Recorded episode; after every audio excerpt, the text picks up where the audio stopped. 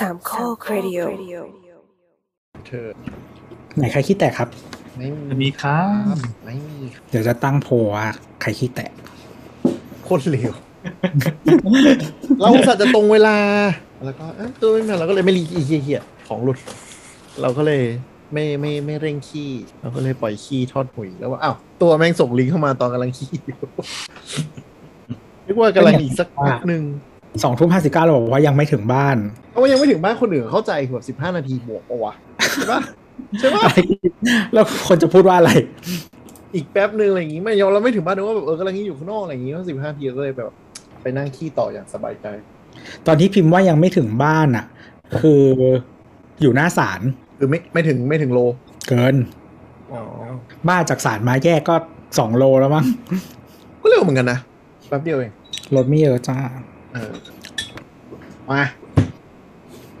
เพิ่งรู้ว่าเซ็นทรัลพระรามเก้ามันปิดไวเหรอวะวันธรรมดาธรรมดาปิดสามทุ่มมั้งใช่ปะโอ้ปิดไวจังเหมือนเซ็นทรัลพระรามเหมือนเซ็นทรัลพระรามสามเหมือนกัน วันธรรมดาจะปิดสามทุ่มเปิดสายด้วย เปิดสิบเอ็ดโมงครึ่งห้าง tier ต่ำอะจ้าแต่เอาอย่างเซ็นทรัลเวิลด์ถึงแม้ว่าจะปิดสี่ทุ่มแต่สามทุ่มก็คือห้างร้างแล้วนะ มีแค่ชั้นร้านอาหารดิบกับซูเปอร์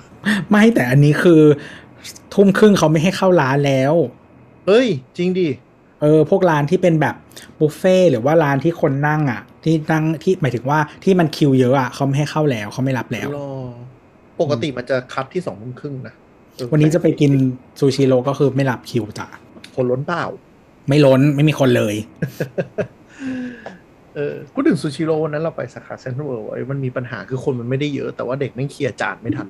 คือมองเข้าไปในร้านอะ ก็คือแบบอ่ามีมีฝูงจานตั้งอยู่ทั้งทั้งแถว แบบไม่มีใครเคลียร์อะไรอย่างเงี้ยเออโคตรเศร้าอะแล้วก็มีวันหนึ่งที่ไปก็คือแบบเกิดอะไรก็ไม่รู้ก็คือ เหมือนพ่อครัวทำไม่ทันก็คือเมนูเด้งแบบ ก็ได้รอสักครู่อะไรเงี้ย ครัวกำลังล้นแบบที่มันแบบสเปซกินขึ้นมากดเลยไม่ได้เลยเว้ยเออใช่ใช่เคยเจอกัน เออเลยแบบสั่งสั่งไม่ได้เพราะว่าครัวมันทำไม่ทันใช่มัน operation เขายังไม่ค่อยนิ่งเท่าไหร่อะอืม แต่ว่าที่ไปรอบล่าสุดก็ก็พอโอเค แต่วันนั้นคนไม่เยอะวันธรรมดาคนยังไม่เยอะไงแล้วสาขาเซนทรัลเวิร์มันชอบปิดสายพานเออแต่นี่กลับมาเปิดละกลับมาเปิดละแต่ที่มีปัญหาไปเสาร์อาทิตย์อะเป็นตลอดเลย ก็คือแบบมีปัญหาออเดอร์ไม่ทันอะไรเงี้ยแล้วหน้าจอมาทีก็ต้องแบบแข่งกดก่อนที่มันจะต่อตัดให้ทีละสี่ไงแล้วก็ไม่รู้แล้วแบบถ้าถ้ามันเต็มจริงก็จะสั่งต่อไม่ได้ใช่แต่ระบบคือเขาไม่ได้แบบให้ทุกโต๊ะได้สั่งไงอืมเหมือนกดโค้ด Shopeeกดกดกดกดแล้วเดี๋ยวไม่ได้กินเดี๋ยวไม่ได้กินเลย โคตรเซ็งถ้าใครอยากถ้าใคร ถ้าใครอยากกินแบบไม่ต้องรอนะฮะ สาขารังสิตนะครับ เออมันงอกเร็วมากเลยนะเซ็นเดอะมอลล์ท่าพระก็จะไปเปิด เอ็มโพเรียม เฮ้ย จริงเหรอ อืม ตรงไหนล้อเล่น ขึ้นแล้วขึ้นป้ายแล้ว ไม่ใช่ ขึ้นแบบทำร้านอะขึ้นที่มันเป็นไม้ปิดอะเอ็มโพเรียมเนี่ยนะ อืม ตรงไหนวะทุนเข้ามาจากไหนวะเนี่ย ไม่รู้ก็ มีเยอะมากแล้วว่าตอนนี้อะไรวะพระรามเก้าเซนทรัลเวิลด์เมกาบางนาเวสเกตเอ่อที่ไหนกว่าแต่ทุนต้องหนาจริงอะเปิดอย่างเยอะเดอะมอลล์ท่าพระนี่เราไปเข้าเว็บสมัครงานเขาสาขาที่7คือเดอะมอลล์ท่าพระอู้ว้าวแล้วสาขาที่8คือดิเอ็มโพเรียมว้าวอืมโอเค ครับ ไม่เกี่ยวข้องใดๆกับตอนทั้งสิ้น แค่อยากเม้ามอยคือวันนี้ไปเดินฟอร์จูนมา ไม่ได้ไม่ไม่ได้ไม่ได้ไม่ได้ตั้งใจไปเดินเล่นหรอกก็คือเอาของไปเคลมเนี่ยแล้วก็ รู้สึกบรรยากาศมัน ไม่เหมือนเดิมเลยอะเดิมนี่เดิมไหนก่อนนั่นน่ะดิกี่ปีเดิมที่เนี่ยแล้วคือสักสามสองสามปีอะไรเงี้ยอุ้ยก็ก่อนโควิดไงอืมคือตั้งแต่โคคือปกติเราเป็นคนเดินทางบ่อยแหละ แต่ว่าหลังทคือโควิดมาก็คือแทบไม่ได้เดินเลย เออ แล้วก็ก็นานๆก็ไปห้างคือไปดูหนังแล้วก็กินข้าวบ้างอะไรเงี้ย อืม ซึ่งก็ไปสาขาที่แบบว่า ไม่ค่อยมีคน เออเซ็นทรัลเวิลด์เซ็นทรัลเอ็มบาสซีอะไรอย่างเงี้ยลาดพร้าวหลังๆ ก็คือกูไม่ไปแล้ว อีดอกคนเยอะชิบหาย ไม่เคยไม่มีอะไรล้มแชมป์ลาดพร้าวได้ ค่าเช่าอันดับหนึ่งนะฮะ แล้วก็ความหนาแน่นอันดับหนึ่งนะฮะเผื่อใครไม่รู้นะครับ ค่าเช่าแพงที่สุดไม่ใช่พารากอนเซ็นทรัลลาดพร้าวครับแล้วคือเจ๊งก็คือเขาไม่สนใจนะ มึงรีบๆเก็บของไปให้เร็วที่สุดมีคนรอแล้ว แต่ถ้าลาดพร้าวถ้าจะเปิดร้าน โดยเฉพาะถ้าเป็นแบรนด์ chain ขอไปเปิดดุ่ยๆสาขาเดียวไม่ให้นะครับ ต้องไปเปิดที่เน่าๆอีกประมาณสามที่เออไปพ่วงที่อื่นในเครือมาให้ด้วยใช่เพื่อคุณที่จะได้เปิดในลาดพร้าวเออที่ละที่อื่นๆก็คือแบบซีเทียไม่ได้เป็นเทียที่ดีเลยต้องแบบอยากเปิดลาดพร้าวใช่ไหมอ๋อต้องเอาเน่าๆไปด้วยนะแล้วมันมันเป็นห้างรวมร้านแรกในไทยเยอะมาก อืมเอ่อฟูจิเอ็มเคอะไรอย่างเงี้ยนะ anyway ก็ อ่าว่าไม่ว่าแชร์แชร์ว่าให้ฟังแชร์ให้ฟังว่าหลายแบรนด์เวลาเขาเปิดร้านพวกร้านอาหารนะเขาจะชอบอยู่สามที่หลักๆ ก็คือเซ็นทรัลลาดพร้าวเอ่อฟิวเจอร์พาร์ครังสิตแล้วก็เมกะบางนา เพราะว่ามัน capture traffic ได้ค่อนข้างเยอะ แล้วก็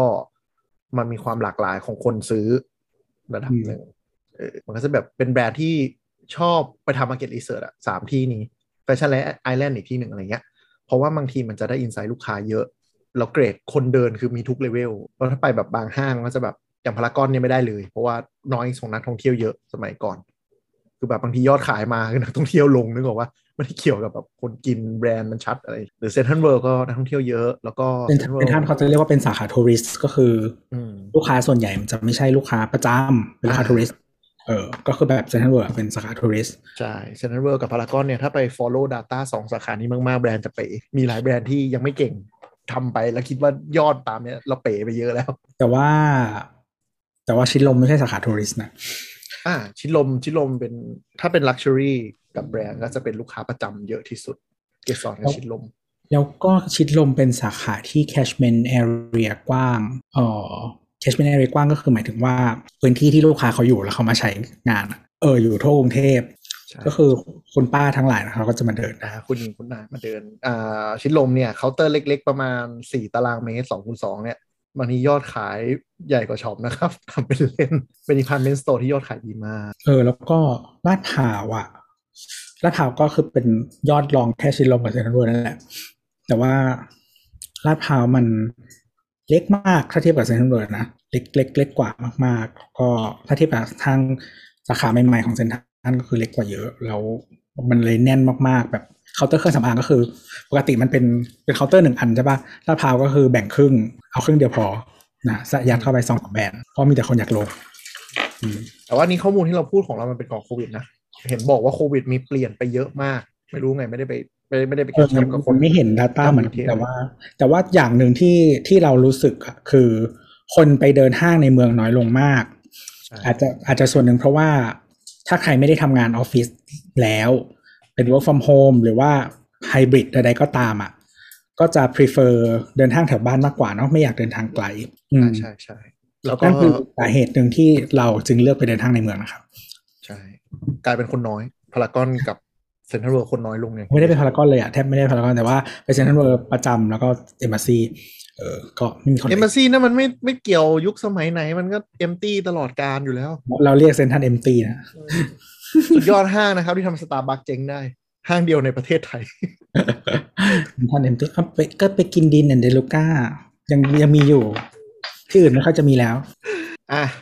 อะเอาไปมาขอเลยขอพอจูนมาหนึ่งเกี่ยวกับรายการนิดนึงอืมอืมอืมอะก็คือมันไม่คึกคักอยู่แล้วแหละ มันน่าจะไม่คึกคักมานานละอืมเออ แต่ก็เป็นห้างไอทีไม่กี่ที่ที่เหลืออยู่ อ่า พันทิปก็เน่าไปแล้ว เออ เน่าไปแล้วอย่างแท้จริง พันทิปประตูน้ำเนาะส่วนงานบางวันไม่เคยเป็นอยู่ละเออพันทิปงานวานเขาดูพระเครื่องอีพี่อะงงมากก็พันทิป ที่เราไปรอบหลังสุดประตูน้ำเนี่ย คือเหลือแค่ชั้นล่างอะ่ะ แล้วชั้นบนก็คือพวกจิ๊บหรือบานาน่าเขาเช่าไว้ แต่เหมือนเป็นกึ่งสต็อกอะอยู่ข้างบน แล้วก็มีห้างหนึ่งที่พยายามจะดึงคนที่ออกจากพันทิป ก็คืออ่าพาราเดียมชั้นหนึ่งเปิดเป็นโซนไอทีก็รู้สึกจะเน่าไปหมดแล้ว แต่ก็ยังมีร้านเล็ก ๆ ที่เขาขายออนไลน์ด้วยก็เช่าหน้าร้านไว้ตรงนั้น แต่ก็เศร้ากันหมดแล้วอะก็ เหมือนแต่ฟอร์จูนน่าจะคือครื้นสุดมั้งเพราะมันมียังมีเออโซนกล้องโซนโน้ตบุ๊กโซนมือถืออะที่ยังน่าจะไปได้น่าจะเป็นที่ที่ครึกครื้นสุดแล้ว ถ้าคือหลังๆเราไม่ได้ไปเดินพันทิปเลย แต่ว่ามีเคยไปแบบเซียร์หรือว่าเอ่อไอทีมอลล์ไอชื่อที่อะไรวะหลักสี่หลักสี่หลักสี่บ้างนะฮะน่าก็หนัไปคือที่ไปหลักสี่บ้างเนี่ย เพราะว่าเป็นเอ่อฟู้ดแลนด์สาขาที่ใกล้ที่สุดไอทีสแควร์ทีสแควร์ ไออืทีมสแควร์หลักสี่ IT Square ไอทีสแควร์เออเพราะว่าเป็นฟู้ดแลนด์สาขาที่ใกล้ที่สุด เออก็เลยไปบ้างนั่นแหละ แล้วก็คือคือฟอร์จูนอะก็คือคือที่สุดแล้วแหละ แล้วก็บรรยากาศความสะอาดใด ๆ ก็มันมีการปรับปรุงมากที่สุด ถ้าเทียบกับที่อื่นนะฮะในในสภาพอะไรอย่างเงี้ยแล้วแต่คือก็ฟอร์จูนนี่แหละก็เห็นภาพอันนี้ชัดที่สุดก็คือว่า ร้านเล็กร้านน้อยมัน น้อยลงเรื่อยๆอืม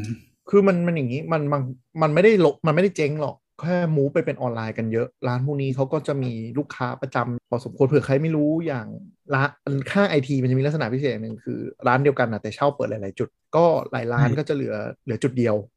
แต่ก็ยังอืมอยู่นะ ยังอยู่กันอยู่แต่อยู่จุดเดียว มันไม่ได้ชื่อใช้ชื่อร้านเดียวกันด้วยนะ บอกไว้ก่อนแต่ใช่ แต่จริงๆ คือร้านเดียวกันอย่างเงี้ยเขาก็มันก็จะอาจจะเข้าเช่ากระจายทุกชั้นเลย ทั้งพันทิปทั้งฟอร์จูนอะไรเงี้ยไอไอ้ไอ้ร้านขายอุปกรณ์คีย์บอร์ดหรือขายกระจุกกระจิกกับตัวดีมันก็ร้านเดียวกันหมดเลย แต่ว่าจะเช่าทันที แต่ตอนเนี้ยก็ยุบร้านมารวมกันร้านเดียวเท่าที่เดิมไปล่าสุด แต่ก็คือมขายออนไลน์นะ ร้านพวกนี้หลายร้านคือโตในช้อปปีใน Lazada แบบโตมากเลย ขายพวกอ c เซสซอรี่คอมแล้วก็มันจะมีของที่ขายก็คือเปลี่ยนไปเยอะอะไรอย่างเงี้ยเนาะคือพวกร้าน ประกอบคอมมันน้อยลงมากแล้วร้านประกอบคอมหรือย้ายไปเป็นร้านเฉพาะทางหมดแล้ว ร้านเดี๋ยวนี้บางทีเขาก็ไปเช่าข้างนอกแล้วทำการตลาดออนไลน์ เอาแล้วคนก็ขับรถไปหาเขาที่แบบตึกแถวข้างนอกอะเยอะขึ้น ไม่เช่าในห้างกันใช่ก็จะเหลือ แต่ว่าเดี๋ยวนี้ก็คนคงก็คงใช้คือ mass ก็คือแบบใช้แล็ปท็อปอะไรเป็นหลักอะไรเงี้ย Mass ก็จะเหลือคือ iPad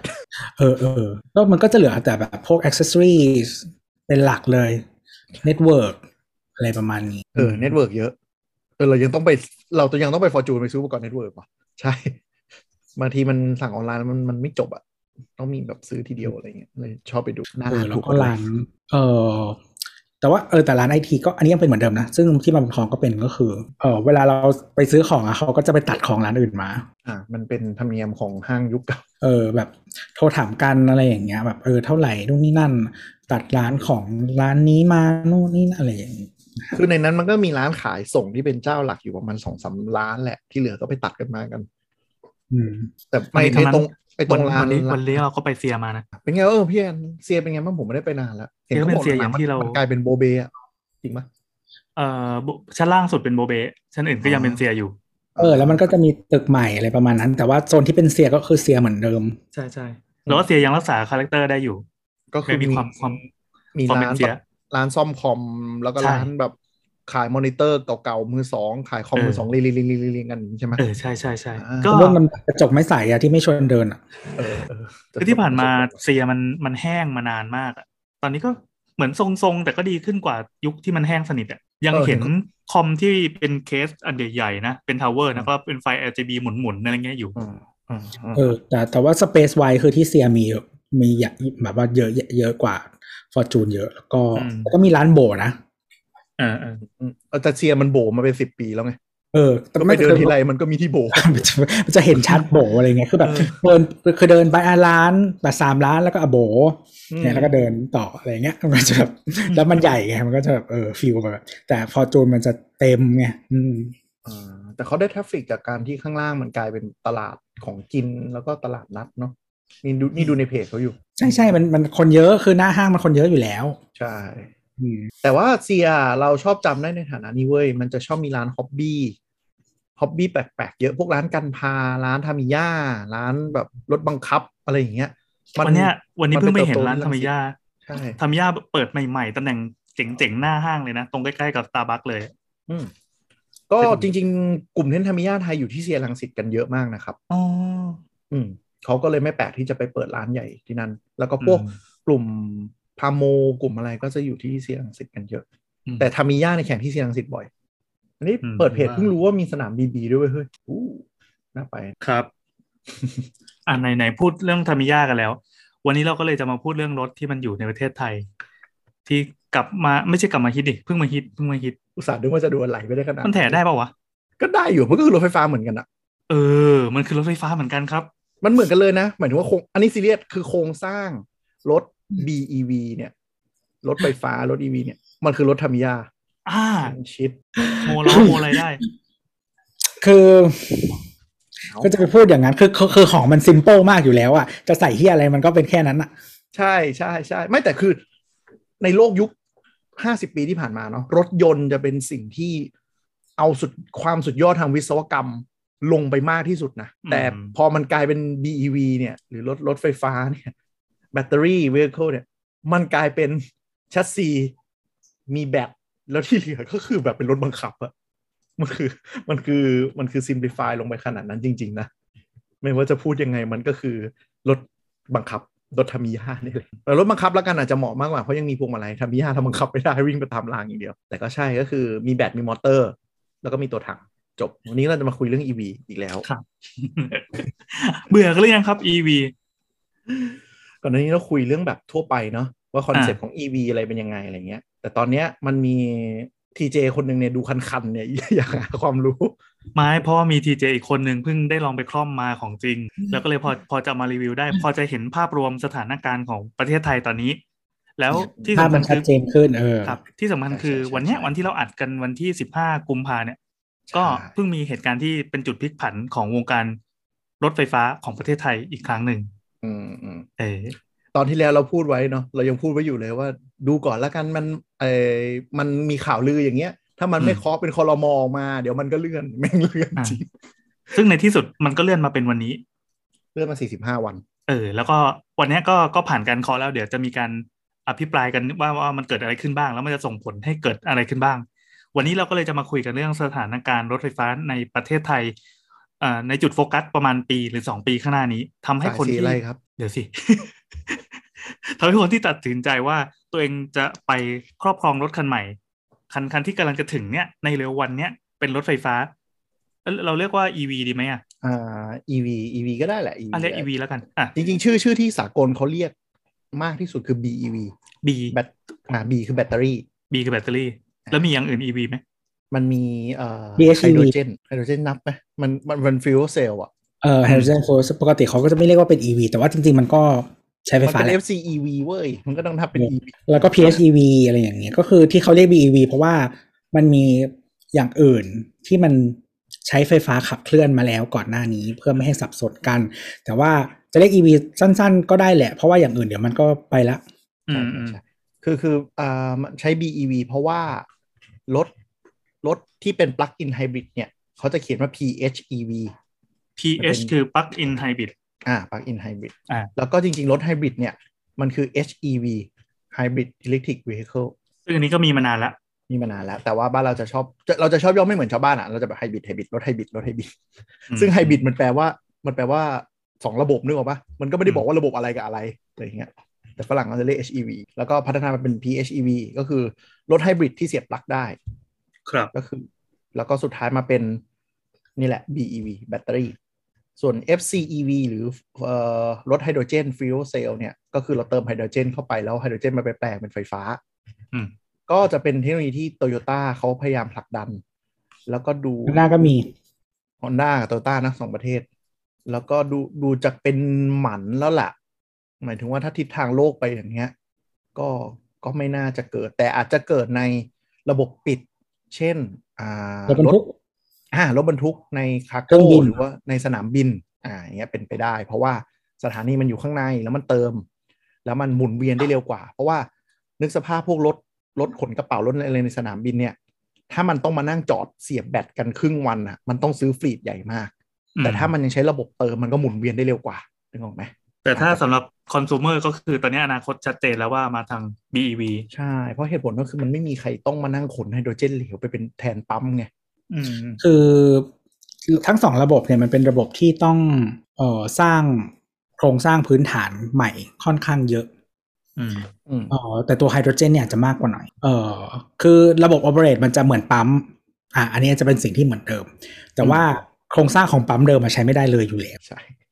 แต่จะเหมือนกันก็ก็คือเราเราเข้าไปจอดแล้วก็เติมเติม แป๊บเดียวก็ไปอืมอ่าซึ่งไฮโดรเจนมันไม่ได้มาในรูปของแก๊สเนาะใช่เออมันต้องเพราะมันจะอัดให้แไม่แน่นพอเออเพราะฉะนั้นมันต้องอัดเออใช้ความดันสูง เพื่อให้มันอยู่ในรูปของของเหลวอืมนั่นแหละ แต่ว่าซึ่งจริง ๆ ก็ยังเป็นสิ่งที่แก้ปัญหาได้ไม่ไม่ร้อยเปอร์เซ็นหมายถึงว่า คือมันใช้พลังงานเยอะในการอัดใช่ในการสร้างพื้นที่ให้มันความดันเยอะขนาดนั้น ให้มันกลายเป็นของเหลวได้อะไรเงี้ยแล้วก็การผลิตของไฮโดรเจนเองด้วยอะไรอย่างเงี้ยก็ใช้พลังงานค่อนข้างเยอะอืมคือมันเป็นเทคโนโลยีที่ผลักดันจากฝั่งญี่ปุ่น ก็คือโตโยต้านี่แหละเป็นตัวที่ผลักดันมาเป็นหลักเลย มันก็มีข้อดีของมันก็คือมันไม่ต้องใช้ rare earth เยอะอืม rare earth ก็คือพวกอ่าวัตถุดิบผลิตแบตเตอรี่พวกอะไรนะลิเธียมลิเธียมนิกเกิลอะไรนิกเกิลพวกเกิเนี้ยอ่าพวกนี้ต้องต้องไปหาเหมืองที่มีแร่เฉพาะมาขุด ไฮโดรเจนข้อดีคือมันไม่ต้องขุดพวกนี้ ก็เป็นสิ่งที่โตโยต้าเคลมว่ามันดีกว่ามารักโลกกว่าจริง ๆ ก็เป็นสิ่งปัญหาที่ญี่ปุ่นไม่มีแต่จีนมีอ่าแล้วก็เป็นสิ่งที่มันน่าปวดหัวก็คือนี่แหละอย่างที่ตัวบอกการที่แบบต้องมานั่งบีบอัด หรือว่าโครงสร้างพื้นฐานที่ต้องรับแรงอัดไฮโดรเจนมหาศาลเนี่ยมันไม่ได้ถูก อืมมันก็คือคือไม่จเท่ากันริงๆทุกวันเนี้ยเรามีพวกระบบแก๊สนะบ้านเรามันจะมีใช่ไหมเอ่อ CNG หรือ compressed natural gas เนี่ย ก็ประมาณสิประมาณ CNG อะ อืม แต่ว่ามันความดันมันมากกว่านั้น อืมนั่นแหละ แต่มีโอกาสที่ฟู e l เซลไม่ไม่ไม่ไม่คอมเมอร์เชียลคนทั่วไป แต่ว่าคิดว่าไม่ตาย เพราะว่ายังไงแนวทางของการพัฒนารถหลาย ๆ อย่างเนี่ย ก็จะต้องเป็นอ่า zero emission อืมซึ่งตัวไฮโดรเจน เนี่ย มันจะปล่อยแค่น้ำกับก๊าซไฮโดรเจน มันจะไม่มีคาร์บอน ไม่มีการเผาไหม้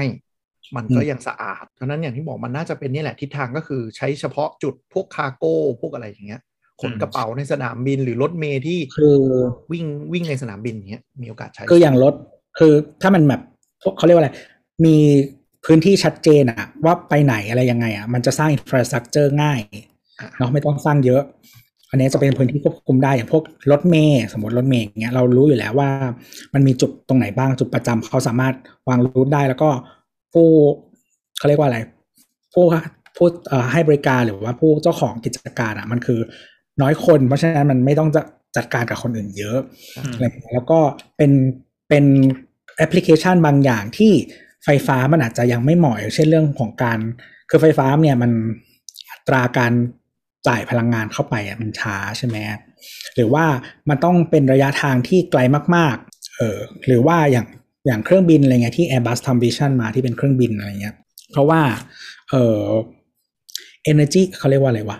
ความหนาแน่นของพลังงานต่อน้ำหนักอะของแบตเตอรี่อะมันต่ำกว่าน้ำมันมาก อะก็เผื่อใครนึกภาพไม่ออกก็คือรถยนต์เนาะถังน้ำมันสี่สิบห้าสิบลิตรอะมันก็ใส่เข้าไปในอยู่ในรถได้ แต่แบตแบตเตอรี่ BEV เนี่ยมันจะต้องเปลี่ยนพื้นรถทั้งหมดเลยถึงจะได้ระยะประมาณสักสี่ร้อยห้าร้อยโลเองเออแล้วก็น้ำหนักมันน้ำก็จะเราก็เลยน้ำหนักเยอะน้ำหนักอะมันหนักกว่ารถธรรมดา น้ำหนักกว่ารถไอซ์อยู่แล้ว เออหนักกว่าเยอะแล้ว ยังไม่พอมันเป็นน้ำหนักที่คงอยู่เสมออ่าถูกต้องถูกต้อง คือรถไอซ์หรือเครื่องบินเนี่ย พอเราใช้ไปเรื่อยๆน้ำมันมันเผาไปแล้วอะ มันกลายเป็นของเสียออกไปแล้วอืมมันก็คือน้ำหนักลดลงเรื่อยสบายตัเก็วบความเก็บความรู้เครื่องบินนะครับ เวลาเราบิน อ่า เครื่องบินเขาไม่ได้เติมน้ำมันเต็มถังนะเขาเติมแค่ระยะที่จะบิน เพราะว่าน้ำหนักน้ำมันมันหนักมากแล้วมันเปลือง เพราะฉะๆนั้นก็จะเผื่อไว้แค่ประมาณเท่าไหร่นะสิบมันจะมันจะมีสูตรคำนวณของมันเองใช่อะคือจริงๆมันจะมีกฎการบินอยู่ ว่าต้องใส่สมมติระยะทางเท่านี้อืมแล้วก็น้ำน้ำมันเผื่อเท่าไหร่ใช่กี่เปอร์เซ็นต์ว่าไป แล้วก็อาจจะมี factor เข้ามาเสริมอย่างเช่น บินไกลขนาดไหน หรือว่าเส้นทางบินเป็นยังไงอะอันนี้ก็มีผลอย่างเช่น ถ้าต้องบินผ่านทะเลเยอะ อาจจะต้องมีเพิ่ม เพราะว่าเวลา divert อะมันต้องลงสนามบินเพราะฉะนั้นต้องเผื่อให้บินไปถึงใช่ใช่ใช่เออ ถ้าบิน domestic อะไรเงี้ยอาจจะไม่ต้องเผื่อ แต่ว่าบางที domestic มันจะใช้เผื่อแบบนี้ เติมครั้งเดียวบินทั้งวันหก flight อะไรอย่างเงี้ย มันจะมีวิธีคำนวณต่างกัน แต่ว่าไอ้น้ำมันเนี่ยส่วนใหญ่จะ reserve แค่เพียงเปลี่ยนสนามบินปลายทางไปลงได้ใกล้สุดที่ไหนอืมเพราะฉะนั้นก็จะเติมน้ำมันไม่เต็ม มันก็จะนั่นแหละ เพราะว่าน้ำหนักก็เนี่ยประหยัดพลังงานต่อประหยัดต้นทุนครับ ชีวิตของเออคนเรามีความเสี่ยงเสมอ เออนั่นแหละ แล้วก็จริง ๆก็คือ ถ้าถ้าถ้าเวลามันมีมอลฟัง c t ชันหรือว่าแบบมีเหตุการณ์อะไรไม่ไม่ดีเราต้องลงฉุกเฉิน อุปกรณ์มีปัญหาไม่ครบใดๆเขาก็จะไปเทน้ำมันทิ้งนะฮะอะก็ถ้าใครเคยเห็นเครื่องบินฉี่บนอากาศที่มีรูปไปดูโฟโต้สต็อกได้แหละก็คือนี่แหละ ทิ้งน้ำมันเผื่อว่าเครื่องบินระเบิด ก็จะทิ้งน้ำมันหมดเลย มันจะมันจะหมายถึงว่าเพื่อเพื่อเพิ่มความปลอดภัยเนอะถ้าแบบลงแล้วไม่ปกติกระแทกใด ๆ ถ้ามันอะไรเงี้ย มันจะได้โอกาสเกิดระเบิดน้อยที่สุด เท่าที่จะเป็นไปได้แต่เหมือนเครื่องบินฉี่แตกจริงนะไปดู อืม เออนั่นแหละ แล้วก็ก็เลยเขาก็เลยยังมองว่าในถ้าเป็น commercial aviation หมายถึงว่าการบินพาณิชย์เนี่ยที่เครื่องบินใหญ่บินไกลอย่างเงี้ย เป็นไฟฟ้าค่อนข้างยาก ไฟฟ้ามันเป็นได้แค่เครื่องบินเล็ก เออเพราะฉะนั้นก็ไฮโดรเจนก็อาจจะเป็นทางเลือกหนึ่งอะแล้วก็ต้องคือต้องใช้คำว่านี้แบตเตอรี่เพราะว่าแบตเตอรี่มันหนักแบตเตอรี่มันหนัก fuel cell ออมันก็เป็นไฟฟ้า ต้องบอกว่าเครื่องบินเออแบตเตอรี่เนี่ยยาก แต่ใช้แบตเตอรี่มันหนัก fuel cell ใช้ไฮโดรเจนเนี่ย เป็นไปได้เออ ใช่แล้วมันก็คือที่ที่ที่ที่ทำที่เติมอะมันก็คือสนามบินอะไรเงี้ยเพราะว่าคือน้ำมันเครื่องบินแบบ jet fuel มันก็ไม่ได้มีขายทั่วไปอยู่แล้ว ก็มีค่าเท่ากัน ใช่ใช่ใช่เป็นไปได้สูงเป็นไปได้สูงเพราะว่ามันเป็นการลดคาร์บอนได้เยอะจริง ๆ เพราะเครื่องบินเป็นอุตสาหกรรมที่ผลิตคาร์บอนเยอะมากแล้วโดนกดดันอยู่ เพราะฉะนั้นเขาเร่งพัฒนาเรื่องเรื่องไฮโดรเจน แต่ไฮโดรเจนก็มีข้อน้อยกว่าข้อวัวอีกอะไรนะน้อยกว่าวัวอยู่ดีไม่ให้อุตสาหกรรมดิอะ แล้วก็จะพูดอะไรวะอ๋อจะพูด แต่ว่ามันก็เกี่ยวกับเอ่อวิธีการผลิตพลังงานของแต่ละประเทศดูต้นทางด้วยอะไรอย่างเงี้ยเพราะว่าคือไฮโดรเจนก่อนจะได้มามันก็ต้องใส่พลังงานเข้าไปเพื่อทำไฮโดรเจน แล้วก็เก็บอะไรเงี้ย แล้วก็ไฟฟ้าก็เอ่อแบตเตอรี่ก็เหมือนกันเนาะก็เหมือนกัน เพราะฉะนั้นมันความเอ่อการลดการปล่อยคาร์บอนใด ๆอะมันก็เกี่ยวข้องกับการผลิตไฟฟ้าต้นทางด้วย ประเทศไหนที่เอ่อ ไฟฟ้ามาจากเอ่อพลังงานทางเลือกเยอะ ก็แปลว่ามันช่วยได้จริง แต่ประเทศไหนที่เอ่อไฟฟ้าแบบสกปรกอะไรอย่างเงี้ยก็ช่วยได้นิดหน่อย อันนี้อันนี้พูดถึงพูดถึงการปล่อยคาร์บอนโดยรวมนะใช่ใช่โดยรวม เพราะว่าคือคือถามว่าช่วยไม่ได้เลยไหม มันช่วยได้อยู่ดี เพราะว่าความประสิทธิภาพในการจัดการเปลี่ยนทรัพยากรเนี้ยเป็นพลังงานอะของโรงไฟฟ้ามันดีกว่ารถทุกคันอยู่แล้วอ่า เพราะฉะนั้นพอเรารวมศูนย์เป็นใช้โรงไฟฟ้าอย่างเดียวสมมติสมมติแบบใช้โรงไฟฟ้าที่เดียวในการจ่ายพลังงานไฟฟ้าออกมาให้รถเนี่ย มันก็มีประสิทธิภาพมากกว่า โดยโดยหลักการแล้ว อืมและแต่ว่านั้นก็คือทุกคือครั้นังบปรินับปริมาณคาร์บอน แต่ถ้านับมลพิษในจุดจุดหนึ่งอย่างเช่นในเมือง มันดีกว่าเยอะอยู่แล้วไงอืมอย่างน้อยเราก็ต้องไม่นั่งไม่ต้องมานั่งดมไอเสียอืมนะหรือว่ามลภาวะทางเสียง ซึ่งเป็นสองอย่างที่ที่เถียงเถียงไม่ได้แหละว่ามันดีกว่าจริง ทุกคนก็เป็นนิมบี้กันหมดนะคืออะไรเอ่อ not in my backyard นะก็คือเอามลพิษออกไปจากบ้านฉัน ใช่แล้วก็ไปฉันเป่าใช้ชีวิตตรงดีเหมือนเดิมไปเป่าตรงบ้านนอกไหนก็ไป ไม่แต่ว่าแต่ว่าอันนี้ถ้าพูดตามหลักการมัน make sense เพราะว่าเราควบคุมโรงงานได้ง่ายกว่า ในประเทศใหญ่ในประเทศที่กฎหมายเขาเจริญนะมันควบคุมโรงงานได้ง่าย แล้วก็ตอนเนี้ยคือตั้งแต่เกิดสึนามิฟุฟุกุชิมะเนาะ ก็จะมีการเคลื่อนไหวการลดลงของพลังงานนิวเคลียร์กลัวไปอย่างอื่น ตอนนี้หลายประเทศเริ่มรื้อพลังงานนิวเคลียร์กลับมาอีกรอบแล้วนะครับ คือยกเว้นเยอรมัน เอ่อคือมันเป็นอย่างนี้ คือหลาย ๆ มันไม่ใช่ทุกที่ที่คุณจะใส่โซลาร์เซลล์หรือลมหรือหรือน้ำลมเข้าไปได้ เยอะขนาดนั้นหรือ หรือมันคุ้มทุนพออันที่หนึ่ง แล้วก็หลาย ๆ ประเทศก็อาจจะโชคดีที่สามารถผลิตเอ่อ จากไฮโดรเขื่อนต่างๆ ได้เพียงพออะไรอย่างเงี้ย แต่ว่าอันนี้ก็เป็นอีกเทรนด์หนึ่งที่ที่เขื่อนมันเริ่มเสื่อมแล้วหลายๆประเทศทุบทิ้งนะฮะเพราะว่าผลทางสิ่งแวดล้อมมันไม่คุ้มกับไฟฟ้าที่ผลิตได้ หรือการจัดการน้ำใดๆก็ตามอะไรเงี้ย แล้วก็หรือบางประเทศโชคดีมีแบบแบบไอซ์แลนด์เงี้ยมีแบบ geothermal อะไรเงี้ยคือเอ่อความร้อนใต้พิภพโรงไฟฟ้าความร้อนใต้พิภพเยอะ อ่า อันนี้ก็จะคือมันมีทางเลือกให้เลือกเนาะอืม แต่ว่าไม่ใช่ทุกที่ที่ที่ที่ทำสิ่งเหล่านี้ได้ หรือว่ามีประสิทธิภาพสูงอะไรเงี้ย ในขณะเดียวกันเอ่อของพวกเนี้ยถึงทำได้ ก็มันไม่ได้ผลิตได้ตลอด เพราะว่าไฟฟ้ามันเป็นสิ่งที่ผลิตแล้วใช้ทันทีเอ่อเหลือเกิน ถ้าเกินเยอะไประบบพังอ่าถ้าเกินนิดหน่อยก็ทิ้ง ไฟฟ้ามันเก็บมัน เก็บในแบตเตอรี่อย่างเดียว ซึ่งปริมาณของการผลิตระดับไฟฟ้าที่ใช้ตามครัวเรือนเนี่ยมันไม่คุ้มที่จะมีแบตเตอรี่เก็บขนาดนั้นหมายถึงว่าหมายถึงว่าการไฟฟ้าไปแบบไปสร้างโรงแบตเตอรี่เก็บเนี่ยมันไม่ค่อยคุ้ม เพราะฉะนั้นไฟฟ้าที่มันผลิตก็จะ burnอืมก็ก่อนหน้านี้เอ่อก่อนหน้านี้แบตเตอรี่มันไม่พัฒนาถึงเท่าทุกวันนี้ด้วยแหละ มันก็จะทำยากนั่นแหละแล้วก็ทีเนี้ยมันจะต้องมีโรงไฟฟ้าที่เขาเรียกกันว่า base load อะก็คือผลิตไว้ เขาเรียกว่าอะไร สมมติว่าความต้องการ peak สุดๆ สมมติหนึ่งร้อยอืมเออ แต่ว่าบางช่วงอะ มันมีแค่แบบห้าสิบ base load อะ ก็จะต้องตีไว้ถึงห้าสิบก็คือลงอ่าช่วงกลางคืน ช่วงกลางคืน เออ แล้วก็เดี๋ยวพอพอเขาเรียกว่าอะไร คือมันเป็นแพทเทิร์นมาอยู่แล้วว่าว่าเดี๋ยวมันจะพีคขึ้นอะ แล้วก็ไปเปิดโรงอื่นขึ้น เออ ซึ่งโดยทั่วๆไปเบสโหลดมันจะเป็นอะไรก็ได้ เออ แต่ว่าไอตัวที่เป็น ที่ที่ช่วงที่พีคแล้วต้องเปิดเพิ่มอะ โดยมากมักจะเป็นเป็นพวกเอ่อถ่านหิน น้ำมัน หรือว่าก๊าซธรรมชาติ มันเผาอะไรแล้วพอหยุดก็หยุดเผา มันก็ทำเป็น cycle ได้ง่ายกว่า อืมทีเนี้ย ถ้าเราเอาไอ้พวกนี้ออกให้มากที่สุด เหลือแต่โซล่าร์เอ่อเขื่อน แล้วก็สามารถเอ่อระบายลมอะไรประมาณเนี้ย base load อะ มันจะไม่พอ นิวเคลียร์มันคือที่ที่อยู่ตรงนี้ของ base loadอืมแล้วก็ความต้องการไฟฟ้า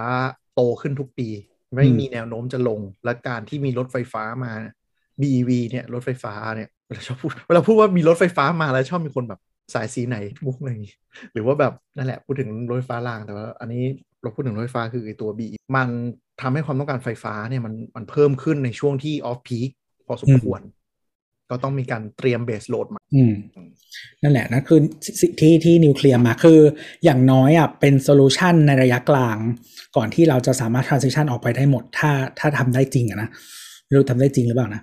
อืมแต่คำนวณต้นทุนแล้วดูทรงก็นิวเคลียร์ต้องอยู่กับเราประมาณสักยี่สิบปีแหละคือคือยุโรปตอนแรกก็ทำทำท่าทีขึ้นฮัทเห็นเรื่องฟุกุชิมะทีสุดท้ายไปไปมาๆก็อ้อมแอ้มแอ้มจะดึงกลับมาใช้แล้วเพราะว่าก็มันไม่ไหว ก็มีเยอรมันนั่นแหละที่ไม่เอา แล้วแล้วคือ plan ของเยอรมันก็คือ ปิดนิวเคลียร์แล้วใช้อะไรแทน เพราะเยอรคือจริงๆก็ถ้าไปดู plan ก็คือ ก็เขาก็รู้ตัวว่ามันไปเป็นแบบเอ่อลมหรือว่าโซล่าไม่ได้อยู่แล้วเขาทำอะไรแทนเพิ่มโรงไฟฟ้าแก๊สใช่ ก็โดนด่าอยู่ ว่ามึงเอาส้นตีนเลยคิด แล้วสุดท้ายก็เลยเยอรมันเลยต้องวิ่งเจรจาการซื้อแก๊สจากรัสเซีย ก็เลยทำให้ท่าทีเยอรมันกับรัสเซีย โอนอ่อนลงก็ก็ประธานาธิบดีไปนั่งบอร์ด บริษัทแก๊สไม่ให้คิดได้ไง ก็เลยก็เลยเราเราเลยไม่ไม่ไม่แปลกที่เยท่าทีเยอรมันของยุคสมัยก่อนเนี่ยจะค่อนข้างเป็นเบอร์สองของนาโตคือคือในในตำแหน่งเป็นอังกฤษอะนะแต่ด้วยด้วย action จริง ๆ เป็นเยอรมัน แต่ท่าทีหลังๆ คือเยอรมันก็จะไม่ค่อยไม่ค่อยคือทัดในนาโตเท่าไหร่ ก็เลยวิกฤตยูเครนล่าสุดก็เลย เยอรมันก็แบบไม่ยุ่งไม่ยุ่งมึงตีกันเองเออเพราะว่าคือจริง ๆ เยอรมันก็โดนอเมริกาไม่พอใจอยู่แล้ว เรื่องเรื่องทำท่อส่งก๊าซแล้วก็ใช่แล้วก็ เออแต่ว่าต้อง please เยอรมันก็ต้องพลีสทั้งคู่ เพราะว่า เอออเมริกาเนี่ยก็คือ มีฐานทัพอยู่ทั่วนะฮะให้ยืมนิวเคลียร์ด้วยอีกต่างหากเออก็แต่ว่าฝรั่งเศสก็เป็นประเทศที่ชัดเจนมาตลอดว่าเพิ่มนิวเคลียร์เรื่อยๆนะจ๊ะมัน มันมัน consume พลังงานเยอะมากแล้วมันก็ต้องใช้อะไม่มีทำอย่างอื่นแล้วไม่ก็ได้จริง ๆอะมันทำให้เอ่อคาร์บอนโดยรวมของฝรั่งเศสอะถือว่าดีกว่าเอ่อประเทศเพื่อนบ้านที่อยู่ไซส์พอๆกันมาก ๆ ทั้งเยอรมันทั้งอังกฤษอิตาลีอะไรอย่างเงี้ยนะฮะเขาเรียก big big four ของยุโรปนะจริงมันค่อนข้าง safe สุดด้วยแหละคือเพราะว่ามันเป็นอะไรที่น่ากลัวคนก็ยิ่งกลัว แล้วก็มีเซฟตี้เม s เ r อร์เยอะ แล้วก็ที่ฝรั่งเศสเนี่ยน่าจะเป็นประเทศที่ เอ่อเปอร์เซ็นต์ของพลังงานนิวเคลียร์เยอะที่สุดในโลกแล้วแหละอืมเยอะกว่าญี่ปุ่นอะทีนี้ตรงนี้มันเกี่ยวกับรถไฟฟ้ายังไงมันค่อนข้างเกี่ยว เพราะว่ามันต้องเป็นแผนไฟฟ้าของแต่ละประเทศที่ต้องคำนวณเผื่อรองรับ BEV ที่จะเป็นทิศทางด้วย เพราะว่าในยุโรปทุกประเทศชัดเจนแล้วว่าภายใน แล้วแต่ประเทศเนาะอย่างเร็วสุดก็ 2030 ใช่ ทางสแกนดิเนเวียนอืมประกาศแล้วว่าต้องไม่มีรถน้ำมัน ยุโรปขนาดเป็นประเทศที่ผลิตรถเองก็ประกาศภายใน 2040 หรือเปล่าวะ 40ป่ะถ้าจำไม่ผิด ไม่แน่ใจอะประมาณแต่นั้ละนปอะระเทศมันไม่เท่ากันอะอะแต่มันจะมีรถแบรนด์รถยนต์น่ะก็จะประกาศลดหลังกันไปว่า3540 4550แต่ทุกแบรนด์ทั่วโลกประกาศชัดแล้วว่าจะต้องไปทางรถไฟฟ้าอืมยกเว้นล้วแบรก็นด์หนึ่งคือมาสด้าคือคือแบรนด์ที่ที่ชัดเจนหลาย ๆ แบรนด์อะเขาก็จะส่วนใหญ่ยุโรปมันจะเป็นจะหยุดเอ่อจะหยุดผลิตรถรถไอซ์เมื่อไหร่อะไรอย่างเงี้ย แต่ส่วนใหญ่อันนี้อาจจะเป็นแบรนด์ niche หน่อย ถ้าแบรนด์ ถ้าแบรนด์แบบใหญ่มากๆ อาจจะไม่ถึงเลเวลนั้น แต่ก็แบรนด์ใหญ่บางแบรนด์ก็มีนะฮะ แล้วก็ของญี่ปุ่นมีแล้วแบรนด์เดียวก็คือนิสสันนะครับ เพราะว่าสู้อันอื่นไม่ได้แล้ว ก็เลยไม่แปลกที่เขาจะรีบต้องรีบ move ให้เร็ว อย่างน้อยมายื่นหัวหาในรถไฟฟ้าให้ได้ก่อน ส่วนโนค่ายเขาที่เป็น number two ของญี่ปุ่นตลอดมาเนี่ยก็จริงอ่ายกเว้นในไทยนะครับยกเว้นในไทยไม่นับ ต้องบอกตลาดตลาดโลกก็เป็นเบอร์สามป่ะนิสสันใหญ่กว่าเพฮอนราะด้าว่า globally ใหญ่เลยกว่าครับเออโรลี่ใหญ่กว่าฮอนด้าแต่ว่านั่นแหละเขาก็เขาจริงๆมันเป็นค่ายนิสสันเป็นค่ายที่เข้า EV เร็วเร็วพอสมควร อืม คือ Honda เนี่ย มันเปิดตัวเร็วแต่มันยังไม่ค่อย push จนมา push ในจีนหลังๆแต่อืมนิสสันเนี่ยมี global direction ที่ทำรถไฟฟ้า มาตลอดมานานแล้ว แล้วก็ความร่วมมือกับเรโนก็ก็เป็นประเด็นที่เออมันไปด้วยกันทางนี้ อืม คือคือ ไอ้ที่พูดถึงนโยบายไฟฟ้ากับไอ้รถไฟฟ้าเนี่ยมันสำคัญ เพราะว่าถ้ามันมีกำหนดปักหมุดหมายแล้วว่ามันจะต้องยกเลิกเนี่ยในภาครัฐของการเตรียมระบบไฟฟ้าไว้ก็สำคัญ แล้วก็ส่วนของไอ้คนเราเองนี่แหละ ก็ต้องเตรียมตัวด้วยว่าชีวิตมันก็ต้องเปลี่ยนไปเหมือนกัน สิ่งที่จะหายไปก็นั่นแหละ ปั๊มน้ำมัน มันจะหายไปท่าไหน อาจจะเปลี่ยนไปเป็นสถานีไฟฟ้า หรืออาจจะขายที่ดินไปทำอย่างอื่นเลย เพราะว่าปั๊มน้ำมันก็สังเกตดูหลายที่ในกรุงเทพ มันจะอยู่ใน strategic location เยอะพร้อมที่จะเปลี่ยนคอนโดมาทำหมดใช่เปลี่ยนไปเป็นคอนโดได้ง่ายที่สุด แล้วก็จริง ๆ ธุรกิจน้ำมันสถานีบริการน้ำมันเนี่ย เป็นธุรกิจที่มาจิ้นมันน้อยลงเรื่อยๆ แล้วก็จะเห็นว่า เออหลายๆค่ายบ้านเราเนี่ยก็จะหันไปทำรีเทลมาควบคู่มาผสม เออที่เห็นชัดๆ เลยก็ปตทแล้วก็อย่างเชลที่ตอนหลังเขามา รีไอตัวร้านที่อยู่ในสถานีกาแฟใหม่ทั้งหมดนะครับอืมแล้วก็แฟใช้ได้นะ เราชอบโอเคเลย Daily Cafe อะอืมมีหมูปิ้งนะฮะแล้วก็มีน้ำส้มอะเดี๋ยวมาเอามาเรื่องนโยบายของอันนี้เราพูดถึงนโยบายของของประเทศและของไทยเนี่ยก็มีเตรียมไว้ระดับหนึ่ง เพราะว่าทั้งกฟพกฟนกฟผก็โดดรับเรื่อง EV พอสมควร แล้วก็คิดว่าน่าจะน่าจะไม่มีปัญหาเพ ราะว่าบ้านเราก็จะมีนโยบายเรื่องไฟฟ้าเราค่อนข้างแข็งแกร่งระดับหนึ่ง คือถามว่าแข็งแกร่งไหม เทียบกับประเทศที่มีปัญหาเรื่องไฟฟ้าตลอดอย่างออสเตรเลียเนี่ยเราก็ดีกว่าเยอะ ออสเตรเลียเผื่อใครไม่รู้นะครับไฟดับชิมหายไวป่วงมากจนเทสลาสามารถไปขายอ่า power wall ในออสเตรเลียได้หลาย power pack ที่ power pack นะเออ power pack power wall ปะ power pack power pack เออ เพราะว่า power wall คือติดผนังก็แบบ power pack คือแบตเตอรี่ใช่ไหม ใช่แบตจ้ะเตอรี่ใช้ในบ้าน หลายปไม่ระเทศ power ทั่ว pack โลไม่กได้ใช้ในบ้าน power wall คือใช้ในบ้าน power pack คือใหญ่กว่านั้น ใช้กันเมืองเลยใช่ปะ power pack คือจุดจุดที่ติดที่ออสเตรเลียมันจะเห็นเป็นก้อนๆวางเรียงเรียงๆกันอะแต่ไม่ติดกันนะ มันจะมีเว้น เอออืมเป็นแบบความร้อนใดๆเลย คือคือคนไทยจะไม่รู้ว่าเทสลาจริงๆอีกธุรกิจหนึ่งที่ขายดีก็คือไอ้ตัวนี้แหละแบตเตอรี่ใช้กับบ้าน power wall power pack เนี่ย เพราะว่าอ่า ประเทศอื่นที่โดยเฉพาะที่ไม่ใช่ในในเขาเรียกอะไรเมืองหลวงเนาะ metropolitan เนี่ย การจ่ายไฟอะมันเป็นค่าไฟฟ้าเป็นแล้วแต่ช่วงเวลาเหมือนตลาดหุ้น อืม ช่วงไฟใช้กันเยอะไฟจะแพงขึ้น ช่วงใช้ไฟกันน้อยไฟจะราคาลดลง เพราะฉะนั้นปัญหาก็คือถ้ามันเป็นช่วงที่กำลังไฟการผลิตตก ค่าไฟจะแพงหูฉี่มาก แล้วคนอย่างออสเตรเลียหรือในแคลิฟอร์เนียไกลๆก็ต้องมานั่ง วัดดวงว่าค่าไฟเดือนนี้จะเป็นยังไง หรือมีปัญหาคือโหลดไฟไม่พอหรือเปล่าแล้วไฟดับทั้งเมืองไหมก็จะมีคือช่วบางงดับไฟบางทีเขาถ้าบางที่แบบเวลามันชัดเจนอะ ก็จะเป็นเขาจะมีราคาแบบ peak of peak อืมอะไรอย่างเงี้ย แล้วก็คือหลาย ๆ บ้านอะ มันจะมีพวกอุปกรณ์บางหลาย ๆ ตัว มันจะตั้งเวลาได้ เพื่อให้มันใช้ peak of peak ได้ คือมันเป็นประเทศที่แบบถ้าสมมติเราจะชาร์จแบตอะเราก็คือเสียบทิ้งไว้ แล้วอุปกรณ์จะคำนวณได้ว่าจ่ายไฟช่วงไหนประหยัดไฟที่สุด เพราะฉะนั้นบางทีใช่เสียบมือถือหรือเสียบอ่าชาร์จพวกเครื่องตัดหญ้าอะไรอย่างเงี้ยบางทีอะก็คือมันจะไปแบบคำนวณให้เอง เพราะฉะนั้นบางทีมันไม่ได้เสียบไฟเข้าตลอดเหมือนบ้านเรา บ้านเราความมั่นคงทางไฟฟ้าค่อนข้างดี เราเราอาจจะที่ for granted พอสมควร ส่วนที่เราพูดถึงเทสลาที่มันขายแบตอะก็คือ มันแก้ปัญหาก็คือหลายบ้านก็คือ ไอตัวระบบของเทสลาเนี่ยมันจะคำนวณให้ว่าช่วงไหนไฟถูกสุดก็จะชาร์จเก็บไว้ในแบตแล้วถ้ามีการใช้ไฟที่ถูกกว่า การซื้อไฟจากรัฐอะก็จะจ่ายไฟจากแบตให้ แล้วพอไฟถูกก็เก็บเข้ามาใหม่อืมแล้วก็ช่วงที่ไฟดับพายุเข้าไซทอร์นาโดเข้าอะไรอย่างเงี้ย ตัวเนี้ยก็ช่วยให้หลายบ้านรอดได้พอสมควร ก็เป็นสินค้าที่ขายดีในโลกประมาณนี้อืม แล้วก็ แต่ว่าคืออะไรเขาเรียกว่าอะไร การจ่ายไฟกลับไปกลับมา มันก็ต้องแบบไปทำสัญญากับผู้เอ่อผู้ให้บริการไฟฟ้าอะไรอย่างเงี้ย ก็จะของเราก็มีนะ แต่ว่าเดี๋ยวเดี๋ยวตอนนี้ไม่พูดถึงมันจะยาวเราไปศึกษากันดูเรื่องติดโซลาร์เซลล์หรืออะไรการ ขายไฟให้รัฐอะไรอย่างนี้แล้วกัน เดี๋ยวเผื่อมีโอกาสท่านเนิร์ดๆหน่อยเดี๋ยวโดนหาข้อมูลเดี๋ยวบอกอะที่ร้านคุณเพิ่งติดไปนี่ครับ ใช่ครับใช่ครับเดี๋ยวเดี๋ยวเผื่อไว้เออพี่ให้พี่แอนมาแชร์สักวันแล้วกันวันนี้เราพูดถึงตัวรถก่อนกี้เราพูดถึงนโยบายเรื่องไฟฟงไฟฟ้าเนาะต่อไปคือนโยบายเรื่องรถ EV ที่พี่แอนเกริ่นไว้ว่าในที่สุดเราก็เคาะแล้ว อ่าอืมเราก็มีสถิติก็แบ่งเป็นรถยนต์ก่อนละกัน รถยนต์เนี่ยแบ่งเป็นสองนโยบาย คือ ราคาไม่เกิน 2 ล้าน จะได้ลดอากรขาเข้า ของแบรนด์นะสูงสุด 40%สูงสุด 40%หมายถึงว่ามันมีบางประเทศได้ได้ลด 20 บางประเทศได้ลด 40 แล้วแต่รายละเอียดที่ต้องไปดูอีกทีหนึ่งอันนี้มันเป็นครม.เคาะ guideline ก่อน ภาษีสรรพสามิต8%ลดเหลือ 2%และจะมีเงินอุดหนุนสำหรับรถที่ขนาดต่ำกว่า 30 กิโลวัตต์อาวได้ 70,000 บาท แบตเตอรี่เกิน 30 กิโลวัตต์อาวขึ้นไปได้แสนห้าซึ่งถ้าเป็นรถขับบนถนนมันเกิน 30 หมดอยู่แล้ว ราะฉะนั้นคิดซะว่าได้แสนห้าแล้วกัน ก็พวก PHEV ไง ได้ด้วยเหรอไม่ได้เหรอ ได้ปะนโยบายนี้ได้ปะเออนับเปล่าวะเนี่ยไม่แน่ใจอะเราเราไม่แน่ใจนะ แต่ว่าปกติถ้าเป็นนโยบายประเทศฝรั่งอะ เขานับรวมกันนะเออเพราะว่ามันถือว่าเป็นเป็นแบตเตอรี่โอเปเรตอย่างน้อยก็ช่วยลดเรื่องคาร์บอนใช่ไหมอืมเอออันนี้ไม่แน่ใจเดี๋ยวต้องไปดูรายละเอียดอีกทีนึงอาจจะได้ก็ได้มั้งเพราะเดี๋ยวเดี๋ยวอันนี้อันนี้มันเป็นแค่คอรมอเคาะเรายังไม่รู้ว่าความชัดเจนอะ ว่ามันเป็นยังไง แต่เอาเดี๋ยวก็ป็จะมีว่าคนเอามามาอธิบายตีความอีกทีว่า แต่ละบรรทัดที่เขากล่าวเนี่ยมันส่งผลกระทบกับอะไรตรงไหนบ้าง อืม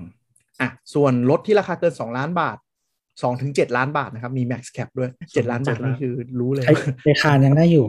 เออนั่นแหละ คือยังไม่มีรถเกิน7ล้าน7ล้านก็ต้องเป็นอันนี้ พวกแบบโรลส์รอยไฟฟ้าอะไรอย่างเงี้ย คงไม่ได้ประโยชน์ ก็ได้ลดอากรขาเข้า20% แล้วก็ลดสัมปทานมิตร8เป็น2%ไม่มีเงินอุดหนุนให้ครับ ก็จะมีกลุ่มของรถกระบะด้วย รถกระบะไฟฟ้า ก็ลดภาษีสัมปทานมิตรเป็น0%แล้วมีเงินอุดหนุนอ่า150,000บาทสำหรับรถผลิตในประเทศ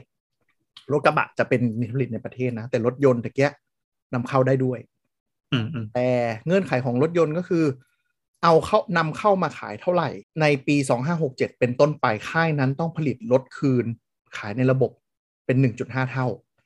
สมมุติเอาเข้ามาร้อยคัน ต้องตั้งโรงงานผลิตผลิตได้ร้อยห้าสิบคัน ไม่งั้นจะต้องเสียสิทธิ์การเขามีวิธีของเขาแหละคงไปรัฐบาลคงไปเก็บตังค์ทีหลังแล้วจะมีกลุ่มของรถมอไซค์ด้วย มอไซค์ไม่เกินแสนห้าก็จะได้เงินอุดหนุนเป็นหนึ่งหมื่นแปดพันบาท ส่วนมอไซค์ก็คือเงื่อนไขเนี่ยจะเป็นผู้ผู้ประกอบการในประเทศ คือหมายถึงว่าเป็นมอเตอร์ไซค์ยี่ห้อไทย แต่ว่านำเข้าจากจีนมาได้ แล้วก็ต้องผลิต 1.5 คันเหมือนกัน ผู้ประกอบการในประเทศหมายถึงว่า Honda Yamaha ไม่ได้เหรอ น่าจะได้เพราะจดทะเบียนในไทยเออแต่ไม่ใช่เป็นพวกแบบบริษัทชิปปิ้งไงแบบเอามาอืมเอาเข้ามาเทรดแล้วจะไปได้ส่วนลดด้วยอย่างเงี้ยก็คือเข้าใจว่าเข้าใจว่าน่าจะใช้โมเดลเหมือนรถคันแรกก็คือเราไปซื้อรถ พอรถเขาได้ชุดจดปุ๊บเขาก็จะไปแจ้ง แล้วเราจะได้เงินน่าจะเป็นตีเช็ค มาเหมือนรถคันแรกก็คือต้องเป็นตามที่เราไปจดทะเบียนรถในปีนั้นอืมเราได้เช็คตามหลังจากรัฐบาล คิดว่าเป็นอย่างนั้นนะเพราะยังรายละเอียดยังไม่ออกมาเลย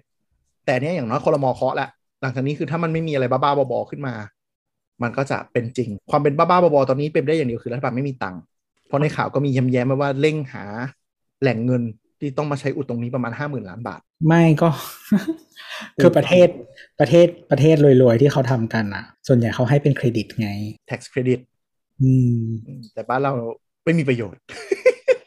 เพราะคนรวยไม่ได้เสียภาษีอยู่แล้วแต่วันนี้ตอนที่แปะไปในกรุ๊ปก็คุยกันว่าเออนโยบายมาดูเอื้อๆแบบ เจ้าเจ้าหนึ่งเหมือนกันเนาะที่ที่พอที่ที่เป็นต้นเหตุที่ทำให้นโยบายมันเรื่องเนี่ยปลายปีที่แล้วอะ่ะ อืม อยู่ๆก็แบบขยับเพดานราคาจากล้านห้าไปเป็นสองล้านนะครับเจ้าไหนล่ะครับ มันมีอะไรที่อยู่ระหว่างล้านห้าถึงสองล้านด้วยหรือมันมีอยู่เจ้าหนึ่งอะครับ ที่อยู่ๆก็ออกมาพูดว่า พร้อมจะเปิดตัวรถไฟฟ้าในไทยภายในปีนี้แน่นอน ซึ่งก่อนหน้านั้นเขาไม่ไม่เคยประกาศอะไร ใช่ แล้วคนประกาศเป็นนี่นะเว้ยคันพี่เมเนเจอร์นะเว้ยพูดเองเขาคือเขาแทบไม่มี product เลยด้วยซ้ำเมืองนอกก็ไม่ใช่มีอืม เลยก็เข้าใจคือในระดับโลกก็ยังไม่มีใช่ไหมก่อนหน้านี้ ไม่มีก็เพิ่งเปิดตัวตัวนี้มานี่แหละอืมชื่อชื่อรุ่น DZ4X นะครับ ครับชื่อชื่อจำโคตรยากเลย DZ แล้วก็ 4X DZ มาจาก Beyond Zero 4X ก็เป็นจริง ๆ มันเป็น 4 Cross ก็ก็เป็นตัวที่ที่คิดว่าในตลาดแมสคือฮามาก คือเราไปดูเพจการตลาดเพจอะไรก็จะแบบ อู้หูค่าย สามห่วงนี่มีรถไฟฟ้าด้วยอะไรอย่างนี้ สวยจังเลยนั่นแชร์กันเต็มไปหมดเลย ก็จะเป็นแก็บที่คิดว่านั่นแหละ ไม่น่าจะเกิน 2 ล้านที่เขาเก่งกัน แต่ไม่น่าถูกนะ ไม่น่าไม่น่าแบบ ไม่ใช่แบบมาล้านต้นๆแน่นอนอะค่อนข้างชัวร์เพราะดูจาก Ticket Price เมืองนอกน่าจะอยู่ช่วงประมาณ ถ้าโตโยต้าไทยทำราคาได้อาจจะอยู่แบบล้านแปดเก้าอันนี้เดาเดาลอยๆนะ แต่คิดว่าน่าจะอยู่ ก็ก็เข้าแก็บพอดีเลยเนาะต่ำกว่าสองล้านอืมนั่นแหละ ก็เป็นเจ้าที่ที่เปิดตัวมาแล้วก็นโยบายก็เป็นอย่างนี้ แล้วก็ อีกเจ้าหนึ่งที่ put pressure ก็คือค่อนข้างชัดก็เป็น Great Wall Motor เพราะว่าเจ้านี้ซื้อโรงงานในไทยไปด้วย ก็จะได้อันนี้ส่งส์นโยบายนี้เต็มๆ ส่วนค่ายที่ จริงๆก็พอดีแหละ เพราะว่าตอนเนี้ยเขาเอ่อตัวที่เป็น BV เขานำเข้าอยู่เนาะอืมแล้วก็พยก็เขาว่าจะขึ้นไลน์ซึ่งไม่มี time frame มาให้ ก็ถ้านโยบายอันเนี้ยมาก็คือเขาก็จะได้ขายอย่างสบายใจแล้วก็ใช่แล้วก็เดี๋ยวค่อยมามาผลิตต่อ เพราะว่า Great Wall Motor หรือเจ้า Ora Good Cat เนี่ยมันจะมีตระกูลแมวที่มีไฟฟ้าตัวอื่นตามมาด้วย ก็อย่างน้อยที่ลือค่อนข้างชัวร์แล้วเป็นอ่า Good Cat GT ที่เป็นตัวสปอร์ตที่แพงขึ้นมาน่าจะมาขายด้วย แล้วก็อาจจะมีตระกูลน้องหมา น้องหมาคือ dog เป็นมี dog ด้วยเหรอ ใช่มี dog เป็นเป็นทรงคล้ายๆ Humvee แล้วมีรุ่นไฟฟ้าด้วยอืมชื่อแต่อันนั้น Big Dog ไม่ใช่ยี่ห้อ Ora นี่ อะไรนะ อันนั้นไม่ใช่ยี่ห้อ Ora เออเออ Haval Big Dog Haval อืมใช่ถ้าชื่อหมาหมาฮาวาวก็อาจจะมาด้วยนะครับ ส่วนค่ายที่น่าจะตึงๆอยู่ก็คือ MG เพราะ MG ใช้นโยบายเอารถมาจากจีนทั้งหมด ก็อาจจะต้องมาขึ้นลายผลิตที่นี่ด้วยอืมให้ด่าว่าคงคุยกันแล้วแหละไม่งั้นไม่ยอมหรอก ก็คือส่วนลดที่ราคาต่ำกว่าสองล้านเนี่ยที่ได้อันนี้ส่งส์อย่างชัดเจนก็คือค่ายญี่ปุ่นกับค่ายจีนอืมแล้วก็การลดอากรขาเข้าที่บอกว่าสูงสุด 40%น่ะ บางประเทศได้ลดแค่20%เพราะว่าอาจจะน้อยอยู่แล้ว ก็จะส่วนใหญ่จะเป็น0%ก็อาจจะได้ลุ้นเห็น EV เกาหลีเข้ามา มาเถอะเยอะมากอย่างที่เคยเล่าไปเกาหลีเป็นเป็นเจ้าที่ในตลาด EV ถือว่าเป็นตัว top นะ มาแรงมาแรงช่วงนี้ มาแรงมาก ไปดูก็จะเป็นรุ่นอ่าไอเออเออยอนฮุนไดไดนะครับไอออนิก5เอ่กับอเกียร์ Gear EV6 ครับผมสองตัวนี้ถ้าใครดูรถไฟฟ้าอยู่แนะนำให้ดู แต่ มันไม่รู้จะมาไทยเมื่อไหร่ แต่ว่าวันนี้กี้เห็นข่าวเร็วๆ ว่าแอบ seed ข้อมูลแล้วว่าฮุนไดประเทศไทยจะเอา Ionic 5มาเปิดตัวให้ทันปีนี้อืมคือคือเวลามีข่าวลือตามเพจเนี่ย ส่วนใหญ่จะเป็นนี่แหละ ต้นชับต้นแบบแอบ seed ข้อมูลดูกระแสก่อน ว่าเป็นยังไง อ่า แล้วก็ส่วนรถที่เกิน 2 ล้าน ก็อันนี้ชัดเจนมากว่า support เบนซ์เคยเล่าให้ฟังแล้วเนาะเบนซ์เคยด่ารัฐบาลไทยเรื่อง EQA ไป ล่าสุดก็ตกลงขึ้นการผลิต EQS ในไทยแล้ว แต่รถช่วงแรกจะเป็นรถนำเข้าก่อน EQS เนี่ยก็ถ้าให้เดานะนโยบายเขาอย่างเงี้ยแสดงว่า EQS เปิดไม่เกิน 7 ล้านแล้วล่ะ ก็จะได้ฮือฮากัน แล้วก็หลังจาก EQS ขึ้นเสร็จเห็นว่าจะประกอบ EQC ในไทยด้วยต่อจากนั้นเลย คือจริง ๆ เสมอมารถที่เป็นเอ่อรถที่เป็นแบบ e segment หรือว่าเอ่อ full size หรืออะไรพวกเนี้ย ส่วนใหญ่อะราคาไทย เออคือตั้งแต่มีนโยบายที่แบบลดภาษี ตั้งแต่ไฮบริดเป็นต้นมา เมืองไทยมันก็ทำราคาได้ค่อนข้างดีขึ้นคือไม่ได้ถูกเท่าเมืองนอกนะแต่ว่า แต่ก็คือหมายถึงว่าราคามันมันมันมันดีขึ้นกว่าเดิม เพราะว่ามันลดลงเยอะอะไรอย่างนั้นอะแล้วทีเนี้ยคือคือเขาเรียกว่าอะไร คือถ้าเทียบพอเป็นรถเซกเมนต์แพงพวกเนี้ยรถไฟฟ้ากับรถไอซ์อะราคามันก็จะไม่ต่างกัน ส่วนใหญ่หรือไอซ์อาจจะเอ้ยหรือไฟฟ้าอาจจะทำได้ถูกกว่าทำให้คุณเห็นบางรุ่นไม่มีรถไอซ์เพียวแล้วด้วยซ้ำอะไรอย่างนั้นอะเออ มันเพราะฉะนั้นก็คือถ้าคุณซื้อรถเซกหมายถึงว่าถ้าใช้รถเซกเมนต์นี้อยู่แล้วอะมันก็จะดีเพราะคุณได้ของที่ราคาเท่าเดิมแต่ดีขึ้นอะไรอย่างเงี้ยอืมแต่เนี้ยเราว่านโยบายเนี้ยน่าจะไม่รวม PH เพราะถ้ามันลดอากรขาเข้าได้เยอะนี่แม่ง อิมพอร์ตกันมาบานเลยนะดั้มราคาลงไม่รู้เหมือนกัน เดี๋ยวต้องดู ส่วนรถกระบะก็น่าจะเป็นต้องเป็นแบรนด์ใหม่ๆ เพราะยังไม่เห็นกระบะไฟฟ้าชัดเจนนอกจากฝั่งอเมริกา ซึ่งยังเป็นไซส์ตอนนี้ไม่เออไม่มีกระบะฮัฟตันที่เป็นไฟเป็นฟ้า กระบะตันหมดเลย ที่ไฟฟ้าเปิดตัวมี F150 Raptor ครับแล้วก็ Rivian ห้าศูนย์รีเวียนแล้วก็ซิเวราโด Chevrolet ซิเวราโดเชฟโรเลซิเวราโดครับก็ซึ่งซึ่งถ้าถ้าเชฟโรเลซิเวราโดมาก็เออเดี๋ยว GMC มันก็จะมีตัวที่เหมือนกันออกมา นะแล้วก็ฮัมเมอร์แต่คิดว่าไทยอาจจะอาจจะไปออกเป็นแบรนด์จีน แบรนด์จีนเคยเห็นไหมอะไรนะที่ไปทำคล้ายๆซูซูกิอะที่ไปทำขนสินค้ากันเยอะๆอะอ๋อเหมือนเหมือนซูซูกิแครี่นะอะอะอะประมาณนั้ผู้นหลิงปะอ่างูอะไรนั้นอะ น่าจะเป็นไปได้ น่าจะไปสนับสนุนทางด้านนั้นมากกว่า MG ไงอ่าใช่ มันจะมีอาจจะมาเป็นเปิดปีตัวที่มันเอาที่ที่ที่เอายี่ห้ออะไรมาแปะวะแม็กซัส อืมอืมอืมตอนนี้มีมีขายอยู่ในวงการรถขนของอะเขาคุยกันอยู่แต่ว่า แต่ว่าก็ไอ้รถที่พิมพ์ริพายไปออกรายการล่าสุดอะจะไม่ผิดไอ้ยี่ห้อนี้อะไรมันจีนๆนักอย่างอันนั้นก็มีกระบะไฟฟ้าด้วยอะส่วนอีกอีกตลาดหนึ่งที่แข่งกันก็จะเป็นตัวมอเตอร์ไซค์ไฟฟ้าที่น่าจะเปิดตลาดใหม่เลย เพราะว่าเจ้าตลาดไม่ยอมเขียนรถไฟฟ้าสักทีมีแล้วมีแล้ว Honda มีแล้ว PCX พีเซ็กไฟฟ้าใช่ไหมแต่มัน PCX มันไม่ใช่แบบตัวที่ขายหลักอยู่อินโนเวใช่ไหม ก็ใช่คือมันเป็นรถแพงกว่า แต่ว่าก็มีคนตัวใช้ใหม่ตัวใหม่หลุดวะฮัลโหลเอออ๋อได้ละฉันละเออก็มันก็แพงกว่ารถแบบรุ่นยอดนิยม แต่มันก็มีคนใช้เหอะใช่ใช่แต่ว่ามันก็จะมีมอไซค์ไฟฟ้า แบรนด์รองๆลงมาที่จะเปิดตลาดกันเยอะ แต่มอไซค์ไฟฟ้าเนี่ยเป็นทิศทางที่น่าจะไปได้เร็วและทำได้ดีนะ เพราะว่ามันมันชาร์จวิ่งกันแบบรายวันได้ ถ้าไม่นับพวกขับ Grab อะไรเงี้ย อย่าง Grab ล่าสุดมันก็ไอพวกไรเดอร์มันมีเจ้าหนึ่งเนาะที่ทำชื่ออะไรนะ ETRAN ปะ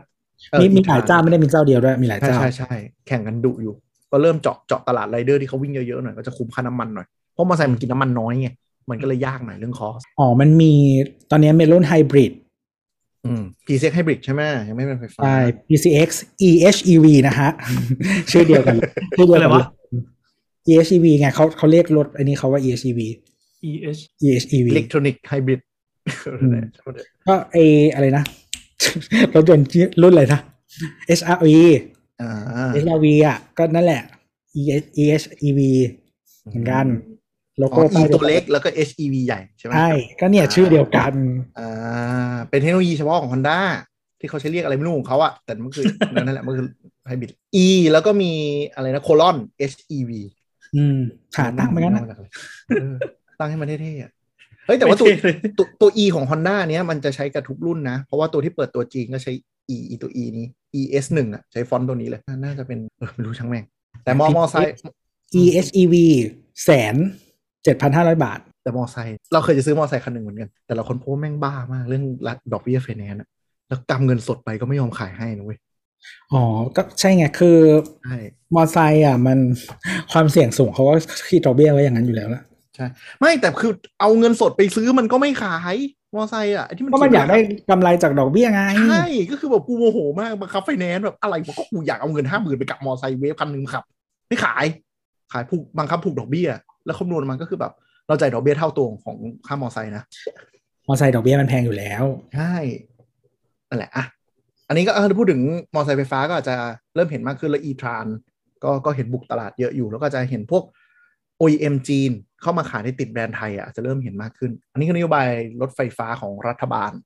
น่าจะไฟนอลแล้วอาจจะมีการเปลี่ยนดีเทลเล็ก ๆ น้อย ๆ อาจจะเป็นฝั่งผู้ผลิต แต่ว่าเงินชดเชยเจ็ดหมื่นกับแสนห้าเนี่ย น่าจะมีลุ้นอ่าปีที่อนุมัติเป็นหกห้าถึงหกหกนะครับสำหรับเงินอุดหนุนเบื้องต้น หลังจากแปลนั้นว่าก็ต้องแปลว่าเอ่อเราจะได้ซื้อรถก็ปีหกห้าถึงหกหกอย่างนั้นก็คือปีนี้ปีหน้า หกห้าถึงหกแปดโทษทีหกห้าถึงหกแปดแต่ว่าลดอากรนำเข้าให้ค่ายผลิตอะหกห้าถึงหกหกหกเจ็ดบังคับขึ้นลายผลิตละมันเร็วเหมือนกันนะสองปีเองนะเว้ยอืมอืมอืมไม่ได้ขึ้นโรงงานกันง่ายๆนะไม่แต่คือเขาเรียกว่าเราเราคิดว่าน่าจะคุยกับ industry มาแล้วส่วนหนึ่งใช่ใช่ใช่แล้วก็ถ้าไม่เร็ว เราก็จะรักษา position ผู้ผลิตไม่ได้ คือสิ่งที่น่าสนใจคือเราพูดไปตอนที่แล้วตอนปลายปีเนาะว่า ค่ายหนึ่งเนี่ยเป็นตัวบล็อกการพัฒนารถไฟฟ้ามาก เพราะว่าอะไรรถและเครื่องยนต์เขาผลิตในเมืองไทยเยอะ แต่เราเข้าใจว่ารัฐบาลได้รับแรงกดดันจากฝั่งผู้ผลิตพลังงานมาพอสมควร นั่นคือมปตทปตทประกาศชัดเจนมากว่า กูจะเข้ามาเป็นผู้ผลิตรถแข่งกับพวกมึง และกูจะทำสถานีไฟฟ้าอืมนะครับปตทค่อนข้างชัดเจนมากว่าเขาผลักเรื่องไฟฟ้ามากก็เล่นได้เป็นแรงกดดันลงมาที่รัฐบาลแหละว่าต้องเคาะแล้วนะ คือ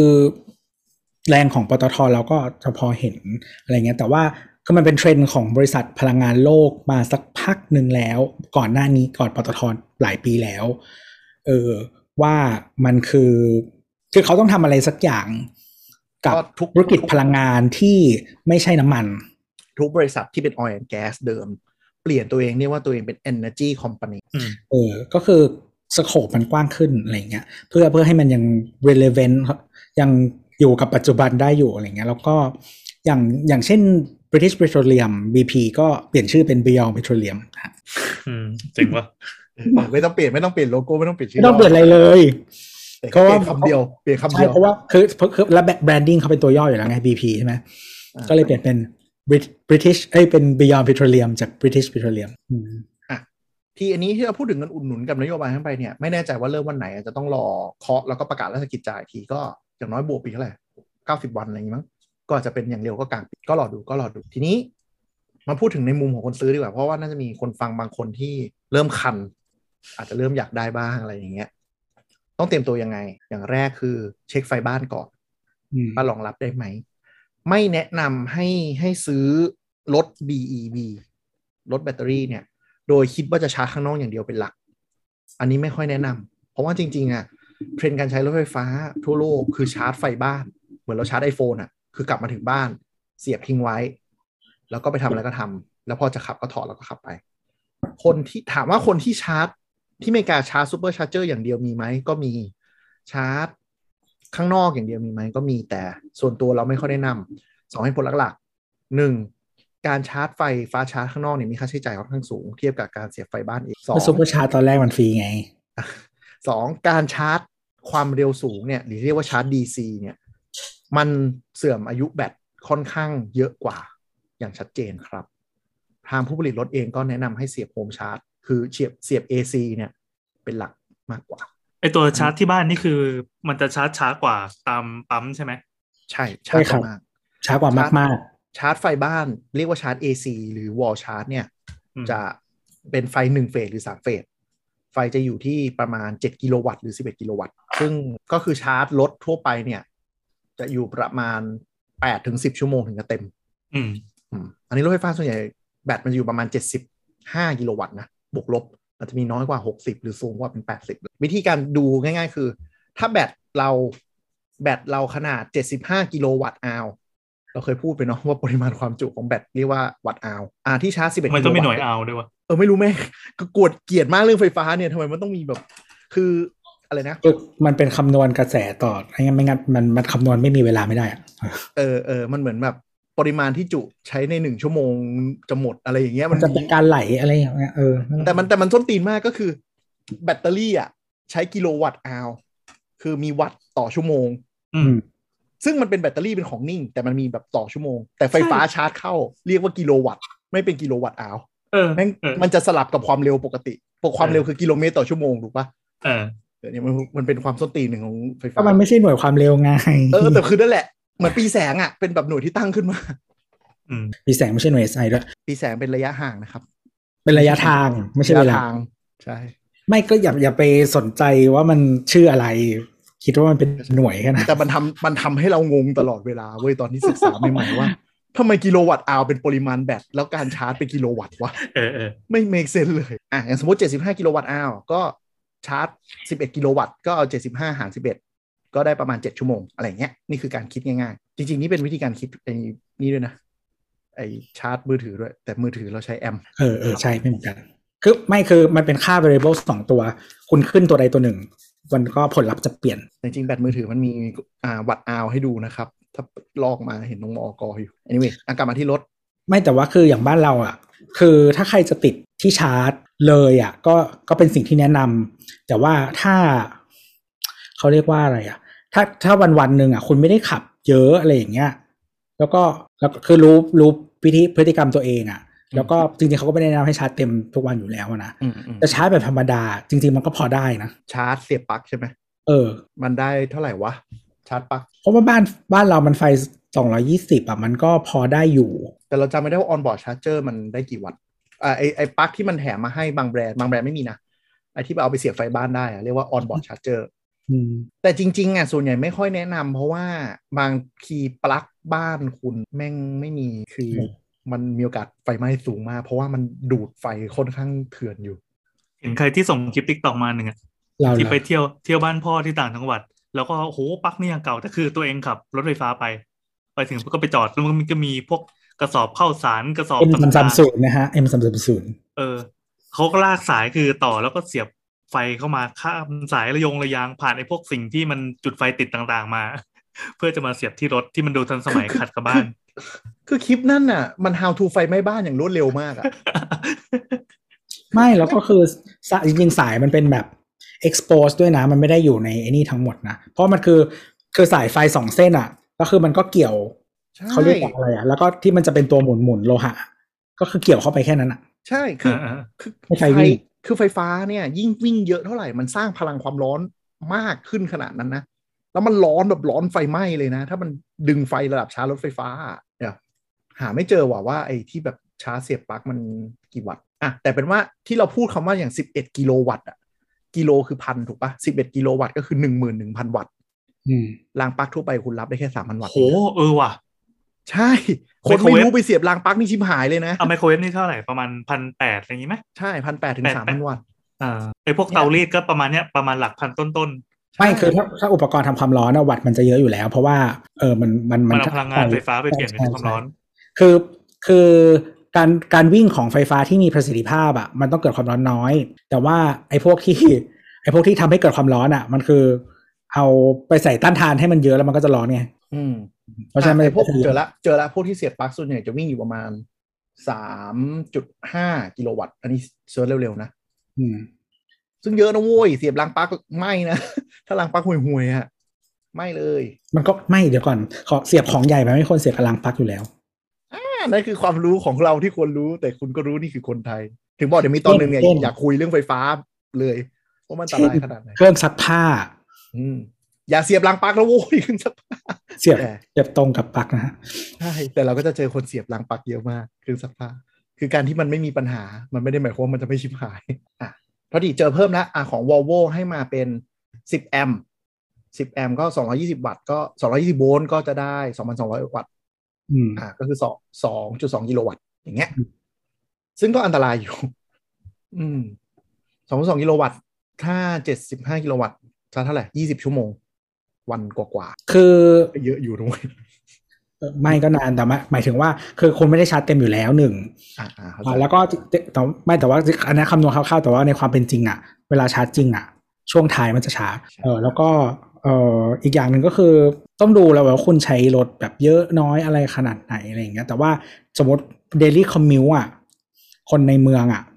อืมปกติมันมันไม่ได้ใช้แบบขนาดนั้นอยู่แล้วเข้าใจหมายคแต่วามก็ว่าอย่างน้อย พฤติกรรมการใช้จริงมันจะไม่ใช่วิ่งจนศูนย์แล้วไปชาร์จใช่ให้เต็มร้อยใช่ตามทใช่ฤษแล้วฎีก็ห้าแล้วก็ห้ามวิ่งจนศูนย์ด้วย อ่าอ่าอ่าแบตแต่จะแต่เสียแต่ยังไงก็ควรจะมีอย่างน้อยอะมีวอลชาร์จ ที่มันเป็นตู้อะที่ส่งไฟได้อย่างต่ำ7.4กิโลวัตต์ไว้หน่อยเหอะ เดี๋ยวนี้มันเพราะอย่างน้อยมันมันไม่ได้ใหญ่โตแล้วปะมัน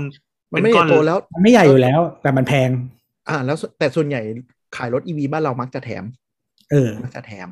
ส่วนใหญ่มันจะไม่แถมหรอกยู่แล้วมันขายพ่วงมาแล้ว มันคิดราคาเอมาอแล้วขายพ่วงใช่ใช่ใช่เพราะว่าคืออย่างว่าเขาไม่อยากมานั่งรับผิดชอบเวลาเสียบไฟปลั๊กบ้านนี่แหละ เพราะว่าขนาดอืมรถ PHEV ปัจจุบันที่มันขาย onboard charger มาเนี่ย มันก็มีหลายคนไปเสียบแล้วก็ปุ้มไฟบ้านดับทำเออบางบางคนอะไม่ได้ไม่รู้ว่าแบบมันต้องมีการเตรียมระบบ load ไฟรองรับ แล้วก็ไปใช้เลย แล้วใช่เออคือมันไม่ได้เป็นความผิดของผู้ผลิตหรอกแต่ว่ามันเป็นความผิดของของ user ที่ไม่รู้เรื่องระบบไฟฟ้า คำถามครับ อืมมันใช้ข้ามยี่ห้อกันได้ไหม ได้ได้ ถ้าหัวเดียวกัน บ้านเราเป็นหัว Type 2นะครับ เป็นหลัก แสดงว่าตัวหัวมันก็มี standard ของมัน ชื่อว่า Type ใช่2แบบนี้ เมื่อก่อนอะยุคสมัยก่อนจะมีสี่หัวหลักๆ แต่ว่าไทยน่าจะชัดเจนแล้วแหละว่าไทย มี CHAdeMO มีอะไรวะ CCS ใช่ปะ CCS ชื่อเฮียอะไรแล้วก็รู้เอาก็ไม่เหอะ CCS Tesla แต่บ้านเราน่า Type 2น่าจะนิ่งแล้วเรื่องเรื่องหัวดีอย่างไม่ต้องมานั่งทะเลาะกันแล้ว ทุกอย่างน่าจะน่าจะนิ่งแล้ว คือต่อให้ไปตู้ DC ข้างนอกก็มีสามแบบให้เลือก ไม่ค่อยเป็นปัญหาแล้วเออแต่ว่า CHAdeMO น่าน่าน่าจะตายตายๆไปเองแหละ เพราะว่าญี่ปุ่นโลใช้กอยู่กำลังโลกโลกกำลังมุ่งมา Type 2กันหมดแล้ว รถหลังๆน่าจะเป็น Type 2หมด ก็จะมีไอเฮียเทสลาที่อเมริกาเจ้าเดียวคนใช้อยู่ ญี่ปุ่นเนี่ยนะใช้ CHAdeMO ขายรถไฟฟ้าให้ได้ก่อนเหนือประเทศมันนะอะไหนวะอ๋อพูดถึงเตรียมบ้านก็คือไปสำรวจก่อนเลยว่าบ้านตัวเองอะพร้อมหรือเปล่า ปรึกษาการไฟฟ้าได้ โทรไปหาการไฟฟ้า ท้องที่เลยกฟนหรือกฟพ ว่าถ้าฉันจะซื้อรถไฟฟ้าหนึ่งคัน มาดูหน่อยได้ไหมว่าต้องเพิ่มอะไรบ้าง ส่วนใหญ่ถ้าเป็นบ้านธรรมดาจะต้องเพิ่มมิเตอร์ หรือเพิ่มไฟอืมบ้านทั่วทั่วๆไปถ้าไม่ใช่แบบบ้านใหญ่มากหรือว่าทำอะไรพิเศษก็จะไม่ใช่สามเฟสก็จะต้องเปลี่ยน หรือหรือไม่ใช่หนึ่งเฟสเอ่อตัวหม้อใหญ่ตัว 45 แอมป์ส่วนใหญ่ก็จะแนะนำอยู่สองแบบคือเปลี่ยนเปลี่ยนเป็น 3 เฟสตัวใหญ่ แต่อันนี้อันนี้คุยกับเจ้าหน้าที่การไฟฟ้าดีกว่า เพราะว่าเขาจะต้องดูเรื่องเรื่องโหลดไฟที่เข้าบ้านคุณด้วยว่ามียังไง หรือว่าถ้าใครอยู่ในหมู่บ้าน ใครอยู่ในก็ต้องดูกระส่วนกลางด้วยว่าการจ่ายไฟเข้ามาเนี่ยคุณเดินสายไฟเข้ามาติดเพิ่มยังไงได้บ้าง เพราะว่าการไฟฟ้าเขาจะต้องเดินมาถึงหน้าหมู่บ้านแล้วก็ต้องมีประสานกับนิติต่อด้วยว่า เดินไฟฟ้าเข้ามาเนี่ยใครเป็นเขตรับผิดชอบยังไงเข้าเสาจะรับปรึกษาได้เลย แล้วก็ไม่ต้องห่วงว่าว่ามันจะติดไม่ได้ เพราะเขาสามารถเปลี่ยนมิเตอร์ แล้วเดินสายไฟตรงมาสำหรับชาร์จรถเราอย่างเดียวได้ ไม่ต้องไปยุ่งกับระบบไฟบ้าน แต่ปรึกษาการไฟฟ้าและ และช่างไฟฟ้าที่เขาจัดจัดการให้นะเรื่องนี้ ซึ่งถ้าคุณซื้อรถไฟฟ้าหลายเจ้าจะมีช่างมาดูก่อน ตอนไปคุยกับเซลล์แล้วถ้าค่อนข้างจะชัวร์อยากได้อะเขาส่งซัพพลายเออร์ที่เรื่องติด wall box อะเขาเข้ามาดูให้เราก่อนได้อยู่หมายถึงว่าตอนเซ็นจองแล้วอย่างเงี้ยนะเขาจะมาดูให้แล้วก็เราก็นัดหน้าที่จ่ายไฟฟ้าหน้าเขาแล้วก็มานัดกันว่าจะติดอะไรยังไง เดินสายไฟกันยังไง ก็ ถ้าโชคดีอยู่ในระยะที่เขาติดตั้งให้สายไฟ 5 เมตรถึง 10 เมตรแล้วแต่เจ้า ก็จะติดตั้งฟรี แต่ถ้ามีการเดินสายไฟเกิน อาจจะต้องมีค่าใช้จ่ายเพิ่มเติมนะครับ สายไฟมันเส้นค่อนข้างใหญ่ด้วยราคาก็จะมีนิดหนึ่ง บางบ้านอาจจะต้องลากถึง 50เมตรเพราะว่ามันไอ้มอแม่งอยู่นอกรั้วอะไรเงี้ย ก็ก็ลากกันมาอ้วกหน่อยก็จะถึงตรงที่จอดบ้าน ก็ต้องเตรียมใจเรื่องค่าใช้จ่ายตรงนี้ไว้ด้วย อันที่สองพฤติกรรมวางแผนการเดินทาง ถ้าคุณใช้ขับรถไปออฟฟิศทำงานอะไรในเมืองในกรุงเทพหรือในเมืองก็ไม่น่าจะเป็นปัญหา เพราะว่ารถเดี๋ยวนี้ส่วนใหญ่ทำระยะได้เกิน 300 อยู่แล้ว ยกเว้นยกเว้นประหลาดประหลาดๆเช่นมินิอีวีอะได้แค่แบบร้อยกว่าร้อยกว่ากิโลในสเปคนะมันยังขายอยู่ใช่ไหมขายหรือว่ามีรุ่นใหม่ที่พัฒนาสเปคที่ดีกว่านี้มาแล้วสองร้อยสิบโลใช่ป่ะสเปคไม่มีไม่มีเพิ่งเพิ่งมาเออขายอยู่ไม่แต่ว่าจริง ๆ ถ้าคือ ถ้าใช้รถในกรุงเทพใช้ได้ มีมินิก็ใช้ได้ ใช่ใช่ใช่ใช่ก็คือจำได้ว่าเคยขับตามคันหนึ่งอยู่ทองหล่อแล้วก็รู้สึกว่าเออมันก็เหมาะกับทองหล่อดีนะวนอยู่ในซอยนั่นแหละเดี๋ยวอะแล้วสู่แล้วกันคืออย่างอย่างที่บอกว่าคือการที่รถติดอะ ไม่ได้ทำให้มันไม่ประหยัด อ่าใช่รถติดรถไฟฟ้ายิ่งประหยัดนะครับ เออ แบบไอ้ที่แบบว่าเบรกเบรกอะเออคือที่ที่รถไอซ์มันแบบกินน้ำมันจิบหายอะก็คือไม่ เป็นไรอืมวิธีวิธีการคำนวณระยะก็คือตามสเปคชีทเท่าไหร่ ตัดไปเลย 75%อ่าหลายคนจะใช้สูตร 80%นะ แต่เราแนะนำให้ใช้ 75 75%สมมุติ 200 โล 75%ระยะใช้จริงคือ 150 โล 150 โลคืออะไร แบตเต็มถึงหมด เพราะฉะนั้นอ่าเรารถไฟฟ้าควรชาร์จ สูงสุดแค่ 90%ถ้าไม่ได้วิ่งระยะไกลอะก็ลดไปอีก 10%ก็จะเหลือประมาณ 135 โล เราไม่ควรปล่อยให้รถไฟฟ้าแบตลงต่ำกว่า 20%เ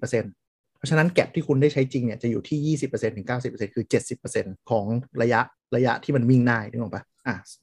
กลับมาที่สูตรอีกรอบคือตะกี้เราบอกว่า 200 โลใช่ไหมระยะทางวิ่งจริงคือ 75% 200 โลคูณจุด75 แล้วก็คูณ 7 อีกรอบ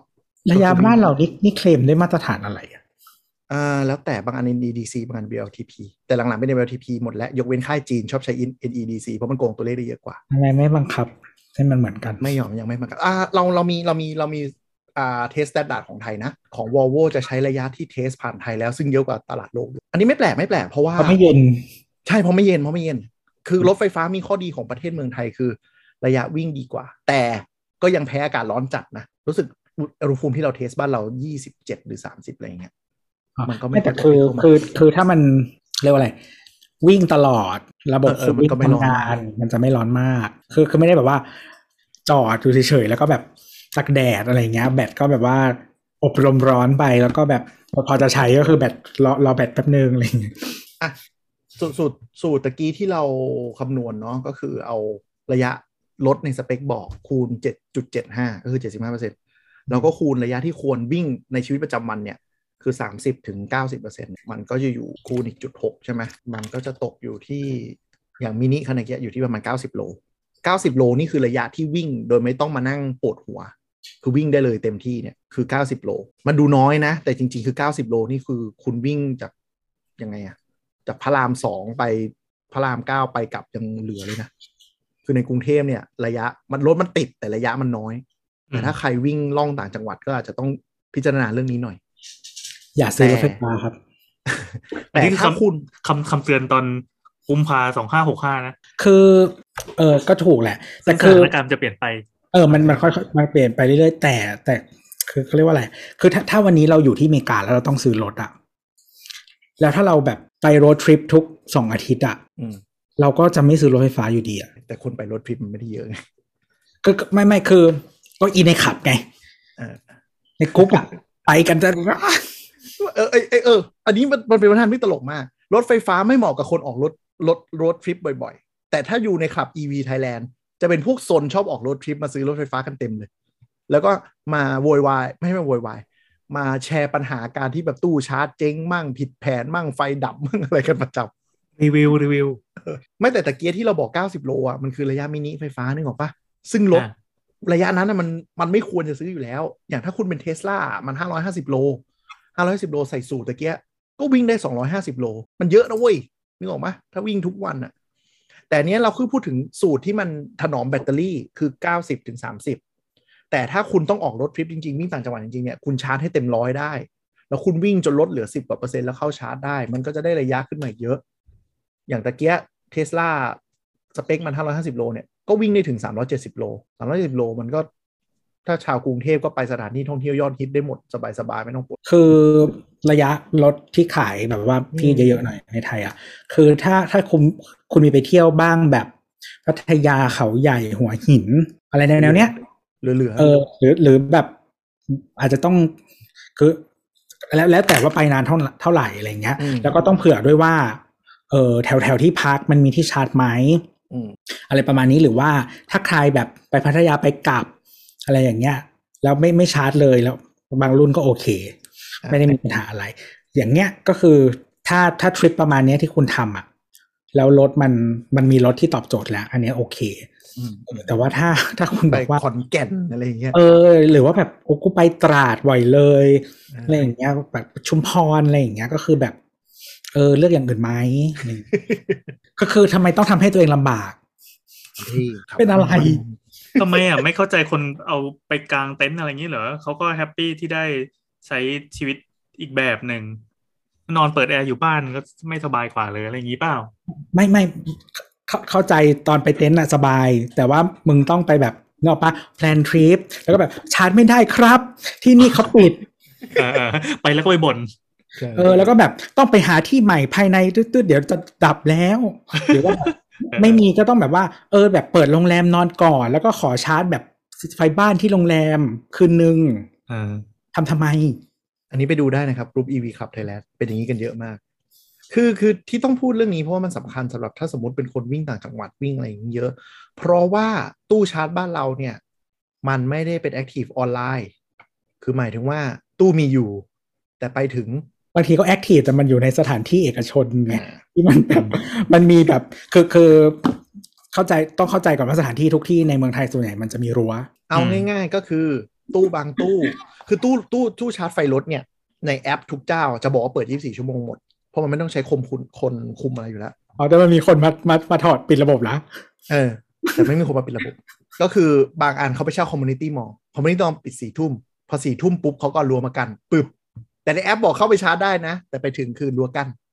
อะอย่างนี้ก็ชิมหายแล้วซึ่งซึ่งสิ่งนี้เราเชื่อว่าไอ้ฟีดแบ็ที่มันมีเรื่อยๆอะมันน่าจะทำให้ให้ทุกอย่างเนี่ยค่อยๆกลมลง ใช่ใช่ประสบการณ์มันจะดีขึ้นเรื่อยแต่อาจจะไม่ใช่เร็วๆนี้ๆอืมอะต้องบอกนึกออกไหมอ่ามันอาจจะแบบหลักสามปีก็คือต้องสาอามจปีจะต้เลองยเหรอ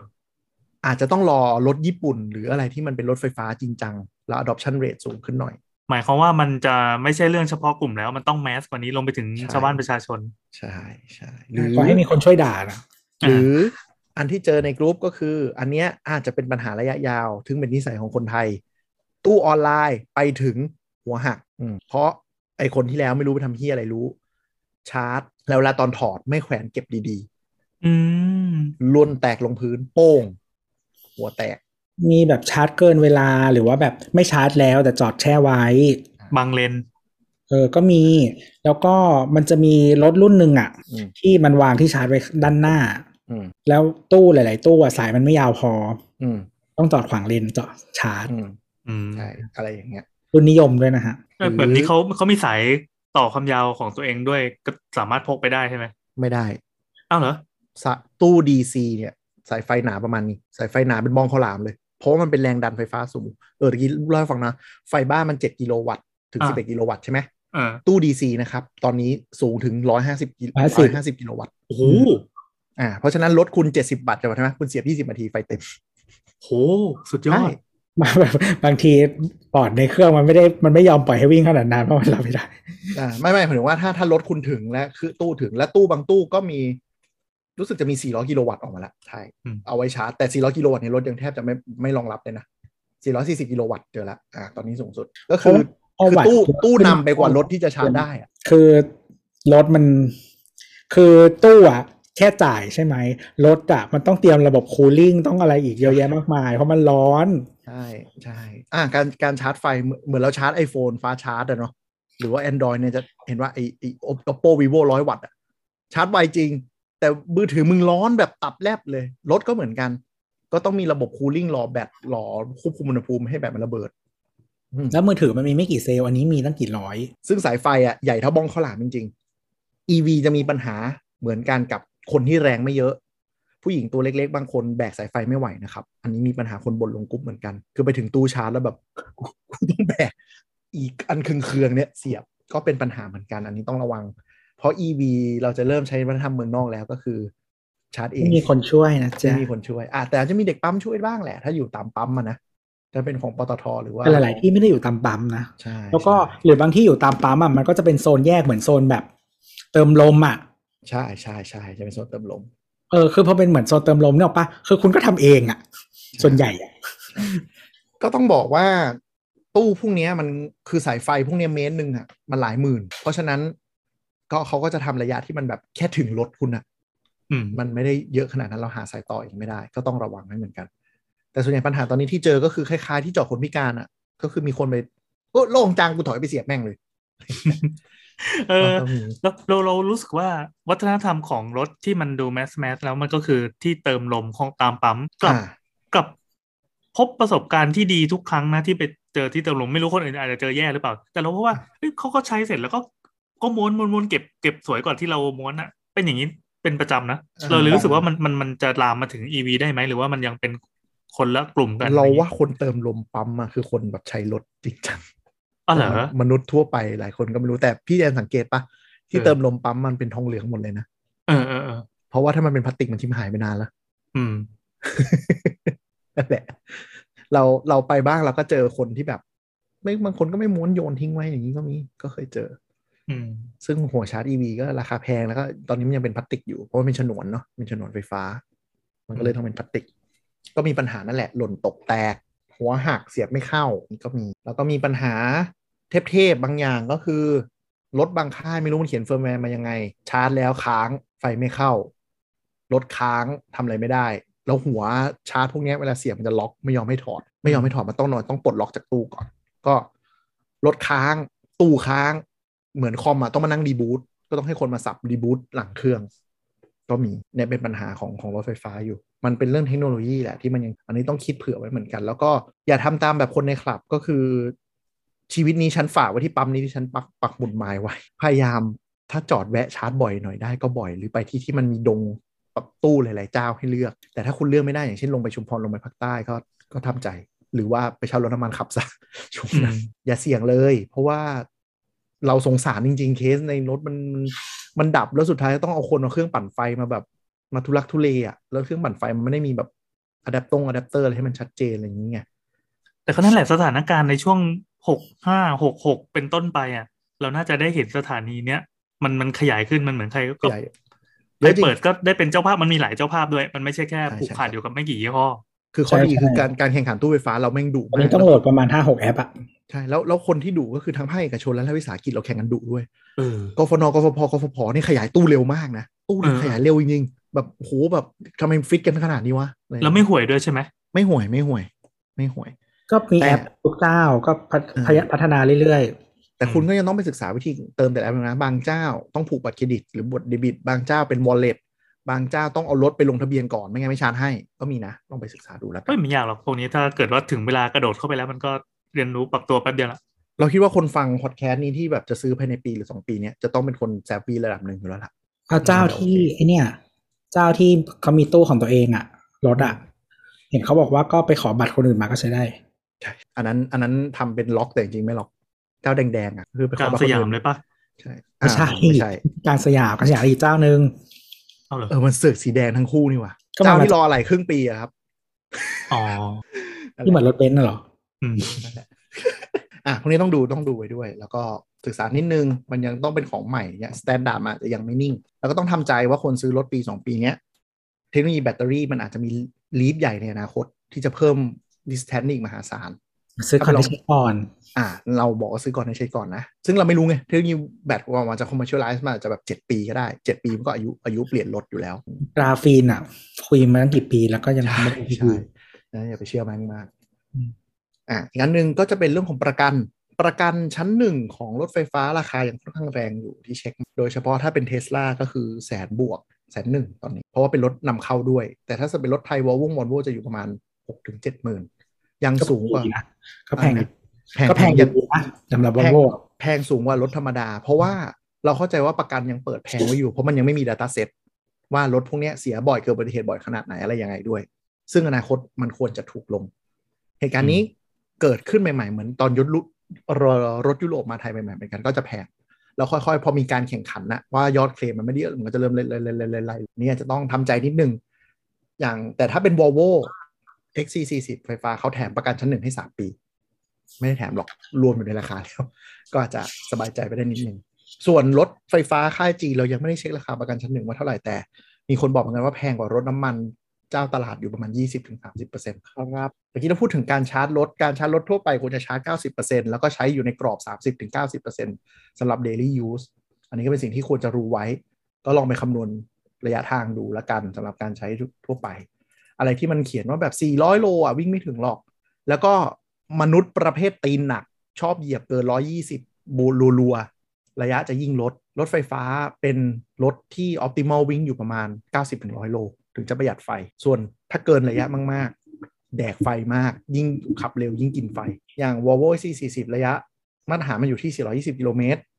คนขับทั่วไปทั้งหมดที่รีวิวกันในในกลุ่มอยู่ที่ได้อยู่ประมาณ 350 แต่ถ้ามีคนกดมอเตอร์เวย์อัด 140 บวก ก็ต่ำ300 ก็มีอืมยางรถรถไฟฟ้าใช้ยางรถไม่เหมือนปกตินะครับ ต้องเป็นยางที่รับน้ำหนักได้เป็นพิเศษ เพราะรถไฟฟ้ามีน้ำหนักมากกว่ารถทั่วไปรุ่นเดียวกันเนี่ยค่อนข้างเยอะอีกประมาณครึ่งตันเลย ซึ่งก็เป็นยางที่ใช้เติมลมปกติเหมือนกันยางตำรวจปกติแต่ว่ารุ่นยางต้องเป็นสำหรับรถไฟฟ้า หรือเป็นยางติดรถจะเป็นยางเสริมยางเรเดียลเสริมชั้น คือคือหมายถึงว่าถ้าเราจะเปลี่ยนยางเปลี่ยนแม็กอะดูดี ๆ ด้วยเรื่องนี้ อ่าซึ่ง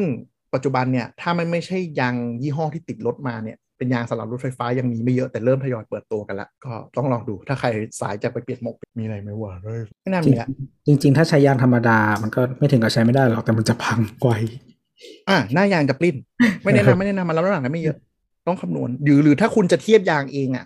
คุณคุณต้องอ่านอ่านขอบยางเป็นอะ นี่มันมันจะ nerd auto มากเลยเนิร์ดขอบยางมันจะมีข้อมูลว่า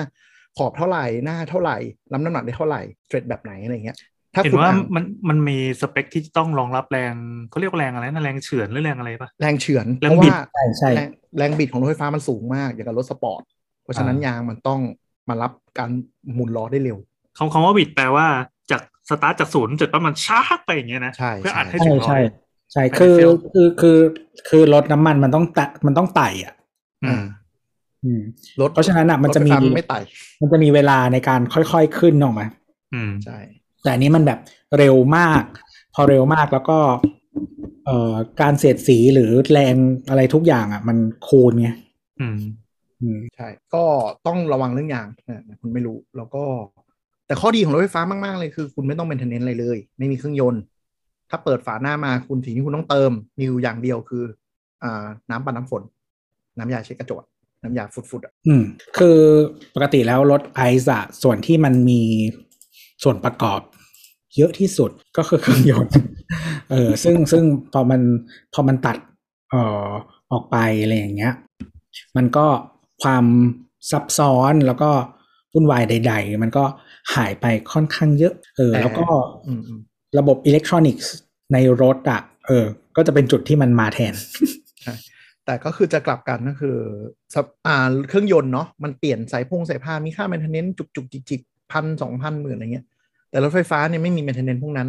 แต่ถ้ามอเตอร์พังทีก็สามแสนแบตเน่าทีก็หกแสนมันจะเป็นอย่างนั้นเลยอืมมันเหมือนไอมันมันเหมือนมันเหมือน iPhone เหมือนสมาร์ทโฟนอะคือเคลมทียกเครื่องซึ่งราคาก็แบบชิบหายอยู่ แต่มันไม่พังง่ายๆ เพราะว่า ทุกเจ้าส่วนใหญ่ก็จะรับประกันเห็นขั้นต่ำห้าปีหมด แล้วก็แบตส่วนใหญ่จะประกัน 8 ปีกัน เพราะฉะนั้นก็อาจจะมองว่าวัดดวงว่าใช้ได้ 8 ปีแล้วหลังจากนั้นก็ชิบหายหลัง 8 ปีที่ 8 คุ้มไหม อนาคตก็ไม่แน่อาจจะมีแบตเทียบก็ได้ เมืองไทยทำได้ทุกอย่างไปเออเกรดว่าข้างนอกแบตเทียบเออแล้วก็ใส่แบตเทียบ แต่ว่าก็คืออะคุณภาพรถอาจจะไม่ได้รับการรับประกันอะไรเงี้ยเราว่ามีฮะเราว่าเราว่ามีมีเราว่ามีเราว่ามี อย่างยี่ห้อจีนตอนนี้มีไหมไม่กล้ารับปากแต่ว่าไอ้งี้ธุรกิจอะไรเนี่ยมันจะตามหลังมาจาก มาเก็ตเริ่มมีคนใช้ไง อ๋อต้องมีตลาดก่อน เหมือนเมื่อก่อนมันแบต iPhone จีนก็ไม่มี แต่พออ่า iPhone มันล้นตลาด อะ แบตเทียบมันถึงเริ่มออกมาเออเพราะฉะนั้นอืมอาจจะต้องรอก่อนว่า พอรถมันวิ่งสักเนี่ยห้าปีแปดปีตามระยะประกันแบตเริ่มหมดเนี่ยเขาเริ่มมีเปลี่ยนหรือเปล่า เพราะเราเข้าใจว่าแบต PHEV ของพวกรถยุโรปก็มีแบตแบตเทียบให้เปลี่ยนนะอืมเออเพราะฉะนั้น BEV ก็คงมีแหละอาจจะไม่ยากแต่ว่า มันอาจจะยากในเชิงที่หนึ่งนึงเพราะ PHEV เนี่ยแบตมันเป็นก้อนอยู่ในกระโปรงรถบางทีอยู่ใต้เบาะอยู่แล้วมันเป็นอย่างชิ้นใช่ไหมอืมแต่ BEV อะแบตเตอรี่มันอยู่ในแชสซีมันเป็นโครงสร้างของรถอะเออมันอาจจะเลยเปลี่ยนยากกว่าหน่อย แต่ก็ศูนย์มันเปลี่ยนได้อะก็ไม่ไม่พ้นช่างไทยหรอกช่างไทยแม่งทำได้ทุกอย่างอืมฝีมืออยู่แล้ว เดี๋ยวก็หาทางเปลี่ยนได้แหละ เพราะยังไงคนก็อยากประหยัดเพราะเปลี่ยนแบตศูนย์น่ะ มันแพงแล้วยังไงข้างนอกก็หารครึ่งอยู่แล้วแล้ว แล้วก็น้ำหนักรถน้ำหนักรถพอดีวันนี้ลองไปถามสาวๆดูว่าเออโหลดน้ำหนักที่จอดรถมันจะมีผลไหมก็คนพบว่าโหลดที่จัดมาคำนวณไว้เผื่อพอสมควรอยู่แล้ว มันรับได้ถึงแบบเจ็ดตัน แต่รถรถ EV จะหนักกว่าอยู่ถึงประมาณสองตันครึ่งเอ้ยรถปกติเท่าไหร่ตันครึ่งก็หนักแล้ว ตันครึ่ง อันนี้ก็คือบวกไปตัเล็นกๆส่วนใหญ่มันจะตันบวกไปหน่อย ตันสองอะอืมอืมถ้าแล้วก็ถ้าอย่างมาด้าสองเนี่ยตันสองแล้วก็อย่าลืมว่ารถเวลามันมันจอดอะโหลดมันลงแค่สี่จุดสี่ล้อ เออเออดังนั้นการคำนวณโครงสร้างตรงพื้นเนี่ยมันไม่ใช่ว่าเหมันเอาเอาแผ่นปูนไปเทบางๆอะไรเงี้ย วันหนึงมันก็แตก เออเออมันจะเป็นอย่างนั้นมากกว่า อาจจะต้องเสริมหน่อยแล้วก็ แต่ว่ามันน่าจะโอเค เพราะว่าพื้นส่วนใหญ่มันรองรับเผื่อแบบรถขนของเข้าด้วย ซึ่งตันมันก็เยอะกว่าอยู่แล้วนะอ่าแต่ก็ไม่รู้ อันนี้อันนี้อันนี้หนึ่งคันในฐานะบ้านเนี่ย ไม่น่าจะเป็นปัญหา แต่ถ้าพูดถึงสมมติลานจอดรถตึกออฟฟิศที่มันเข้าไปเป็นร้อยคันเนี่ยอ๋อไม่รู้มันจะมีผลขนาดไหนเออว่ะเออว่ะเออ อันเนี้ยไม่รู้มีผลขนาดไหน เพราะว่าจากรถเก๋งหนึ่งคันอะอยู่ๆมันกลายไปเป็นรถกระบะแบกหมดเลยทุกคันนึกออกไหมอืมเราไม่รู้ว่าโครงสร้างมันต้องคำนวณเผื่อขนาดไหน โดยเฉพาะตึกเก่าก็ไม่รู้ยังไง อันนี้ไม่รู้ละมันเป็นเรื่องของวิศวกรแล้วล่ะว่าต้องเสริมอะไรไหม แต่ไม่แน่อนาคตแบตมันอาจจะเล็กลงแล้วกลับมาเบาเหมือนเดิมก็ได้ ก็ไม่มีใคร เพราะเทคโนโลยีแบตมันยังเป็นอะไรที่ต้องต่อสู้กันอีกเยอะ ทิศทางแบตตอนนี้สู้กันสองอย่างก็คือทำให้จุเพิ่มขึ้นในปริมาณเท่าเดิมหรือลดขนาดแบตลง ก็จะมีแบตที่โตโยต้าโมทำอยู่อะโซแบต solid state คือ แบตที่อยู่ในสภาวะเป็นของแข็งมันจะอัดไฟฟ้าได้มากกว่า อืม คือแบตปัจจุบันมันมันเป็นแบตเตอรี่เป็นกลมๆเนาะแท่งๆแล้วข้างในมีสารเคมีเหมือนเหมือนฐานไฟฉายเงี้ยเหรอ ใช่ อะ แบตเตอรี่รถยนต์ที่เราเห็นรถไฟฟ้าทั้งหมดที่วิ่งได้ 400 โลเนี่ย คือถ่านไฟฉายเรียงกันเป็นพันๆก้อนอะอ่า แค่นั้นเลย คือเฮ้ยถ่านแล้วไฟฉาย ตอนนั้นที่เราเคยคุยกันว่าถ้ามันเกิดอุบัติเหตุ เช่นมันชนหรือมันแช่น้ำอ่าหรืออะไรเงี้ยมันจะมีอ่าปัญหาไหม คือน่ากลัวว่าเพราะว่าอย่างบ้านเราอะน้ำน้ำท่วมแน่ อ่าเขาซีลมันแน่นมากมากมากมากๆไม่ต้องกลัวเรื่องน้ำเพราะว่าล่าสุดมีคนขนาดไปชาร์จอยู่ตู้ DC กลางแจ้ง แล้วพายุเข้าก็ไม่เป็นไรอืมเรื่องไฟเนี่ยค่อนข้าง safe พอสมควรอะอะอะอย่างอย่างพายุเข้านี่คือมันเป็นรถยุโรปรถอเมริกาหรือรถจีน รถจีนอ๋อโอเค แต่ปัญหามันจะเกิดอะไรรู้ปะคือรถที่มันสมมุติเราเข้าศูนย์อะแล้วศูนย์เขาพิจารณาแล้วว่าเฮ้ยมันมีปัญหาลิเกตแล้วเช่น อาจจะเคยไปคว่ำหรือชนหนักมา แต่คุณไม่ซ่อมแล้วคุณไปฝืนใช้ อย่างนี้อย่างเงี้ยมีโอกาสไฟอ๋ออ่านึกออกไหมาคือคือคือเอาง่ายๆมันคืออะไรมันคือคนที่ใช้โน้ตบุ๊กแบตบวมแล้วไม่ยอมไปเปลี่ยนสักทีจนมันไหม้อะอืมเคยเห็นปะโน้ตบุ๊กบางคนที่มันที่มันปูดจนมันดันคีย์บอร์ดออกมาแล้วอะนั่นแสดงว่าไม่ว่าจะการการยกรถไปเข้าศูนย์เนี่ยเขาก็จะมี checklist เรื่องแบตโดยเฉพาะเพิ่มขึ้นมาเหมือนเช็คสุขภาพแบตเขาก็ต้องต้องต้องเช็คแบตแหละ แต่ว่าก็ไม่ต้องเช็คเครื่องไงเอออืมมาแล้วเออเพราะว่าเครื่องจริงๆมันมีแค่มอเตอร์ตัวเล็ก ๆ อะไรประมาณนั้น ไม่ไม่ได้ ไม่ได้ไม่ได้ซับซ้อนอะไรมากแล้วก็ไม่ต้องมีเกียร์ด้วย อืม ก็อย่างอย่างรถไอซ์บางยี่ห้ออะแบบอะไรไม่พังเกียร์พังเนี้ย ก็มี อืมอืมอืมอืมอีกค่ายหนึ่งที่ค่ายหนึ่งที่เกียร์พังทั่วโลกเนี่ยพังผลิตที่ไทยเนี่ย เกียร์นั้นอะผลิตที่ไทยเนี่ยพังพังจนจนจนเจ๊งเลิกขายผลิตอะไรนะ รถเก่งในบ้านเราไปเออเมดอินไทยแลนด์เหรอไม่ดินไทยแลนด์ไปสี่ไม่ได้ไทยแลนด์สิ ครับก็คือเลิกเลิกเลิกขายทุกรุ่นที่ใช้เกียร์อันนั้นไปหมดเลยบ้านเราเลยเหลือแต่รถกระบะเนี่ยคนไทยนี่เก่งมากแต่ว่าอย่างอย่างรถรถอย่าง v o l v o เนี่ยคู่มือการเข้าเช็คก็คือ ให้เช็คสองปีครั้งได้ เออระระยะเช็คจะไม่เหมือนรถธรรมดาด้วยอ่าระยะเช็คจะไม่เหมือนธรรมดา อย่างเราต้องเข้าทุกหมื่นโลหรือครึ่งปี ของ v o l v o เป็นสองหมื่นโลหรือหนึ่งปี เข้าไปดูอะไรเข้าไปดูเอาคอมจิ้ม แล้วก็ดูทั่วไปไม่มีอะไรก็ปล่อยกลับบ้านแล้วก็แล้วก็สองปีมาเปลี่ยนอืมน้ำมันเบรกแค่นั้นเองเออคือคือรถทั่วไปอะมันจะมีระยะฟลูอิดหลายตัว ที่ต้องแบบเปลี่ยนฟลูอิดอะไอ้น้ำมันนู่นน้ำมันนี่อันนู้นน้ำยานั้นอันนี้อะไรอย่างเงี้ย แต่ละตัวระยะไม่เท่ากัน มันก็จะมีรอบ น้ำมันเครื่องน้ำมันเกียร์น้ำมันเบรกน้ำน้ำยาอะไรนะน้ำยาหม้อน้ำอะหลักก็อันนี้ก็หายไปหมดเลยๆโดยฟาร์มแค่น้ำมันเกียร์อย่างเดียว เออ ก็มันก็เลยไอ้ยโทษโทษโทษน้ำไม่ใช่น้ำมันเกียร์โทษทีอย่าน้ำมันใช่เบรกน้ำมันเบรกน้ำมันเบรกเออคือเบรกมันเหมือนรถปกติใช่แต่น้ำมันเบรกของรถไฟฟ้าเนี่ย เสื่อมช้ากว่ารถปกติเพราะชอบเวลาเข็นค้างว่าหน้ามันจะเป็นอย่างเงี้ยอยากให้คุณผู้ฟังนึกภาพเข็นเวลาทำปากจูนะการขับรถไฟฟ้า feature ที่ดีที่สุดคือฮัลโหลได้แล้วได้แล้วเราเห็นอบมนค้างไงอะกลับมาต่ออะก็คือการขับรถไฟฟ้าเนี่ยมันมีสิ่งที่เรียกว่าเบรกมอเตอร์เบรกมอเตอร์มันหมุนย้อนกลับเพื่อช่วยหน่วงรถ อ๋อ มันอืมเออ มันมันคือเขาเรียกว่าอะไรวะ regen brake เออ regen ใช่เพราะฉะนั้นมันเลยไม่จไม่ค่อยใช้เบรกใช่ใช้มอเตอร์มันปรับเอา ถ้าขับรถไฟฟ้าแนะนำให้เปิดสิ่งที่เรียกว่า one pedal ทุกรุ่นมีหมดนะครับ คือเหมือนเหมือนขับรถกอล์ฟอะคือเรายกคันเร่งสุดปุ๊บ ก็คือเบรกสุด ก็คือเราต้องเหยียบคันเร่งนิดหน่อยตลอดเวลาเพื่อเร่งไปด้านหน้า เพราะฉะนั้นเวลาเราปรับความเร็วอะเราปรับด้วยเท้าที่ขาขวาอย่างเดียวเบรกไม่ต้องไปแตะเลย บางคนขับรถไฟฟ้าหนึ่งปี ไม่เคยเหยียบเบรกเลยแม้แต่ครั้งเดียวอืมใช้ยกเบรเว้กนยกเว้นมื่เบรกกระชากฉุเฉินปะเท่านั้นใช่ออยกเว้นเบรกฉุกเฉินอ่าเบรกฉุกเฉินเท่านั้นใช่เพราะว่าคือถ้าใช้แบบเอ่อกรุงเทพรถติดอะไรเงี้ยเป็นแบบ start stop traffic อะก็คือ ก็คือเลียคันเร่งแล้วก็แล้วก็ดึงอะใช่แล้วมันก็หยุดคือถ้าเรากะระยะได้แล้วอะเราก็จะรู้ว่าหยุดตรงไหนแล้วก็คันเร่งออกใช่ซึ่งมันดีเพราะว่าเพราะว่านี่แนะนำให้ทุกคนขับวันเพด l ด้วยรถไฟฟ้าเพราะว่ามัน รีเจนไฟฟ้าได้เยอะ มันจะได้ระยะที่เพิ่มขึ้นอีกดีกว่าการขับเบรกธรรมดานะจ๊ะส่วนใหญ่มันจะตั้งได้ว่า อยากให้ดึงมากไหมอ่า ดึงมากไหมดึงน้อยดึงมาก เออ คือถ้าคือถ้าแบบดึงมากแบบว่า ยกเท้าทันทีปุ๊บคือแบบไปไม่กี่เมตรก็คือหมดแล้วนะใช่ใช่หน้าทิ่มทุกคนเปิด one pedal ครั้งแรกถ้าไม่ชินไม่แนะนำอย่าเพิ่งออกถนนใหญ่นะครับหน้าทิ่มชนท้ายกันแน่นอนบอกเลยหัดไม่ขับน่าก่อนโคตรอืมขับในซอยขับในพื้นที่บ้านจนจนจนรู้ก่อนว่าน้ำหนักประมาณไหนรถไปยังไงก่อนค่อยขับ ลองดูยังเคยไปลองมายัง test ได้ลองแล้วลองแล้วลองแล้วลองแล้ว เป็นไงเป็นไงเป็นไง ชินไหมหรือว่าแบบเวอร์เวิร์ดเวอร์เวอร์อยู่แต่ว่าประมาณขับไปสักสิบนาทีก็ชินละโอ้โหดีว่ะอืมใช่ใช่มันไม่ยากมันไม่ยากมันมันมันไม่ยากเพราะว่ามันอินทุ i ทีฟคืออะไรวะ มันตามสัญชาตญาณก็คือ เรายกก็ช้าลง เราเหยียบก็ไปด้านหน้านึกออกปะอืมคือคือการยกคันเร่งแล้วรถยังไหลต่อเนี่ยมันไม่มันมันผิดปกติด้วยซ้ำคิดคิดในแง่ของมนุษย์ที่เคยไม่ไม่เคยขับรถนึกออกปะ ฉันเหยียบคันเร่งพุ่งไปข้างหน้า ฉันปล่อยคันเร่งทำไมรถมันไหลวะ แต่อันเนี้ยยกสุดก็คือเบรกเบรกนิ่งเลย อย่างเงี้ยอืมเออ มันประมาณนั้นไงมันถ้าใครไม่เคยขับรถขับวันไพเดลน่าน่าจะชินกว่าเดี๋ยวไปลองเทสได้มาคือ มันไม่ได้แค่ขับรถทั่วไปด้วยมันเป็นขับในสนาม แล้วก็อืมที่ทำให้รถไฟฟ้ามันเจ๋งกว่ารถน้ำมันในรุ่นเดียวกัน เราไปลองของ Volvo เป็น XC40 รุ่นน้ำมันเนาะรุ่นไฮบริดกับรุ่นไฟฟ้า รุ่นไฟฟ้าสิ่งที่ได้คือ เนื่องจากมันมีแบตอยู่ตรงใต้ท้องรถถูกปะ ศูนย์ถ่วงน้ำหนักของรถอะมันลงอยู่ด้านล่าง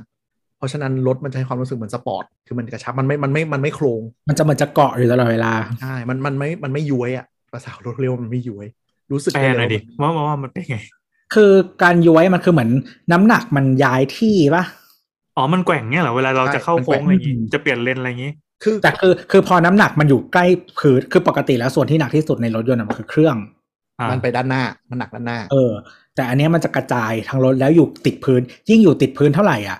ไม่ว่าจะเข้าโค้งหรืออะไรอะ มันจะไม่รู้สึกขยับอะใช่มันดีมันแน่นมอย่างที่เราไปทดสอบมันจะมีสิ่งนี้ว่าสลาลมคือหมายถึงว่า มีกลวยเรียงกันเป็นเป็นบิดบิดเป็นขับบิดไปมา เออ มันจะมีกลวยเรียงกันเป็นแบบเหมือนจุดอะจุดจุดจุดจุดจุดสิ่งที่เราต้องทำก็คือเหวี่ยงรถสลับซ้ายสลับขวาไปมาลอดกลวยนึกออกไหมรอดกลวยนะครับ อ่าปึ๊บปึ๊บปึ๊บปึ๊บรถไฟฟ้าเนี่ยรถแม่งผ่านไปสามโค้งเริ่มเบี่ยงละ ไอ้ยไม่ใช่โทษทีรถน้ำมัน แต่รถไฟฟ้าเนี่ยหนึบมากดีกว่าแบบดีกว่าเยอะเลย แต่มันก็จะก็จะกระด้างนะ คือคนที่ไม่ชอบรถที่มันแบบช่วงล่างแข็งหน่อยก็จะรู้สึกกระด้าง แต่ที่มันคือศูนย์ถึงร้อยสเตชันศูนย์ถึงร้อยเนี่ยโอ้โหเยอะศูนย์ถึงร้อยห้าวิกดทีแบบหลังแบบอึกอย่างเงี้ยห้าวินะครับ จากศูนย์ถึงนี่คุณสมัครรถไฟฟ้า ที่ไม่ต้องเป็น high-end ก็แรงขนาดนี้ได้แม่งแรงเท่ารถสปอร์ตอะอืมคือคืออืมคือที่บอกว่าแบบมันแข็งหรืออะไรอย่างเงี้ยคือบางทีอะ คือโช้คมันต้องเซตอีกแบบหนึ่งเนื่องจากน้ำหนักรถนั่นแหละเหมือนเหมือนเหมือนล้อหรืออะไรพวกเนี้ยใช่ใช่มันมันมันต้องเซตอีกแบบหนึ่งแล้วก็ผู้ผลิตแต่ละเจ้าก็อาจจะมีความถนัดในการในการเซตอะไรพวกนี้ไม่เท่ากันอย่างเงี้ยแล้วก็หลาย ๆ เจ้าถ้าเป็นรถแพงหน่อย ก็จะให้พวกแบบเออเขาเรียกว่าอะไรair air bag air bag suspension มาอะไรอย่างเงี้ย ซึ่งมันก็จะช่วยได้ คืออย่างเทสลาแบบ แรก ๆ แรก ๆ จะไม่มี air suspension ที่เลือกด้วยมั้ง ก็มีคนบ่นเยอะเรื่องเรื่องแข็งหรือเรื่องอะไรเงี้ยพอมี air suspension มันก็ช่วยได้เยอะ แต่ว่า โอเค ถามว่าเหมือนแบบเหมือนนั่ง Mercedes ไหมอะไรเงี้ยก็คือไม่อืมอยู่แล้วแหละอืมแต่ว่าถ้าถ้าเป็นรถแพงๆ ก็คงเขาคงมีจูนมาอันนี้มัน XC40 เนี่ยเป็นตัวเริ่มต้น แต่ถ้าเทียบถ้าเทียบกับรถน้ำมันก็แข็งรู้สึกได้มันแต่แต่คือเราคิดว่าส่วนหนึ่งมันคือความคุ้นชินและถนัดของวิศวกรด้วย มันก็อาจจะต้องมีอ่าใช่ใช่เวลาในการ fine tune ตรงนี้ให้มันแบบ ดีขึ้นอะไรเงี้ยเราเราเข้าใจว่าส่วนหนึ่งเขาจงใจเซตมาอย่างนี้ เพราะว่าด้วยความที่อัตราเร่งรถมันโหดมาก ถ้ามันเซตไม่สัมพันธ์กันอะคือรถมันรถมัน feel sport แต่ถ้าคุณไม่เซตช่วงล่างสปอร์ตอะมันมันจะเพี้ยนอะมคือนึกออกป่ะรถแม่งแบบเร่งเร็วเข้าโค้งมีน้ำหนักถ่วงลงไปข้างล่างรถไม่สะบัด แต่ช่วงล่างแม่งอยู่ดองแดงดองแดงอย่างเงี้ยมันมันไม่ได้ไงอืม แต่ว่าคือจริงๆ เดี๋ยวรถที่มาใหม่ ๆ ถัดจากเนี้ย เอออย่างพวก พวกโฟกเกือบทั้งหมดเลยอะเออจะไม่เน้นสปอร์ตเลยอะไรเงี้ยก็คือเป็นรถบ้านจะเป็นรถบ้านธรรมดาอะไรเงี้ยแค่เปลี่ยนรถไฟฟ้าอะไรประมาณนั้น หรืออย่างโอรากูดแคทก็อย่างนั้น ก็เป็นรถบ้านเหมือน SUV แต่แข็งรนี่ถเตียนี่ไม่อันนั้นอันนั้นมันห่วย แต่หมายถึงว่า แต่ไม่มีความรู้สึกแบบตันๆอะไรอย่างเงี้ยอืมแต่ไปลองขับดูก่อน แนะนำให้ไปลองขับ มันมันมันไม่ได้เยอะจนแบบน่ารำคาญนะ แต่แค่ถ้าเป็นคนแบบคนรักรถอะไรเงี้ยจะรู้สึก สิ่งสิ่งที่เราชอบรถไฟฟ้าที่สุด คือขึ้นรถแล้วไม่ต้องสตาร์ทรถไม่ต้องอะไรเลยแค่ปิดประตูปุ๊บปุ๊บรถติดทุกอย่าง เพราะว่าถ้าเราเป็นเจ้าของรถก็สามารถ sync กับมือถือได้ หรือถ้าอย่าง Volvo มีแค่กุญแจรถ เดินเข้าไปใกล้รถ ก็ปลดล็อกขึ้นไปในรถไม่ต้องกดสตาร์ทไม่ต้องอะไร ทุกอย่างติดขึ้นมาหมดเหยียบคันเร่งไปได้เลยอืมนี่คือข้อดีบีบีเอ็มใช้ iPhone ไงอะไรนะ อ๋อ Apple Car Key เลยเนี่ยนะอะน่าจะหมดแล้วมั้งพอรู้ส่วนรถไฟส่วนฟ้า Google ใช้กับคุณไดได้นะฮะแต่จริงๆถ้าคน ถ้าถ้าถามเรานะ ถ้าไม่นับเรื่องการชาร์จที่ยังปวดหัวอยู่นิดนึงแล้ว ขับจอดบ้านตัวเองเป็นหลักแล้วชาร์จไฟบ้านได้มันแค่เสียบอะไรเงี้ยรถไฟฟ้าเหมาะสำหรับคนที่ไม่มีความรู้เรื่องรถมากกว่า เยอะมาก ไม่ต้องจำรอบไม่ต้องไปถ่ายน้ำมันเครื่อง ไม่ต้องดูเครื่องยนต์ไม่ต้องฟังเสียงอะไรเลย เออนี่สำคัญ เพราะเราก็เป็นทำยากแม่งคือทำยากซื้อธรรมยามาคันทำยากมีอะไรอะมีถ่านกับมอเตอร์ จบแค่นั้นเองคุณห่วงแค่ถ่านกับมอเตอร์อืมถ่านกับมอเตอร์คืออะไรถ่านนั่นคือ ไม่ปล่อยไฟหมด อย่าขับจนไฟศูนย์เปอร์เซ็นต์แบตจะไปเจ๊งเร็วมาก อย่าอัดไฟเกินไปอะไรนี่นั่นคือนี่ย้ำมอเตอว่าร์ว่าว่าเป็นกุมภาพันธ์สองห้าหกห้านี่อืมมันก็ถือว่าเริ่มเหมาะกับผู้ใช้ทั่วไปแล้วใช่ไหมใช่ใช่ได้แล้วได้แล้ว เราว่ามันก็สะดวกขึ้นเยอะแล้วอะห่วงถ่างกับมอเตอร์มอเตอร์ห่วงเรื่องอะไร มีอัตราเร่งมีปัญหาไหม เหยียบแล้วไม่มามีกลิ่นไหม้ไหมแค่สองอย่างแค่นั้นซึ่งมอเตอร์ไหม้อะกลิ่นมันแรงมากอยู่แล้วไม่ต้องห่วงว่าคุณจะไม่รู้สึก แต่น่าจะเป็นรถที่เกิน 8 ปีอะไรเงี้ยนะหมดระยะประกันมอเตอร์ แต่รุ่นนิยมนิยมกันตอนนี้มีมีปัญหาเรื่องอยู่ๆรถดับนะ อันนั้นมันไม่ใช่ปกติรถไฟฟ้าแต่แค่นั้นเฮี้ยจริงแค่นั้นเฮี้ยจริงไม่มันคือมันมันคือเป็นเรื่องเกี่ยวกับซอฟต์แวร์หรืออะไรอย่างงี้ด้วยไงไม่ใช่แล้วเราก็พูดเลยแล้วกันเราว่ามันเป็นความปลอดภัยเบิดท่านผู้ฟังหลายคนจะดูด้วย Ora Good Cat นะครับ มีปัญหารถดับกลางอากาศ เออแล้วก็คือคือมันเกี่ยวกับเหมือนระบบซอฟต์แวร์หรือควบคุมรถอะไรเงี้ย ซึ่งซึ่งจะบอกว่ายังไงดี คือรถไอซ์ไม่ได้ไม่ได้เกิดไม่ได้เพียง แต่ว่าปกติแล้วอะมันจะไม่เขาเรียกอะไรไม่ได้ใช้คอมพิวเตอร์ในการแบบว่า dependent กับรถขนาดนั้นอะไรใช่เงี้ยคือมันมันมันเป็นการดีไซน์ระบบรถให้ไม่ดี คือการที่ระบบคอมพิวเตอร์รถเจ๊งอะมันควรจะมี fail safe ก็คืออย่างน้อยล้อไม่ล็อกนึกอ๋อ ออกปะอ่าแต่พอเดี๋ยวเดี๋ยวอธิบายหน่อยว่าเหตุผลอืมที่มันดับดับกลางทางนี่คือยังไงเป็มันจะเพราจอดอยู่แล้วอยู่ๆก็เหมือน เอาง่ายๆเหมือน blue screen ของคอมพิวเตอร์อะปุ๊บอ๋อแล้วทุกอย่างก็ปุ๊บค้างทำอะไรไม่ได้รถมันแล้วก็ดับมันเลย hang ไม่ได้จอดอยู่มันมันมีเคสที่เขาขับอยู่ แล้วก็มีมีมีแบบขับ คือเขาเรียกว่าอะไรขับบนถนนธรรมดาอ่าแล้วโอเคมันสามารถชะลอแล้วก็เข้าข้างทางหรืออะไรใดๆได้อ่าแล้วก็เหมือนจะมีเคสที่เขาขับเหมือนบนทางด่วนหรืออะไรอย่างนี้ด้วยนะแล้วดับไปเลยมันน่ากลัวชิบหายเลยดินี่ เออทางด่วนนี่น่ากลัว เพราะว่าใช่มันไม่มีที่ให้ไปอะ แล้วคือคนก็ลงจากรถไม่ได้นกออกไหมมันอันตรายใช่ก็ตัดไปดื้อๆเลยแล้วรถก็คือใช่ฮะไหลตามแรงเฉื่อยที่เหลือปุ๊บเข้าไปอย่างเดียว ต้องประคองเข้าซ้ายอย่างเดียว ใช่แล้วรู้สึกแล้วคือพอมั่นคงพอไม่ไม่มันตัดคือระบบไฟฟ้ามันตัดหมดเลยนะเบรเพกราะมันด้ตัดวยหมดเลยคือไม่เบรกยังได้ แต่ว่ามันพวงมาลัยมันจะหนักนึกออกไหมอืมทุกอย่างมันทำอะไรมันมันมันคือแล้วคือเราจะต้องไม่ชินเราไม่ชินแล้วด้วยนึกออกปะคืออมเพราะว่าเราใช้ ทุกคนรถปัจจุบันทั้งหมดมันเป็นแบบ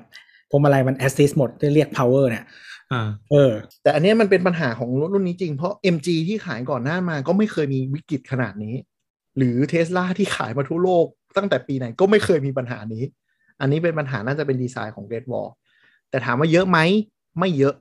ดังเจอในกลุ่มอยู่แต่สอถ้างเคเกิดสขึ้นคือน่ากลัวนะใช่แต่ถ้าเกิดขึ้นคือน่ากลัวอันนี่ต้องยอมรับอย่างหนึ่งว่า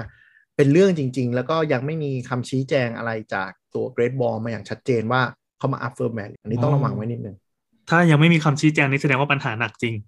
เป็นไปได้ เห็นเขาพยายามเก็บเคสส่งเอ่อ HQ คืออยู่คืออย่างนี้ก็ไม่แน่ใจนะคืองี้ถ้าถ้า defense defense ทางฝั่งแบรนด์เนี่ยเขากำลัง investigate อยู่ เพราะว่ามันมีเคสหนึ่งที่ไปติดเครื่องเสียง แล้วไปทำระบบไฟลวนด้วย อ่า ทีนี้ก็ต้องไปดูว่าไอคนที่มาโวยวายเรื่องเนี้ยได้ไปยุ่งอะไรกับรถไหมอืมอืมนึกออกไหม อืมอันเนี้ยก็ก็ก็ดีเฟนต์บริษัทได้นิดนึงมันมีเคสหนึ่งก็คือไปทำเครื่องเสียง แล้วก็มาโวยวายว่าอ่าระบบจอกลางเขาดับ ศูนย์ก็บอกว่ามึงไปตัดแปลงมาก็ต้องเสียตังค์ดิห้าหมื่นอะไรเงี้ยอืมอืมเออทีนี้ก็บอกเฮ้ยมันไม่เกี่ยวมันติดเครื่องเสียง ติดเครื่องเสียงมันไม่ได้เกี่ยวกับจอกลาง ศูนย์บอกมันไม่ได้คุณไป tampering กับระบบข้างในเขาอะแล้วมันเกิดขึ้นมาเขาก็ไม่ยอมอะไรเงี้ยก็ทะเลาะกันอยู่ในกลุ่มในไม่แต่ว่าคือถ้าถ้าลอจิกมาจากรถธรรมดา คือถ้าคุณ ห้ามทำอะไรอะ คุณก็ต้องก็ต้องบอกก่อนอะไรเงี้ยใช่ใช่มันผิดหมดแหละรถธรรมดาก็ผิดนะ ถ้าคุณไปติดเครื่องเสียงมาแล้วระบบไฟฟ้ารถเจ๊งคุณเสียตังค์นะครับ ไม่ประกันหลุดนะ ประกันหลุดหมดเลยอะนานละแล้วก็ขอ go through เร็วๆแล้วกันว่ารถที่จะขายภายในหนึ่งสองปีนี้มีตัวอะไรน่าสนใจเนาะครับก็อะ Great Wall Motor ก็รถไฟฟ้า เราพูดถึงรถไฟฟ้าก็จะมี Ora Good Cat แล้วก็อนาคตอาจจะมี Ora Good Cat GT เป็นตัวทรงเดียวกันสปอร์ตขึ้นมาหน่อยเอาเข้ามาขาย แล้วก็ข่าว Black Cat น่าจะตามมาด้วย ถ้าไม่ที่รีบถูกถูกกว่าปะแค่คือถูกกว่าถูกกว่าอ่า ก็รอดูมอเตอร์โชว์เดือนสามปลายเดือนสามจะเป็นมอเตอร์โชว์นะครับ ก็จะมีมีอาจจะมีรถมีข่าวอะไรมากขึ้น ช่วงนี้ช่วงนี้สื่อจะไม่ปล่อยรถใหม่ๆแล้วเพราะว่ามันช่วง Volvo Volvo ปัจจุบันมี XC40 40 EV และกำลังจะเปิดตัว C40 ปลายปีนี้ปลายเดือนนี้ซีนะคเฉรับยๆอ่าอ่า C C40 เป็นรถไฟฟ้าล้วนหมายถึงว่าไม่ไม่มีไม่มีรุ่นพี่น้องที่เป็นน้ำมันแล้ว แต่ใช้อืมใช้เบสเดียวกับ XC40 หลังเป็นคูเป้ราคาน่าจะแพงกว่า XC40 นิดก็หน่จะอยสปอร์ตกว่าอืมอันนี้นิดหน่อยไม่หน่อยไม่รู้บางประเทศ แก็บสามแสนกว่า บางประเทศแก็บแค่แสนกว่าโอ้ไม่รู้ว่า Volvo ไทยจะเป็นกลยุทธ์ยังไงอืมและปลายปีนี้อาจจะได้เห็น XC40 รุ่นรถไฟฟ้ารุ่นถูกเป็นรุ่นมอเตอร์เดี่ยว ปัจจุบัน XC40 ที่ขายอยู่เป็น 2 มอเตอร์นะครับ จะมีรุ่น single motor เข้ามา เป็นรุ่น P6 ตัวนี้ทำราคาน่าจะอยู่ 2 ล้านต้นๆ2ล้านหนึ่งอืมเป็นมอเตอร์เดี่ยว ระยะวิ่งใกล้ๆกันคือแบตมันลดลงแต่ว่าใช้มอเตอร์เดี่ยว มันก็จะกินไฟน้อยกว่า ระยะวิ่งประมาณ 400โลเหมือนกัน ตัวนี้จับตามองกันหลายคนถ้าอยากได้ประหยัดไม่ต้องเน้นแรงศูนย์ถึงร้อยมันอยู่เจ็ดวิกว่าๆอะไรอย่างเงี้ย มันก็ไม่ขี้เหร่อืมก็เจ๋งว่ากใช้คำว่าไม่ขี้เหร่ด้วยคำนี้เขาของวงการเลยนั่นแหละนั่นแหละมึงขับ SUV มึงจะแขกพับแรงไปไหน ไม่เอาอยากแรงอะเออ ต่ำกว่าห้าวิมันคือความโรแมนต์เฮ้ยแต่ว่าแต่ว่าขับแต่ฟอร์จูเนอร์งั้นดีกว่าเดี๋ยวนะจะจะบอกขับว่ารฟอถร์ไฟจูเนอร์รถไฟฟ้าตอนไปเทสไดรฟ์ทั้ง X40 กับเทสลาตอนมุดแซงบนถนนแม่งสนุกมาก เพราะมันติดตีน ไม่ต้องรอรอบ มันกดแล้วมันมันพุ่งมันพุ่งมันพุ่งเลยอะเหมือนขับเหมือนขับรถกอล์ฟเลย แม่งสนุกจริง มุดมุดโคตรมันอันนี้พฤติกรรมไม่ดีนะครับจะไปรีชาวงั้นนะครับก็ลองดู Volvo เป็นเจ้าที่ดันรถไฟฟ้าอย่างชัดเจนนะครับ ภายภายในปี 2025 เมืองไทย Volvo จะเลิกขายรถน้ำมันล้วนแล้ว ก็คือตอนนี้รถน้ำมันที่เหลือเป็นแค่การโหลดสต็อกทั้งหมด รุ่นที่เปิดตัวหลังจากนี้จะเป็นไฮบริดและไฟฟ้าอย่างเดียวนะครับ ก็เดี๋ยววันโว่น่าจะน่าจะถึงรอบเปลี่ยนรุ่นของ XC90 พอดี เพราะฉะนั้นถัดจาก C40 น่าจะเป็น XC90 แหละ XC90 จะมีรุ่นไฟฟ้าล้วนด้วยที่ลีกออกมาที่เมืองนอก จะเป็นรุ่นท็อปเป็นและอาจจะเลิกใช้รหัสเป็นตัวเลขอืมอาจจะเปลี่ยนเป็นชื่อ North God หรือ whatever สักอย่างละ อันนี้เราดู direction ใหม่ แล้วก็ค่าย BMW BMW มีรถไฟฟ้าจริง ๆ เป็นค่ายที่ขายมานานแล้วแต่ไม่ได้ดันเท่าไหร่มี i3 กับ i8 เนาะเผื่อใครไปดู แต่ถ้าเป็นยุครถไฟฟ้าปัจจุบันที่เปิดขายจริงจังจะมี iX iX iX อยู่ราคาประมาณ 5-6 ล้านนะครับ เป็นรถไฟฟ้าที่รีดีไซน์ทั้งหมดเป็นไฟฟ้า เจนใหม่เลยลายใหม่บ้าอ่านปากตัวชัดๆ อะ iX ลองไปดู อันนี้ราคาจะค่อนข้างแรงมันอาจจะเกินเงื่อนหลายคน แต่ตัวที่พอเป็นที่น่าสนใจจะมีตัว iX 3เป็น BMX 3ไปแปลงเป็นรถไฟฟ้า ราคาอยู่ประมาณ3ล้าน3 iX นี่มันคือไซส์เท่าไหร่นะ มันเท่า X อะไร iX รู้สึกเท่า X 5อ๋อ ส่วนถาอย่าถามว่าทำไม BM ตั้งชื่ออย่างนี้ ผมก็โคตรงง iX แต่เป็นตัวท็อป iX 3 อยู่รุ่น 3 และเดี๋ยวอนาคตจะมี iX 1 ราคาน่าจะชนตัว Volvo XC40 ก็คือ X1 X1 ที่แปลงไปเป็นไฟฟ้ามาด้วย แต่ล่าสุดนางก็เพิ่งเปิดตัว i4 ไป เป็นรถรถอะไรวะ รถซีดานอืมซีดาน i4 อยู่ที่5ล้านนะครับบอลลูนคูปอ่าเป็นเป็นคูเป็นคูปใช่ไหมเออใช่เป็นคูปก็รหัสเลขเลขคู่มันต้องเป็นคูปอยู่แล้วเออก็รถไฟฟ้าของ BM จะใช้ชื่อรุ่นแล้วตามด้วยคำว่า X Drive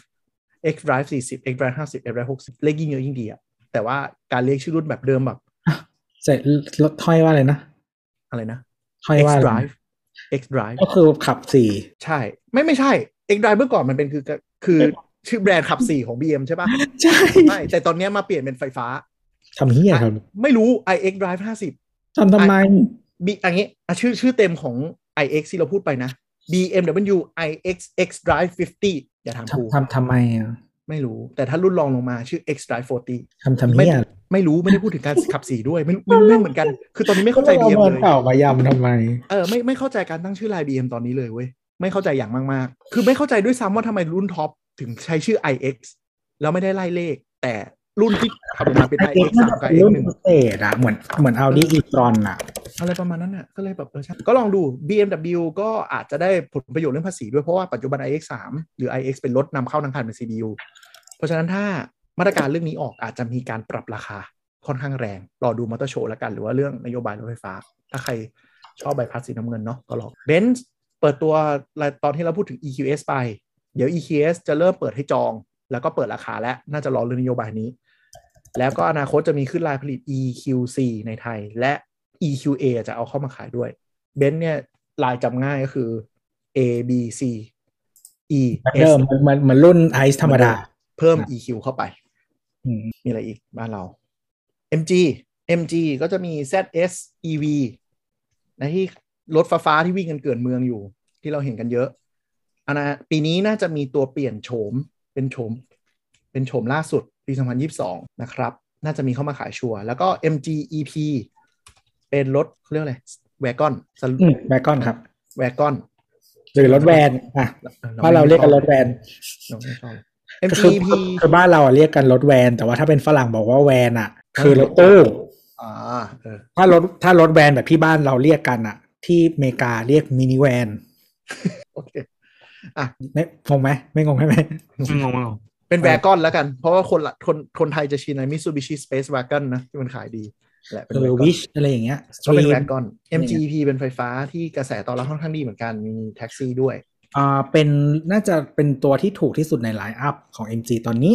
938ครับขายดีด้วยปะอะไรนะขายดีด้วยขายดีขายดีขายดี เพราะว่ามันมีคนบางแต่คนตอนแรกเราว่ามันไม่ค่อยดี แต่ว่ามันปรับสเปคแล้วลดราคาลง เออนิดนึงอะไรประมาณเนี้ยแล้วก็คือคือแบบที่บอกมันถูกที่สุดในไลน์อัพอืมแล้วก็แต่ว่าคือจริง ๆ มันไม่ได้ต่างกับ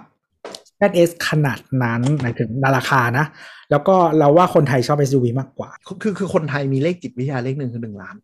พอมันต่ำล้านปุ๊บก็รู้สึกน่าสนใจที่ EP มันรู้สึกมีการปรับออปชันและปรับราคาอืมแต่ MG ไทยประกาศว่าจะ ตอนแรกก็เท่าไหร่ก็เก้าแปด 998 แล้วนี้ปรับลงมาหน่อยแล้วมันปรับออฟมั้งไม่มันมีมันมีรุ่นสูงกว่านี้ด้วย แล้วตอนนี้เป็นรุ่น 9 988อ่า MG วิ่งอยู่ประมาณ 400 โลนะแต่ EV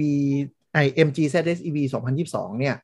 เราว่ามันสวยยกเว้นอย่างเดียวคือจุดชาร์จ ไปหารูปดูแล้วกัน ที่ชาร์จแม่งด้านหน้า แล้วอุบาทโคตรเป็นสี่เหลี่ยมอยู่ตรงกระจังหน้า เราไม่เข้าใจว่าดีไซน์อืมส่วนตัวส่วนตัว ส่วนตัวอันนี้ส่วนตัวมาก ๆ นะไม่ค่อยชอบรถไฟฟ้าที่เอาตัวถังน้ำมันมามาแปลงเนี่ยเพราะว่า การจัดวางตำแหน่งหลายอย่างมันไม่ได้เซิร์ฟเป็นรถไฟฟ้า คือข้อดีของการของ Space แบบรถไฟฟ้าคุณจะไม่ได้ ใช่ แต่ข้อดีของการที่ที่มันเป็นรุ่น share platform อย่างเงี้ย มันจะทำให้ต้นทุนมันถูกลงเออเพราะถ้าขึ้นรายรถไฟฟ้าเนี่ยมันแพงก็ก็จริงๆก็เห็นกันอยู่ในราคานะ ก็ถือว่าเป็น trade-off ที่คุณที่คุณได้ราคานั้นมาก็แล้วกัน แล้วก็ MG ไทยประกาศว่าปีนี้จะมี 3 รุ่น อีกรุ่นหนึ่งอ๋อแต่ BM ที่ที่ขายอยู่ก็มีรุ่นที่เบสน้ำมันนี่ iX ไง iX สามอืม iX กับ iX หนึ่ง iX สาม iX หนึ่งเป็นอืม iX สามเป็นเบนน้ำมัน อืม แต่ก็แพง iX สามอะจุดที่น่าด่าคืออะไร อย่างเช่น iX สามเนี่ย เป็นรถไฟฟ้าใช่ไหมแต่เป็นเบสเอาเอา X3 มาทำถูกปะอืมสิ่งนั้นคือมันไม่มีเกียร์ถูกปะแต่มันมีแบบมึงต้องเว้นตรงกลางให้ให้อ่าชาร์จเกียมีร์ทันเนลเป็นท่อใช่เออซึ่งมันก็จะเป็นมีมันชาไม่ร์จมันควรจะแฟลตไปเลยไงเพราะมันไม่มีอะไรอยู่แล้ว ก็คือเนี่ยคุณไม่ได้ประโยชน์ของสิ่งที่ใช่คุณจะได้ในรถไฟฟ้า ใช่อะไรเงี้ยเป็นอะไรที่น่าด่าแล้วก็ MG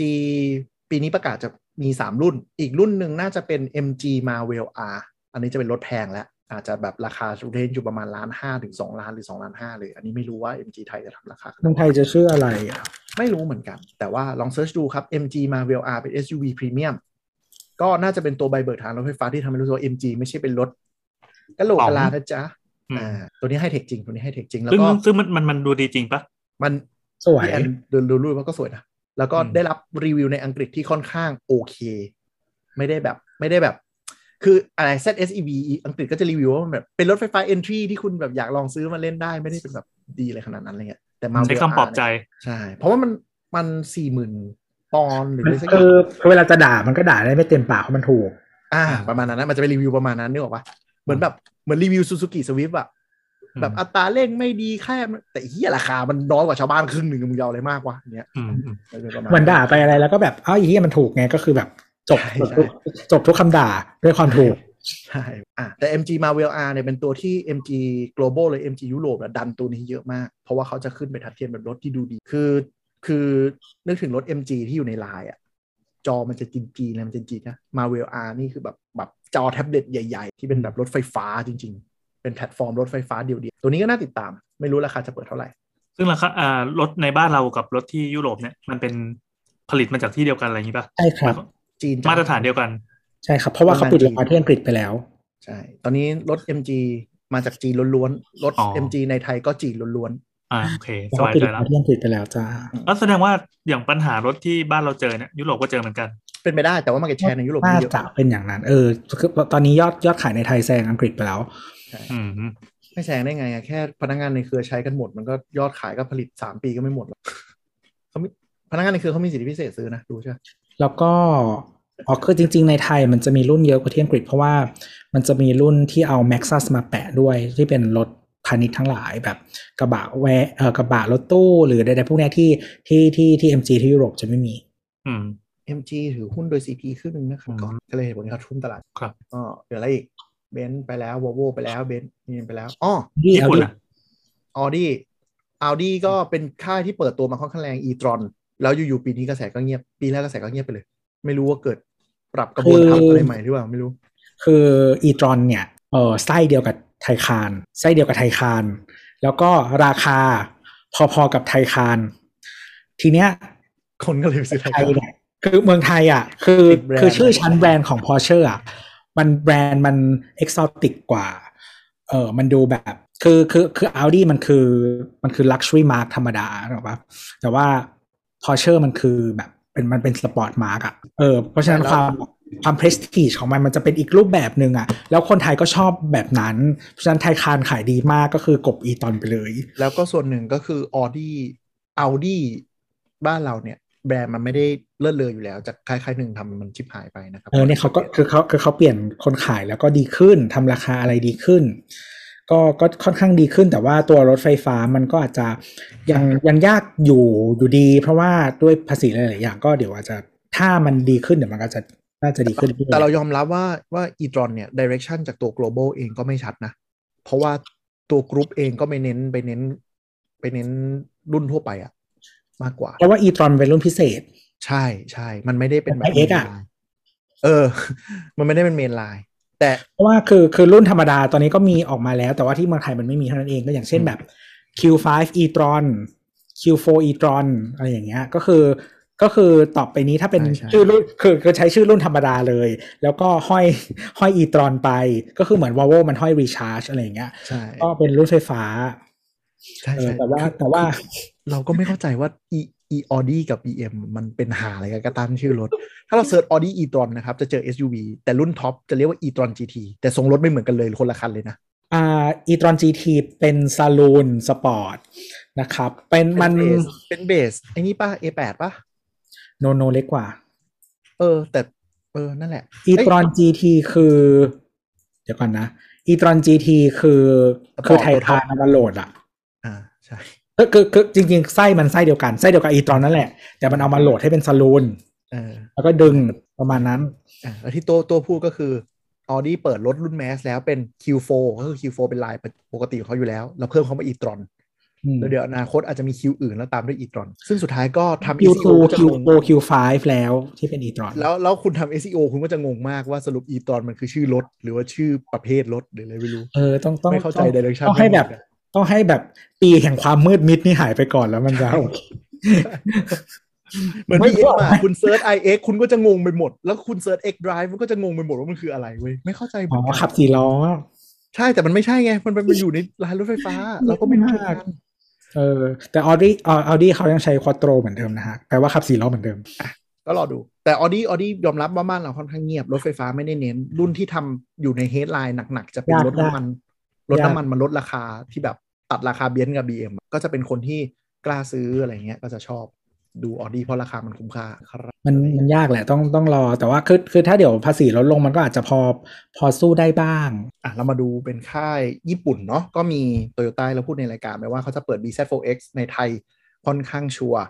ก็รอดูภายในปี 2022 ให้เดาน่าจะมา Motor Expo ปลายปีอืมเพราะว่า HRV HRV ไอไฟฟ้าเนี่ยที่ ES1 เนี่ยเปิดตัวใน G แล้ว อืม Honda ไทยก็บอกว่าจะเอาเข้ามาขาย แต่ยังไม่ไม่ชัวร์เท่าโตโยต้าโตโยต้านี่ประกาศชัดเจนแล้วว่าพร้อมเปิดตัวเมืองไทยภายในแต่ ES1 เนี่ยก็ใช้คำว่ามีลุ้นจะขายในไทยด้วย คือเราว่าเขาต้องเวทว่าเขาอยากจะขึ้นไลน์ซึ่งเราว่ามันไม่ได้เร็วใช่มันใช้เวลา หรือเขาอยากจะแบบ เออลองลองขายดูก่อนก็คือไปนำเข้ามา คือมันมันต้องดูเรื่องนี้ด้วย direction ของ global ด้วยอย่างเช่น ES1 ES1 คือ HRV ไฟฟ้านะครับที่ขายในเมืองจีนก็คือ หน้าต่างเหมือน HRV ที่เปิดตัวบ้านเราไปเลยแต่ล้วงไส้ในให้มันแบบดูดูมีแท็บเล็ตอันควายๆที่ ES1 มาวะใช่ไหมยเออเราจำชื่อผิด นั่นแหละ แต่ว่ามันคือมันคือ HRV ไฟฟ้าทีเนี้ยถ้า global direction คือให้ผลิตที่จีนประเทศเดียวแล้วส่งออกทั่วโลกอะเขาก็อาจจะไม่ได้ benefit ตรงนี้อาจจะทำราคาแข่งไม่ได้นึกออกไหมอืมไปหาชื่อรุ่นอยู่แป๊บนึงรู้สึกไม่ใช่ไม่ใช่ ES 1 แต่เราชอบ Honda E มากเลยนะเผื่อลองลองมาเสิร์ชดู Honda E นะครับ ตัวเล็กๆ น่ารัก โคตรน่ารักเลย ถ้าใครอยากได้แล้วมีตังค์พอมีรถเกรย์ขายอยู่พี่เกรย์ฮะแพงชิบหายสองล้านวะคือคือถ้าคิดว่าซื้อมินิแล้วแล้วแบบรู้สึกไม่สบายใจก็คืออันนี้ก็คือแบบไม่ไหวเลยอะคือไงสเปคมันต่ำกว่าแต่หน้าตาน่ารักจริงเออนั่นทางละไม่ไม่คือคือมันมันเล็กกว่าอยู่แล้วเนาะอันนี้เล็กกว่าแน่ๆแล้วก็อ่าคือ คือมินิมันเป็นมันเป็น luxury brand อะ อืมอันนี้มันอันนี้เนี่ยมันคือ Honda แล้วอ่าแล้วมันก็ แต่ว่าแต่คือในความเป็น Honda มันไม่ใช่ Honda ธรรมดา เพราะว่ามันเป็นรถทดลองอืมอืมที่มันเป็รถใส่ลองอะไรใหม่ ๆ หลาย ๆ อย่างเข้าไปแล้วก็แบบ design element อะไรที่มันแปลก ๆ เข้ามาอะไรเงี้ย แล้วก็ไม่มีกระจกมองข้างอะอ่าเป็นกล้อืองมเออว่ะอยู่ด้านในอยู่ด้านใน คือเราดูเราดูจะอยู่ด้านในรถเป็นกล้อง มันจะมีจอข้างในใช่จะมีจอที่แบบตำแหน่งเดียวกับกระจกมองข้างอะ ก็คือเวลาเรามองเรามองเหมือนเดิม แต่เป็นจอแทนอืม แต่เราชอบมากนะ การที่มันมีแดชบอร์ดเป็นจอทั้งสุดแนวอะอืมแล้วมันสวยดี เป็นรถที่ดี รถที่สวยแต่แบบแค่เมืองไทยคือ คือเป็นรถเกรย์นำเข้าราคาก็แบบบ้าดีเดือด คือคือตลาดที่เขาทำตลาดอะ ก็ราคาไม่โดด คือคือแต่ว่าแต่คือเขาเรียกว่าอะไร คือราคามันถูกแหละ เพียงแต่ว่าความคุ้มค่ามันก็ไม่ได้คุ้มค่ากว่ายี่ห้ออื่นเท่าไหร่ คือคือรถรถไซส์นี้ในตลาดอื่นก็ยังหลักล้านนะ ในขณะที่แบบคุณได้รถที่ใหญ่กว่านี้ถ้าเป็นรถน้ำมันเนี้ยก็เข้าใจได้แหละ คือสมคือรถไฟฟ้า entry แบบ สมมติในยุโรปอะสมมติแบบเรโนอะไรอย่างเงี้ยก็คือคุ้มกว่าดีกว่าอะไรเงี้ย แต่ว่าคือถ้าซื้อ Honda E ก็คือแบบต้องชอบบางอย่างในมันอะเออเออแต่ดีไซน์มันมันโดดมากและเป็นเอกลักษณ์มาก คือเป็นเรามั่นใจว่าเป็นรถที่ขับไปทุกคนหันมามองว่ารถอะไรอะเจ๋งอืมก็จะเป็นคนสไตล์ชอบมินิอะแหละแบบมินิมินิมินิโรเวอร์จิ๋วๆ Fiat ห้าร้อยอะไรเงี้ยอ่าจะประมาณนั้นแหละโทษทีเมื่อกี้ไปหามา Honda ที่เป็นไฟฟ้าชื่อ ENS 1นะครับ NS 1โทษทีไม่ใช่ E ลองไป search ดูหน้าตาเหมือนเรจาวีเป๊ะเลย แต่ภายในไม่เหมือนกันเปิดตัวที่จีน แล้วก็ทาง Honda จีนมีบอกว่าแผนจะส่งออกไปทั่วโลกฉะนั้นก็ไม่รู้ว่า Honda ไทยเนี่ยจะมาขึ้นรายผลิตที่นี่ไหม หรือว่าจะ import จากจีนมา ถ้า import มาก็ได้สิทธิทางภาษีเปล่า มันก็ได้ศูนเปอร์เซ็นอยู่แล้ว แต่ว่าอืมไอ้เรื่องค่า subsidize รถอะอาจจะไม่ได้ไง ถ้าถ้าถ้าเอาค่า subsidize รถอะคุณต้องผลิตรถมา แต่แต่แต่เราคิดเองว่าถ้าเขาอืมถ้าเขาตัดสินใจมาขายอะอืมเขาน่าจะเออเขาเรียกว่าอะไรที่แต่ไอ้ส่วนภาษีที่ต่างกับประเทศอื่นอะ เราว่ามันก็พอได้แล้ว อันที่หนึ่งอืมอืมในการทำราคา อันที่สองก็คือไม่น่าจะเน้นวอลลุ่มอยู่แล้ว อ่าเป็นไปได้ อาจอาจจะเอาเข้ามาแบบไม่เอาสิทธิประโยชน์ทางภาษีก็ได้ แค่แบบอาจจะแบบคนรัก Honda แล้วยอมจ่ายแพงหน่อยอะไรเงี้ยเพราะรถอืมไฟฟ้าเนี่ย พูดตรงๆ ยอดขายยังไงก็แค่สิบเปอร์เซ็นของรถน้ำมัน ในห่วงอืมปีที่ผ่านก็ไม่ได้เยอะมากใช่ คือมันไม่ได้เยอะมากวอลลุ่มมันคงไม่ได้เยอะอยู่แล้ว แต่ว่าสมมติว่า Honda มีตัวเลือกให้ลูกค้าแล้วก็เขาเรียกว่าอะไรอะคือพอคุณเข้ามาก่อนนะแล้วคนแบบคนก็คนก็มีภาพของคุณคนก็มีอะไรอย่างเงี้ยซึ่งเราว่ามันคงมีคนยอมซื้ออะที่แบบใช่ใช่เราอยากได้แล้วแต่ว่าเฮ้ยเราไม่อยากแบบซื้อแบบเม้งกวงหรืออะไรอย่างเงี้ยเนอะ MG MG เรียกเขาเป็นโกง แต่จริงคือคือถ้าคุณไม่รีบเอาเข้ามาทำตลาดสุดท้ายคุณก็อาจจะพลาดไงแล้วโดนอืมรถจีนตีตลาดไปหมดก็อาจจะเหนื่อยเหมือนกันก็ได้ มันตอนนี้มันอยู่มันอยู่ที่วิชั่นของแต่ละแบรนด์เลยว่าจะลุยเกมด้านไหน คุณอาจจะพลาดกลายเป็นโนเกียโกดักก็ได้ หรือถ้าคุณอาจจะโชคดีชุบตัวเองกลับมาเป็น Apple ก็ได้นึกออกปะมันไม่มีคำตอบที่ถูกต้องเลย เพราะตอนเนี้ยตลาดมันโดน disrupt แหละโตโยต้าที่คิดว่าตัวเองจะอยู่สบายๆ ก็โดน disrupt ทั้งฝั่งรถไฟฟ้าทั้งฝั่งรถจีนก็เหนื่อยเดี๋ยวพูดถึง Honda เนาะ Toyota BZ4X ไปดูรูปแล้วกัน ไซส์มันจะประมาณอ่า CRV เป็นรถไฟฟ้า ดีไซน์ค่อนข้างโฉบเฉี่ยวอยู่ ถูกใจหลายคน แต่ส่วนตัวเราคิดว่าสเปคข้างในเรื่องมอเตอร์เรื่องไฟฟ้า ถ้าไม่มีการปรับแก้อะไรเงี้ยก็จะเป็นตกรุ่นหน่อย มันไม่ได้แบบ new ไม่เป็นไร ทุกรุ่นก็เครื่องยนต์แต่ละเครื่องยี่ห้อนี้ใช่เขาขายกันเป็นสิบปีแล้วถูกกำลังจะบอกว่าโตโยต้าเป็นอะไรที่ไส้ในตกรุ่นอยู่แล้ว เพราะฉะนั้นก็ก็นั่นแหละสไตล์โตโยต้าม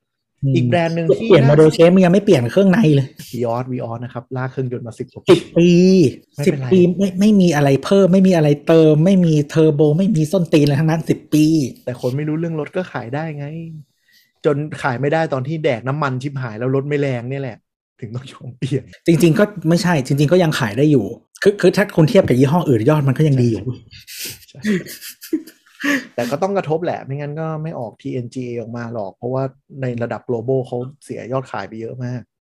อืม ใช่ใช่ใช่ก็ก็ยุโรปเขาทำกันหมดแล้วมึงไม่ทำอะ แก้ชัสซีให้ดีเนี่ยอันนี้เมื่อกี้มุกรถเนิร์ดหน่อยนะโตโยต้าถ้าใครติดตามข่าวก็คือ เขาประกาศแพลตฟอร์มรถอย่างยิ่งใหญ่เรียกว่า TNGA ลองไปหาข่าวดูแล้วกันว่ามันยิ่งใหญ่ขนาดไหน ที่เขาประกาศยิ่งใหญ่ว่าเป็นมิติใหม่ของการออกแบบรถเนี่ยมันเป็นสิ่งที่คนโง่แบรนด์ค่ายหมาน้อยทำมาตั้งนานแล้วยังไม่บอกเลย มันเป็นแบรนด์อื่นที่เขาแก้ชัสซีมานานแล้ว มันคือการทำให้ตัวถังรถมันวิจิตรขึ้น แน่นขึ้น และตอบสนองดีขึ้น มันคือ feeling Mazda ที่ที่ที่ Mazda ไม่เคยไม่เคยขาขายว่าเป็นแบบแพลตฟอร์มใหม่อะ มันคือนั่นแหละ Skyactiv อะ anyway คือคือไม่ไม่มียี่ห้อไหนที่ต้องมานั่งโม้โฆษณาชื่อแพลตฟอร์ม คือแบบทุกทุกทุกคนมีมีแพลตฟอร์มหมดเออทำทำมานานแล้วใช่ไม่มีใครทำ ad อันนี้ เพราะเพราะ benefit มันไม่ได้อยู่ที่คนใช้ไอ้ฟิอยู่ที่ค่ายรถอ้าวทำไมไม่แต่ว่าอะไม่แต่ตัวถังมันก็ดีขึ้นจริง แต่มันเป็นอะไรที่แบรนด์หนึ่งเขาทำไปแล้วนึกออกว่าทำไปเป็นแบบห้าหกปีที่แล้วเอออะคือมันเป็น benefit ทางอ้อมทั้งหมดมันไม่ได้แบบ มันไม่ได้เป็นเรื่องมันไม่ได้เป็นเรื่องแบบตัวถังจริงนะว่ะพี่ คืออย่างเช่นว่าเอ่อการที่เขาเปลี่ยนมาเป็นแพลตฟอร์ม standardize หรือว่า scalable หรืออะไรแบบเนี้ย มันก็คือทำให้หนึ่งต้นทุนลดลงสองอ๋อ product launch ไวขึ้นา เออ แล้วก็มันเหมือนทุกรุ่นมันจะถูกแก้ปัญหามาจากรุ่นก่อนหน้าแล้วอะไรอย่างเงี้ยประมาณนั้น efficient กว่าใด ๆ เออซึ่งอันนี้มันเป็น product ทางมันเป็นผลประโยชน์ทางอ้อม ซึ่งคือคือคือเวลาคุยกับคน consumer อะคุณก็ไปคุยเรื่องนั้นเลยได้นกออกไหมอืมอืมคือคือคุณจะคุยต้นทางทำไมอะไรอย่างเงี้ยเออแต่ค่ายอื่นโชก็ว์ทำนะโชว์นวัตกรรมไง นวัตกรรมการผลิตไง การก๊อปเหรอ แย่ว่ะบูลลี่รายการรถจะหาสปอนเซอร์เข้าได้ไหมเนี่ยไม่มีแบรนด์รถไหนยอมเข้าแน่นอนอะด่าเละขนาดนี้อะอีกค่ายหนึ่งอีกค่ายหนึ่งอันนี้หน่อยอย่าอย่าลืมเขาค่ายนิสสันที่อ่านิสสันเป็นค่ายที่ก่อนหน้านี้มีข่าวประกาศชัดเจนว่าจะเป็นค่ายญี่ปุ่นค่ายแรกที่เข้ารถไฟฟ้าเต็มตัวจะเลิกผลิตรถน้ำมันเพื่อเพื่อน้ำมันไม่ได้ปีว่าสองศูนย์สามห้าเลยเว้ยอันนี้สักอะเร็วอะเร็วเลยจำไม่ได้ละ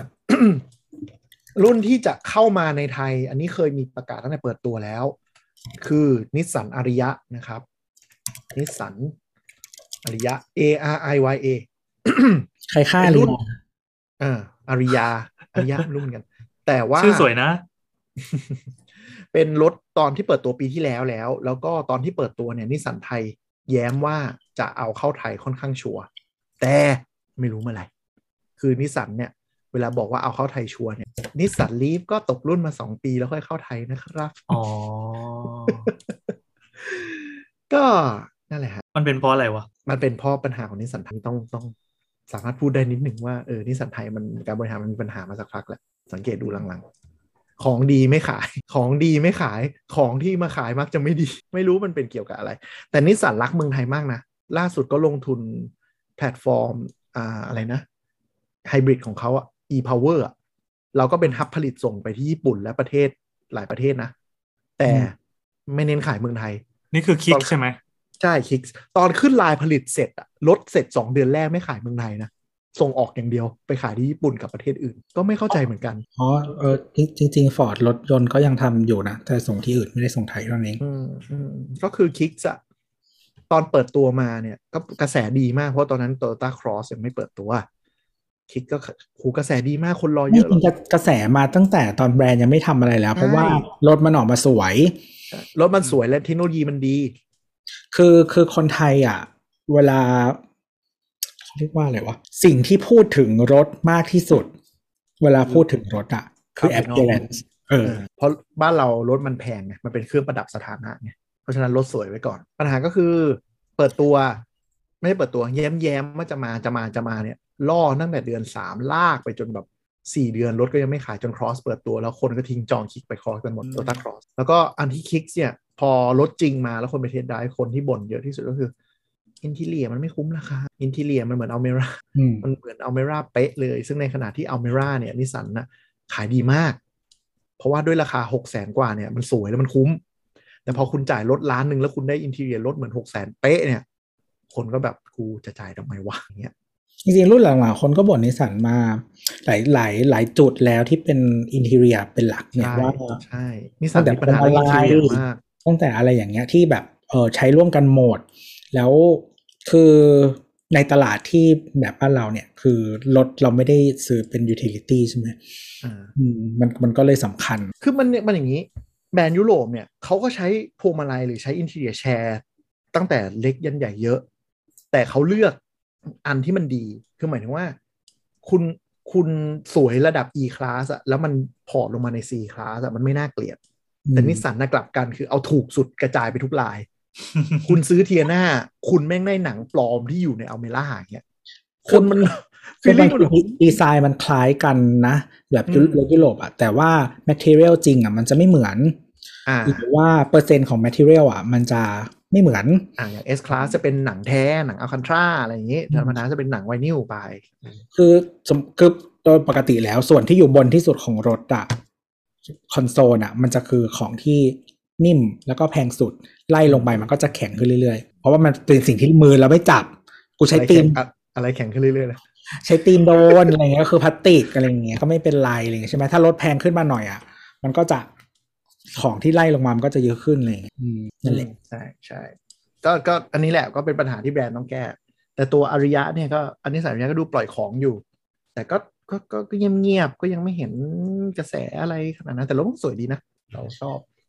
เราว่ามันดังสุดตอนเปิดตัวแล้วมันก็เงียบไปเลยอะเออนิสสันจะเป็นค่ายอย่างนี้ เปิดตัวแรงกระแสดีแต่ไม่ขายรถหายไปไหนก็ไม่รู้ มันยังไม่ขายในหลายประเทศด้วยนะแต่มันเปิดตัวนานแล้ว แล้วก็มีมี teaser แบบ test drive อะไรออกมาตลอดเลยนะ แต่ไม่เห็นรถขายอ้าวหมายความว่าเราไม่รู้ต่างประเทศก็ยังไม่มีขายเงี้ยเหรอใช่ไม่เข้าใจเหมือนกัน มันก็ไม่ใช่แค่แค่ไทยแล้วล่ะ ใช่เป็นมันเป็นบริษัทนี้จริง ๆ งงมาก direction หลังๆอาจจะแต่ว่าเราเคยเล่าเรื่องนี้ยัง CEO มันโดนไล่จับอะก็เลยอาจจะเป็นช่วงที่เป็นหลุมอากาศช่วงนี้ด้วยแหละ เคยเล่ายังวะคาร์ลอสกอนรู้สึกเคยเล่าไปแล้วนะ recap เร็วๆก็คือจำไม่ได้ละนิสสันเนี่ยเคยล้มละลาย แล้วเรนกลุ่มเรโนก็มาอุ้มไป แล้วก็ส่ง CEO ที่เป็นฝรั่งเข้ามาดู ที่เป็นคนทำให้เรโนมันยืนกลับขึ้นมาได้อะคนนี้เก่งมากทำเรโนฟื้นกลับมาได้ แล้วมาเทนิสสันแล้วทำนิสสันฟื้นกลับมาได้ แต่คนญี่ปุ่นไม่ชอบก็เลย กึ่งกึ่งๆนี่การเมืองแล้วยัดข้อหาว่าโกงบริษัทเอ้านางก็เลยจ้างอดีตทหารรับจ้างอเมริกาอ่ะนาวิกโยธินอเมริกาไปลักลอบอุ้มหนีออกจากญี่ปุ่นกลับมาอะไรวะแบบใส่กระเป๋าเลยอะไรสักอย่างอะใส่กล่องเครื่องดนตรีเออกลับประเทศมา มันหนังมากเลยนะเหมือนหนังเลยมันน่าไปทำหมังนั่งหนังเอมากอเรื่องนี้เดี๋ยวเดี๋ยวเดี๋ยวตอนคาร์ลอสกอนเขาแก่แล้วก็ต้องเป็นหนังละมีหนังแน่นอนเรื่องนี้ เป็นภารกิจนาวิกโยธินสองคน คือเขาเป็นคนชุบเรโนและนิสสันขึ้นมาจริงเขาเก่งมากเขาเก่งมากๆแล้วก็อีกส่วนหนึ่งที่ที่ทำให้ญี่ปุ่นไม่พอใจไม่ใช่แค่ตัวเขาเองก็คือนิสสันกับเรโนมันถือหุ้นไขว้กันอืม เออแล้วรัฐบาลฝรั่งเศสอะถือหุ้นในเรโนค่อนข้างเยอะ แล้วก็แล้วก็จริงๆเรโนถือในนิสสันมากกว่านิสสันถือในเรโนอะแล้วก็คือไม่อยากโดนกลืนล่ะ เออ แล้วแบบคือจริงๆบริษัทญี่ปุ่นแทบไม่มีบริษัทไหนที่ซีอเป็นต่างชาติแล้วอยู่ได้เลยอะจริงอืมอืมประมาณๆนั้โซนี่ก็ลองอยู่แป๊บนึงก็อยู่ไม่ได้โซนี่โซนี่อยู่ได้คือต้องย้าย HQ มาเป็นบริษัทอเมริกา ตอนนี้เลยถึงรอด ถ้ายังปล่อยเป็นโซนี่เจแปนเหมือนเดิมมึงก็เตรียมลงเหวไปด้วยกัน แต่โซนี่แรงเสียดทานมันน้อย เพราะว่า CEO ที่ขึ้นมาที่รีรีทุกอย่างโซนี่เนี่ย เป็นคนญี่ปุ่นที่โตที่อเมริกา ก็เลยได้รับการยอมรับสองฝั่งรักชาติอยู่นิดนึงแบบแต่แต่คาร์ลอสโกนเนี่ยเป็นเก่งมากเก่งมากจริงๆแต่แต่ในความเก่งของเขาเนี่ยเขามากับความเหี้ยมเขาชุบชีวิตได้เขาเหี้ยมเขากล้าไล่คนออกมเขาคือองค์กรที่มันจะเจ๊งมันต้องทำแบบนั้นอ่าถูกต้องมันคือมันคือสตีฟจ็อบอะ เขามีลักษณะเหมือนสตีฟจ็อบคือเขากล้าไล่ออกแล้วเขากล้าด่าคน เพราะฉะนั้นก็ไม่แปลกที่ศัตรูจะเยอะ คือถ้าเป็นองค์กรที่มันกำลังจะพังแล้วมันอืมไม่มีคนแบบนี้อะมันก็ยังไงต้องก็พังใช่เออคือมันไม่ได้ไม่คือถ้าถ้าคุณถ้าคุณอยู่ในแบบว่า ตอนที่แบบมันเติบโตสวยงามอะมันก็ไม่ต้องก็ได้ มันก็ยังอยู่ได้ไงนิสสันโดนเรโนซื้อไปในปี 1999 นะครับ แล้วก็พันไอกลุ่มเรโนนิสสันเนี่ยได้มาซื้อ แผนกรถยนต์ของมิตซูไปด้วย ก็จะเป็นเรียกว่ากลุ่มใช่พันใช่ธมิตรเรโนจนนิสสันสามมิตซูเออแต่จริงๆมันมีแบรนด์มากกว่านี้ก็คือมีเรโนมันมีแบรนด์ถูกชื่ออะไรวะดาเซียแต่เขาเรียกว่ากลุ่มกลุ่มเรโนนิสสันมิตซูครับผมก็คือคือแบรนด์ที่เรารู้จักกันก็คือสามอันนี้ แต่ว่ามันจะมีดาเซียออโตวาสแล้วก็ซัมซุงซัมซุงมีรถด้วยใช่แล้วซัมซุงเรโนนะฮะเย่อะแต่ทีเนี้ยซัมซุงมีทุกอย่างนะ แต่ทีนี้ปัญหาก็คือคาร์ลอสกอนเนี่ย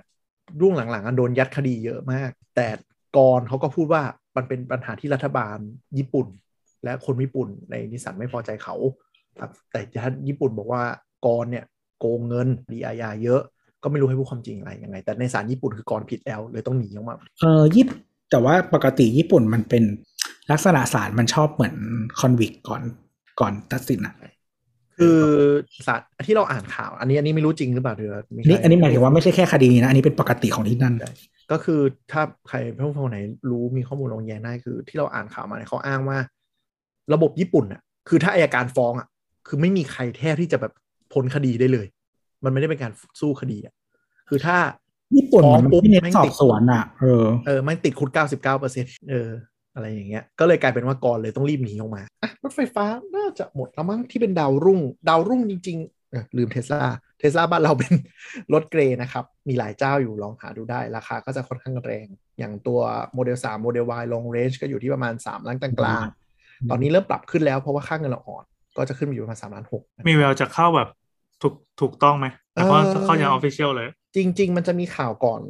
ประมาณโควิดว่าเทสลาเนี่ยคิดโมเดล Q หรือโมเดล 2สำหรับประเทศกำลังพัฒนา แต่คือถ้าถ้าเป็น scheme รัฐบาลอันเนี้ย ถ้าเขาจะมาเขาก็ต้องอยู่ที่ไทยอะถูกคือ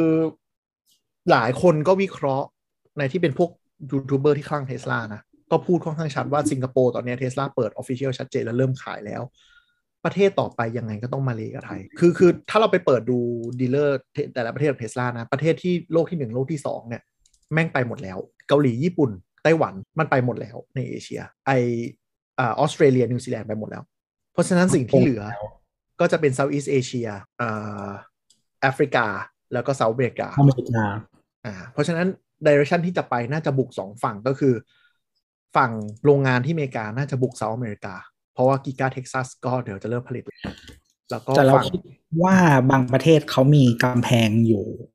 ค่อนข้างเยอะ แต่ว่าก็ต้องรอดูว่าเขาอยากจะลงที่ไหน เพราะว่าเออแบบบางประเทศอะกำแพงมันเยอะมากแบบบราซิลอะไรประมาณเนี้ย ถ้าไม่ลง ถ้าไม่ยอมลงไป ก็น่าจะขายไม่ได้มันก็เป็นไปได้ แต่ว่าแต่ทางนั้นมันไม่ค่อยมีแบบ automaker เป็นหลักนะแต่ไม่มีฝั่งเราอะมี automaker เยอะ แล้วรถที่แม่งส่งไปออสเตรเลียก็คือผลิตอยู่แถวนี้ที่ไทยแล้วใช่เพราะฉะนั้นใน Southeast Asia ไทยกับมาเลมีโอกาสไปสูงมาก แต่คำถามคือเมื่อไหร่ เพราะปัจจุบันมันผลิตแค่ส่งมอบประเทศที่มีตลาดปัจจุบันมันยังไม่ทันเลย แต่มันต้องรอกิกาเท็กซัสเสร็จกิกาเบอร์ลินเริ่มผลิต อะไรพวกเนี้ยอืมจำนวนส่งมอบรถของเทสลามันจะโดดเป็นเท่าตัวเลย ปีที่แล้วส่งมอบรถไปล้านคันนะครับเทสลาปีเนี้ยคิดว่าจะได้สองล้านห้าก็คือถ้าคืมัอนคิถ้าดมันว่าไม่มีปัญหาชิปถ้ามันพิจะได้กาเยอะเบอร์ลินเสร็จอะของยุโรปมันจะคัดออกไปเลยจากอเมริกาเออใช่ ก็ Giga Berlin ก็เซิร์ฟยุโรปทั้งหมด ตอนนี้ยุโรปใช้รถจากอเมริกากับจีนอย่างละครึ่งครึ่งๆ คนซื้อเทสลาที่ยุโรปก็จะจุดธูปภาวนาว่าให้กูได้รถจีนอืมจริง ๆ มันมีโรงงานประกอบที่เนเธอร์แลนด์อยู่ด้วยนะ แต่เล็กเออไปเป็นมันมันมันไม่เมื่อก่อนไม่ได้เป็นมันประกอบโรงงานผลิต roaster เป็นประกอบอืมๆเป็นเมื่อก่ปอนระมันกอบประกอบโรสเตอร์กับเอสคือคนซื้อโมเดลสามกับโมเดลวที่ยุโรปจะจุดทูบอยากได้รถจีน เพราะว่ารถคนทุกจีที่นหาถ้าอยากได้รถจีน รถจีนเนี่ยมันเป็นกิกาแฟคทอรี่คือมันประกอบด้วยลายผลิตที่เป็นหุ่นยนต์ แต่ถ้าคุณได้รถเทสลาที่เฟรมอนต์เนี่ยมันประกอบด้วยคน แล้วผลงานประกอบรถเฟรมอนต์มันส้นตีนมาก ยังส้นตีนจนถึงทุกวันนี้ รถแม่งมีแพนเนลแกปpanel gap คืออะไร ตัวถังมาประตูกับบังโคลนรถ แม่งอาแม่งแบบบานอะเอานิ้วสอดเข้าไปได้ เป็น random ด้วยแต่ละคันไม่เหมือนกันใช่ใครโดนขบวนขน้ำเข้า ใช่ อะไรอย่างเงี้ยแต่ถ้ารถที่ได้จากจีนค่อนข้างมาตรฐานเลยยังมันงานประกอบเนี้ยบกว่ามาก นี่ทุกคนชมเหมือนกัน ก็ไม่ยอมจ้างคนดีทรอยต์อะ เพราะฉะนั้นถ้า Giga Giga Berlin เสร็จปุ๊บแล้วเซิร์ฟยุโรปไอ capacity ใน Giga จีนเนี่ยน่าจะว่างและโอกาสที่จะ ship มาขายใน region เนี่ยเป็นไปได้สูง แต่คำถามคือเมื่อไหร่ เพราะว่ามันมีปัญหาเรื่อง chip shortage เทสลาก็กระทบ supply chain ก็กระทบอีลอนมัสก์ earnings call ต้นปีล่าสุดก็พูดเองว่ากระทบเยอะพอสมควรเลยทำให้ต้องปรับแผนการผลิตแล้วก็ไม่มีรถใหม่ปีนี้ ตอนแรกนักลงทุนเก็งว่าจะมีเนี่ยโมเดล 2 หรือโมเดล Q ที่เป็นราคาเป็นอะไรวะ แฮชแบ็กราคาย่อมเยาลงมาเพิ่มเติม แต่ก็ไม่มีแล้วเพราะว่าเร่งผลิตโมเดล 3 กับโมเดล Y แต่จริง ๆ เรื่องไทม์ไลน์ของเทสลาในการ launch รถอะมันคาดหวังไม่ได้อยู่แล้วนะ ใช่ ไม่เคยไม่เคยตรงเลย ไม่เคยตรงเลย แล้วก็ delay หลายปีตลอดใช่สองสามปีขั้นต่ำแต่ก็จะเป็นบริษัทส้นตีนอย่างหนึ่งก็คือบางทีก็จะโผล่มาแบบไม่บอก อยู่ๆก็เปิดจองเลยอย่างสิงคโปร์ก็เปิดขึ้นมาดื้อๆเลยไม่มีแผนไม่มีอะไรด้วย เพราะฉะนั้นก็พิจิตยากเหมือนกันบริษัทสิงคโปร์มันไม่มีวันลุ่มอยู่แล้วเขารู้อยู่แล้วใช่แต่ก็คือเขาคงไปลองเขาน่าจะเป็น by product ของการไปอาจจะเพิ่ม regional office ที่สิงคโปร์หรือเปล่า แต่ถ้ามีการเพิ่ม regional office สิงคโปร์ก็เป็นไปได้ว่า ทีมเนี้ยก็ต้องมาบุกตลาดเซาท์อีสเอเชียก็เป็นไปได้ที่มันจะมาอาจจะภายในปี 2 ปี แต่แต่ไม่ปกติเลยนะ เพราะว่าคือมันเป็นอุตสาหกรรมแทบจะเป็นอย่างเดียวที่ทุก regional office จะต้องอยู่ไทย เข้าใจเข้าใจว่าน่าจะเป็น tax treatment แหละ อืมอืมแต่บะคือมันบ้านเราถ้าจะมา HQ อยู่ที่มันต้อง B B BOI ไง ใช่ไหมต้องมาเปิดลง ซึ่งเทสลาก็อืมเทสลาอาจจะไม่เปิดโรงงานที่ไทย จะเปิดที่อินโดมากกว่า เพราะว่าเขาอยากได้ เขาจับมืออินโดเรื่องโรงงานผลิตแบตก็จะเป็นไปได้ว่าอาจจะเปิดโรงงานประกอบที่อินโดหรือมาเลเพราะไทยเรามันไกลกว่าแหล่งแบตก็ไม่รู้ แต่ในแง่ของกำลังซื้ออะมาเลกับไทย มันต้องตามสิงคโปร์อยู่แล้ว จะเป็นอย่างนี้เสมอ ถ้าจะรอ ตอบไม่ได้เลยเทสลาว่าจะมาเมื่อไหร่ ถ้าจะทำนโยบายนี้ไหมยังไม่รู้เลย อ่ารถรถโทษทีรถ grey ไม่ได้นไม่ได้นโยบาย subsidy นะที่เราพูดไปไม่ได้เขาอยู่ให้แล้วแค่ผู้ผลิตมันไม่เคยได้นโยบายอะไรอยู่แล้วแต่ถามเราวันนั้นที่เราไปเทสลา X440 แล้วเราไปแวะ test drive เทสลาต่อโอ้แต่เทสลามันเป็นรถที่แบบใครชอบก็ชอบเลย ใครเกลียดก็เกลียดเลยนะ อย่างพ่อเราอะชอบชอบรูปลักษณ์ภายนอกแต่เกลียดภายในมาก คือพ่อเราใช้คำว่าภายในแม่งดูถูกคนซื้ออะคือมึงมีจอมีพวงมาลัย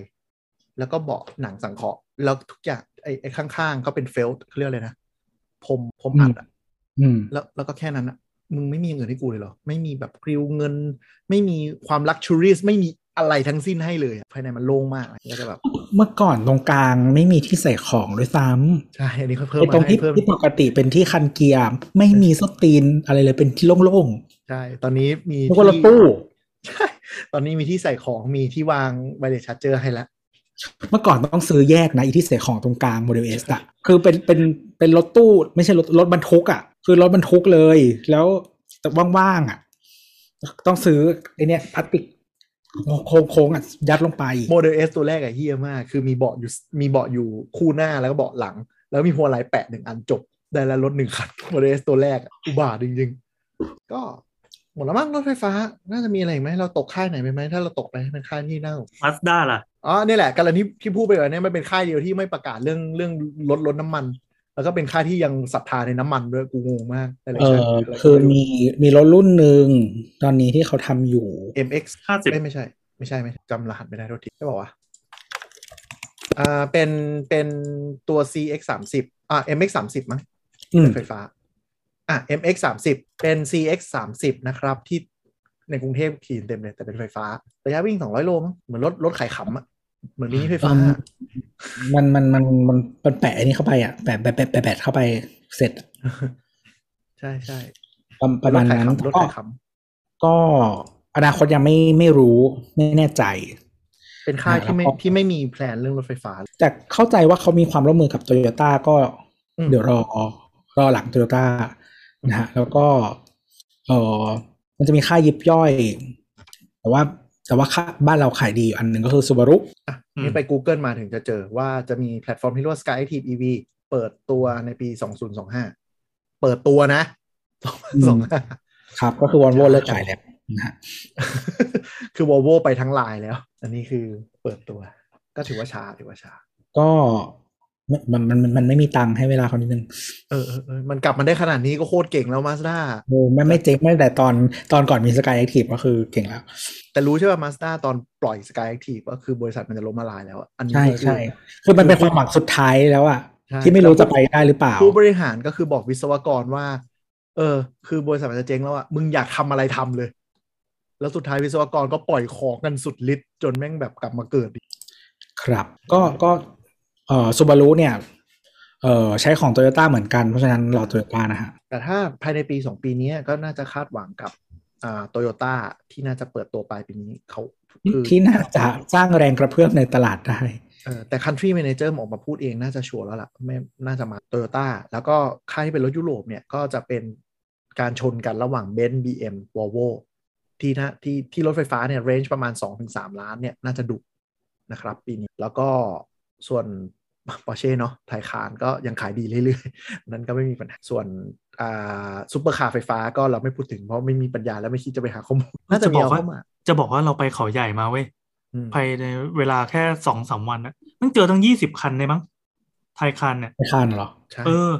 ไทไม่ยรู้คานมันขายดีมาก มันเป็นว้ยจุดศูนย์รวมของรถรุ่นนี้หรือเปล่าที่นั่นอ่าเขาอาจจะมีทริปหรือเปล่าโดยที่เราไม่รู้ ไม่มีทริปคือต่างคนต่างไปต่างสถานที่ต่างโอกาส ไม่แต่ว่าพี่แอนต้องดูดีๆนะ เพราะว่าไอ้ Panamera ตัวใหม่มันเปลี่ยนไฟเหมือน Taycanเหมือนเลยต้องใช่คือบางทีเราก็ไม่รู้คือด้วยดีไซน์มันอะพอถึงเป็นรถ SUV มันก็ไม่ดูสูงจากข้างหลังอะอ๋อเออก็คือแบบแล้วอี Panamera ก็คือ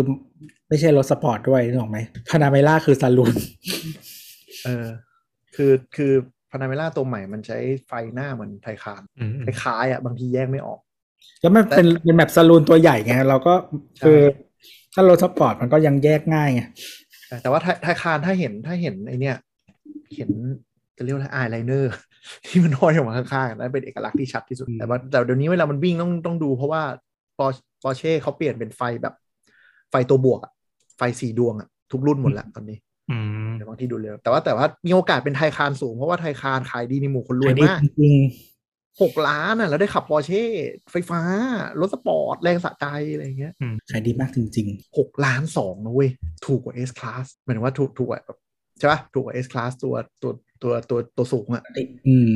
ซื้อนี่ไม่ได้คือจริง ๆ มันเป็นรถคนละ segment กันก็อย่ามาเทียบกัน ไม่ได้มันซื้อแบบ status เว้ย คือถึงแม้ว่ากูจะปวดหลังตอนปีนเข้าไปก็ตามก็เถอะ แต่ปอร์เช่เว้ย แล้วรถมันเล็กกว่าตั้งเยอะ เออแต่คนรวยบ้านเราหลังๆ ก็คือเลิกซื้อเบนซ์ไปซื้อปอร์เช่อาแปะญาติเราที่แบบหกสิบ60กว่าก็ซื้อ Porsche Cayenne เหรอ ใช่ซื้อ Cayenne Cayenne นี่แบบ Cayenne เมืองไทยก็ขายดีชิบหาย ใช่ Cayenne นี่กำลังจะบอกว่าแบบวัยรุ่นจะเลิกซื้อกันแล้วอะเพราะกลายเป็นรถคนแก่ครับ แบบอาแปะมีตังค์เงี้ยซื้อกันเต็มเลย ลงมาคือแบบกางเกงขาก๊วยเดินก็มีเห็นกับตาเลยทำแบรนด์มาเสียหมดแต่พก็รีเมียมสิ่ฟงอร์จูเนอร์ เออเออมันก็เลยกลายเป็น premium Fortunerถูกเลย ถูกเลยครับพี่แอนตอนนี้ก็นั่งพะงกหัวนะครับ มีความคันอยู่ร้อยเซสี่สิบซิงเกิลมอเตอร์พี่เผื่อมีรุ่นเอาแล้ว พอแล้ว พอแล้ว เลิกครับผมเอ่อก็ท่านผู้ฟังมีข้อมูลอะไรอยากแลกเปลี่ยนพูดคุยกับเรานะครับ มาคุยกันได้ที่ Twitter at t e c h t o k Talk นะครับ หรือโซเชียลช n แนลต่างๆ ของสามโคกเรดิโอสำหรับวันนี้ก็ลาไปก่อน สวัสดีครับจ้า